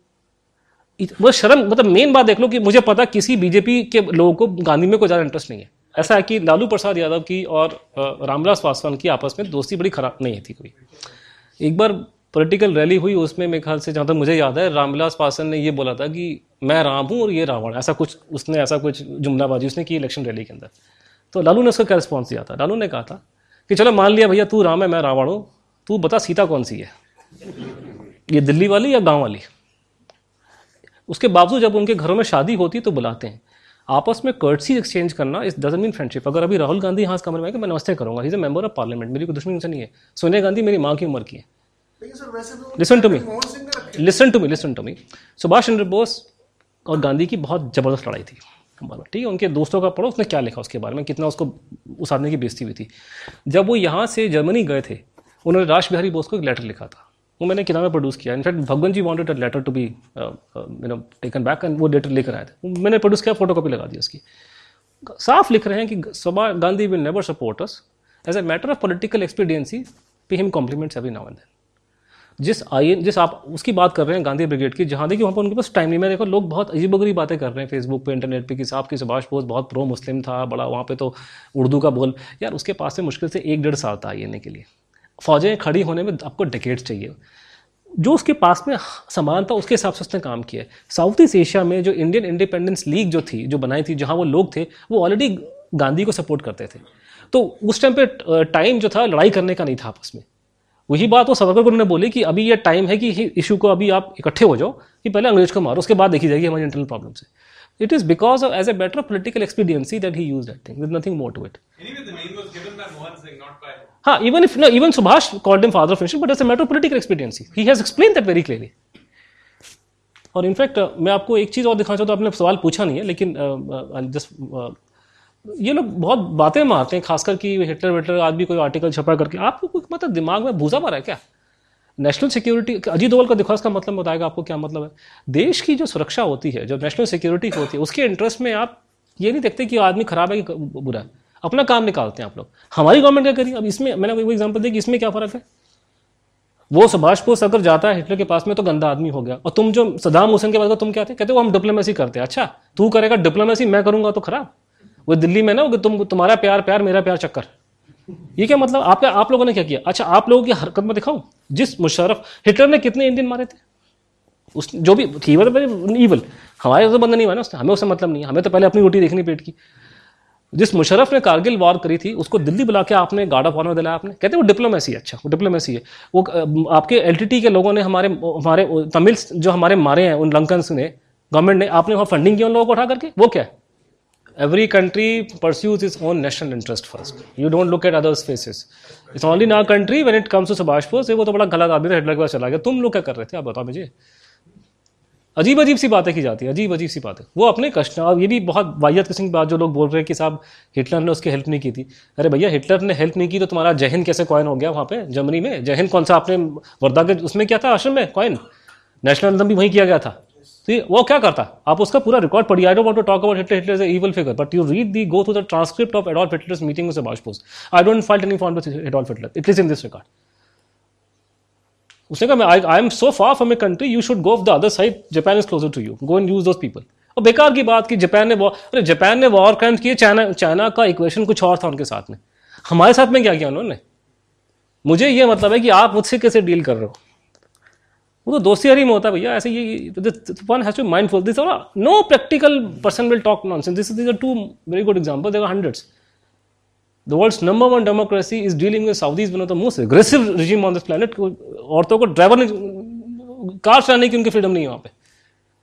This is called national interest Pakistan मैंने अमेरिका में जाकर उनको बोला कि तुम बैठ के जिस कंट्री ने बिन लादेन को रिफ्यूज दिया जहाँ पे लोग रोए थे जब बिन लादेन को मारा तुम उसको पैसा खिलाते हो। क्यों? क्योंकि नेशनल इंटरेस्ट ये नेशनल इंटरेस्ट बड़ी खराब चीज़ है। आपको कंप्रोमाइज़ करना पड़ेगा लाइक और नॉट डोंट लाइक इट तो it is it has to be understood लेकिन वही बात घूम फिर के आ रही है और ये बात मैं आपको आज बता रहा हूँ दो चार पाँच महीने बाद ये बात जब भी आप सुभाष बोस का नाम लेंगे क्योंकि आपके पास में डंडा उसको मारने के लिए कि वो आदमी हिटलर के पास में गया था Any uh, last question? So I'm already 8:30. Have to go home. Uh, I just want to add a comment on the uh, recent post you made about that whole uh, associating Subhash Chandra Bose with uh, Hitler, uh, which is something I I would like to add that on 1953 March 4, sorry 5, Stalin died, which is somehow presented as a son, Saint Stalin, who killed 20 million in the Great Purge. If anyone knows, please do read about it. What is Great Purge? That guy was given a Shraddhanjali in Parliament, which was uh, which was uh, actually uh, was, the lead was given by Mr. Nehru. So what should we do now? I, I tell you what we should do now. Mr. Uh, uh, Churchill, responsible for 3 million in Bengalis dying in India. When he died, we lowered our, lowered our national flag.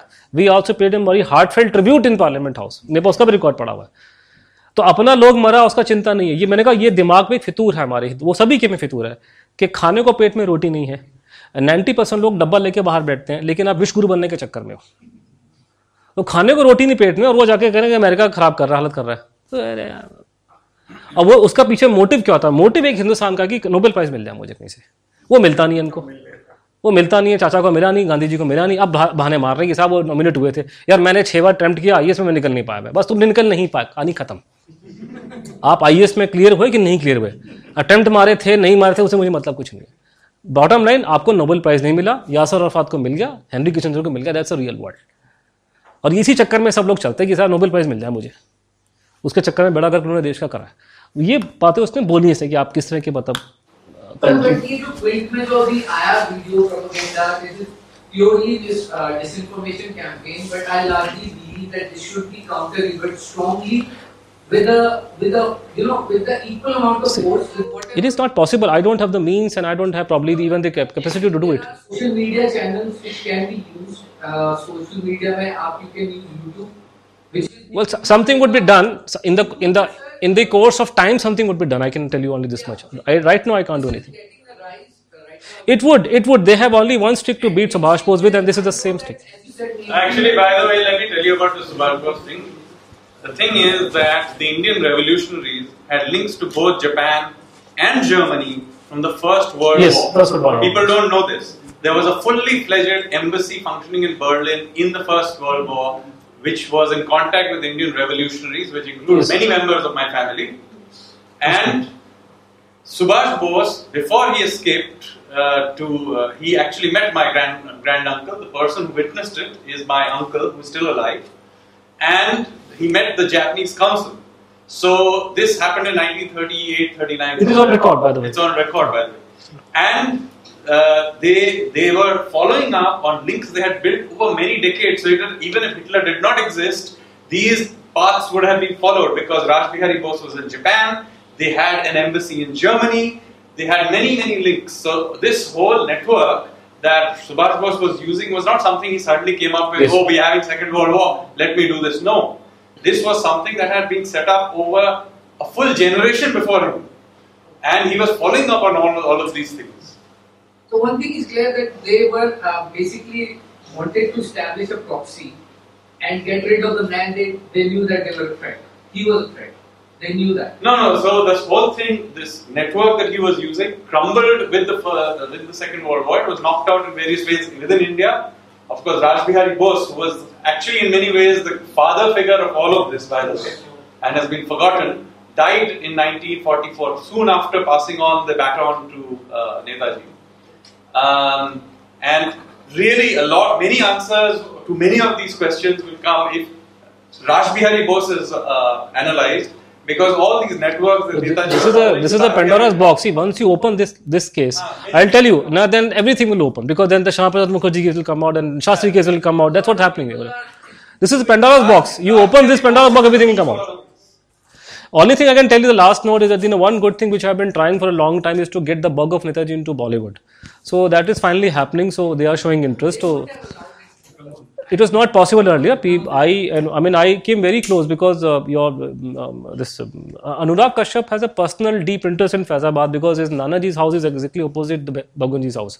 So he became a filmmaker because he used to fantasize about Bhagwanji. So he told me personally we met for more than two hours. So if then Anurag Kashyap didn't make a movie because he had a personal interest in the whole issue, and we spoke for almost one and a half hours. And he's a very intelligent guy, knows about uh, 62 war and whatnot, everything, all those things. But now finally there's a bug about whether somebody how fast it will happen i do not know. And this gentleman uh, Agnihotri is already Vivek is already Shastri he has he met me and before announcing and I have given him a plot. And he said he wants to do it ASAP let's see. But the good thing is once you make even on Shastri this is the best way to take the message out. Once you make a movie then people come around and starting and it will open a Pandora's box because there are many more deaths which are doubtful. In fact if I go by Bhagwanji's even C.R. Das's death is not normal and he's saying he, might, he was murdered. So there are not murder, many murders which have happened. बहुत कुछ है but Deen Dayal Upadhyay on his own cannot create a flower because first he's been forgotten now I'm very annoyed for example just to give example how they the current uh, dispensation has you know let us down big time Atal Bihari Vajpayee was actually there in Kashmir he was a secretary of Shyam Prasad Mukherjee in fact Bhagwanji has praised him on that because he has talked about people so he said he was a very capable secretary of Shyam Prasad Mukherjee and he's doing good I'm very happy with him because once you assume he's Subhash Bose and he's keeping an eye on everything, he's reading papers, he's responding. Anyhow, when Atalji was a prime minister for five years, he did nothing about it. In fact, he praised Nehru, which Advani also did. They praised Nehru and Gandhi both. And uh, after he was no longer the prime minister, he accused, and you can Google search, that Nehru got him killed. Shyam Prasad Mukherjee. The questions to be asked when you were in the prime minister's seat, what were you doing? Afterwards, you are saying he was killed by Sham, uh, by Nehru. Lot of people, in fact, have don't have this idea. They think that BJP is a party which uh, took shape in you know UP. I'm sorry, BJP started with Calcutta. Like every good thing in this country, everything started from Calcutta.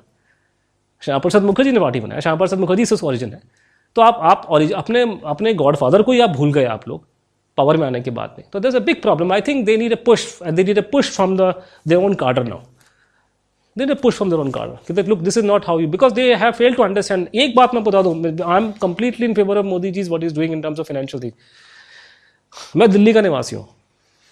यहाँ के लोग बहुत बेवकूफ़ हैं और ये बहुत पढ़े लिखे लोग हैं। यहाँ लोगों को ये बोला जाता है कि मैं आपको वाईफाई फ्री कर दूँगा। यार वाईफाई तो फ्री सिंगापुर में नहीं है न्यूयॉर्क में फ्री नहीं है। तो यहाँ के लोग पागल हैं। तो किसी का कोई भरोसा नहीं वोट किसको पकड़ा दे? पहली बात तो ये हिंदुस्तान के। दूसरा ये कि यहाँ इस चक्कर में मत रहिए। कि लोग आपको, अगर आप अच्छा काम करोगे तो लोग आपको वोट दे देंगे। लोग वोट आपको पैशन तो राजीव गांधी को वोट इसलिए नहीं बताते अच्छा काम किया क्योंकि उसकी उसकी माँ की डेथ हो गई थी। तो पीपल इमोशन पे वोट देते हैं बहुत ज़बरदस्त। I hope the government here is understand Vajpayee ने भी बुरा काम नहीं किया। उसने गलती ये की कि उसने वो इंडिया शाइनिंग कैंपेन चला दिया। You are insulting all the poor people of the country when you sing India become rich and they all voted against you same things going to happen India is not going to become a first world country as long as we live वो दिमाग से निकाल दीजिए। लोग बहुत गरीब है, लोग की हालत खराब हो रखी है। अब आप बार बार आप जो पाँच परसेंट की बात करो, सारे इलेक्शन आपके मई में होते हैं, गर्मी में। जिस आदमी को दिल्ली शहर में पचास हज़ार से ऊपर की सैलरी मिलती है, वो वोट देने नहीं जाता। मुझसे लिखा लीजिए आप लोग। वोट आपको झुकी वाली देंगे घूम फिर के, या आपको मिडिल क्लास देगी वोट। इमोशन पे वोट बहुत दिया जाता है इस देश में। तो मैंने उनको ये भी समझाया कि it is it makes all sense because मेरा तो पर्सनल कारण है कि मुझे तो मैं तो पर्सनली अब इसमें फंस गया हूँ कि मेरी तो my life engage on it it is not in my personal interest to see Congress party come back to power because दिल make I L B L B हाँ वो life and death issue for me they are they very smart I cannot because on on record I can give you names कि क्या क्या हुआ it's not the many many things have happen in this country बहुत कुछ हुआ इस country में. ऐसे बेवकूफ़ लोग नहीं अगर वो इतने काम कर सकते हैं कि स्नोपिंग कर रहे हैं, आप उस माइंडसेट को देखो ना कि अपने आदमी पर जासूसी करके अंग्रेज़ों को इन्फॉर्म कर रहे हैं. इसे कंप्लीट गद्दार है वो लोग. और ये लोग का हिम्मत नहीं है बात करने का. जब पावर में ये अभी भी इनका प्रॉब्लम है कि होल अपोजिशन जो है, ये जो गवर्नमेंट इन पावर है it is behaving like an opposition इसकी जगह मैं कांग्रेस ही होते तो ऐसे मीडिया को यूज़ किया जाता। मैं मीडिया से होकर आया हूँ। सारी लड़ाई तो आप मीडिया में आप हारे। दो दो टके के लोग जो यहाँ पे जिनका कोई औकात नहीं है, उनको आपने वर्ल्ड स्टार बना दिया। They have done all the bad thing but you have given them free publicity I am worried for my I see everything for my own point of my own case कि मेरे case को क्या होगा। इसलिए मेरा उसमें interest है तो I have natural ally of the BJP in that sense कि it is my personal interest to see them win the next elections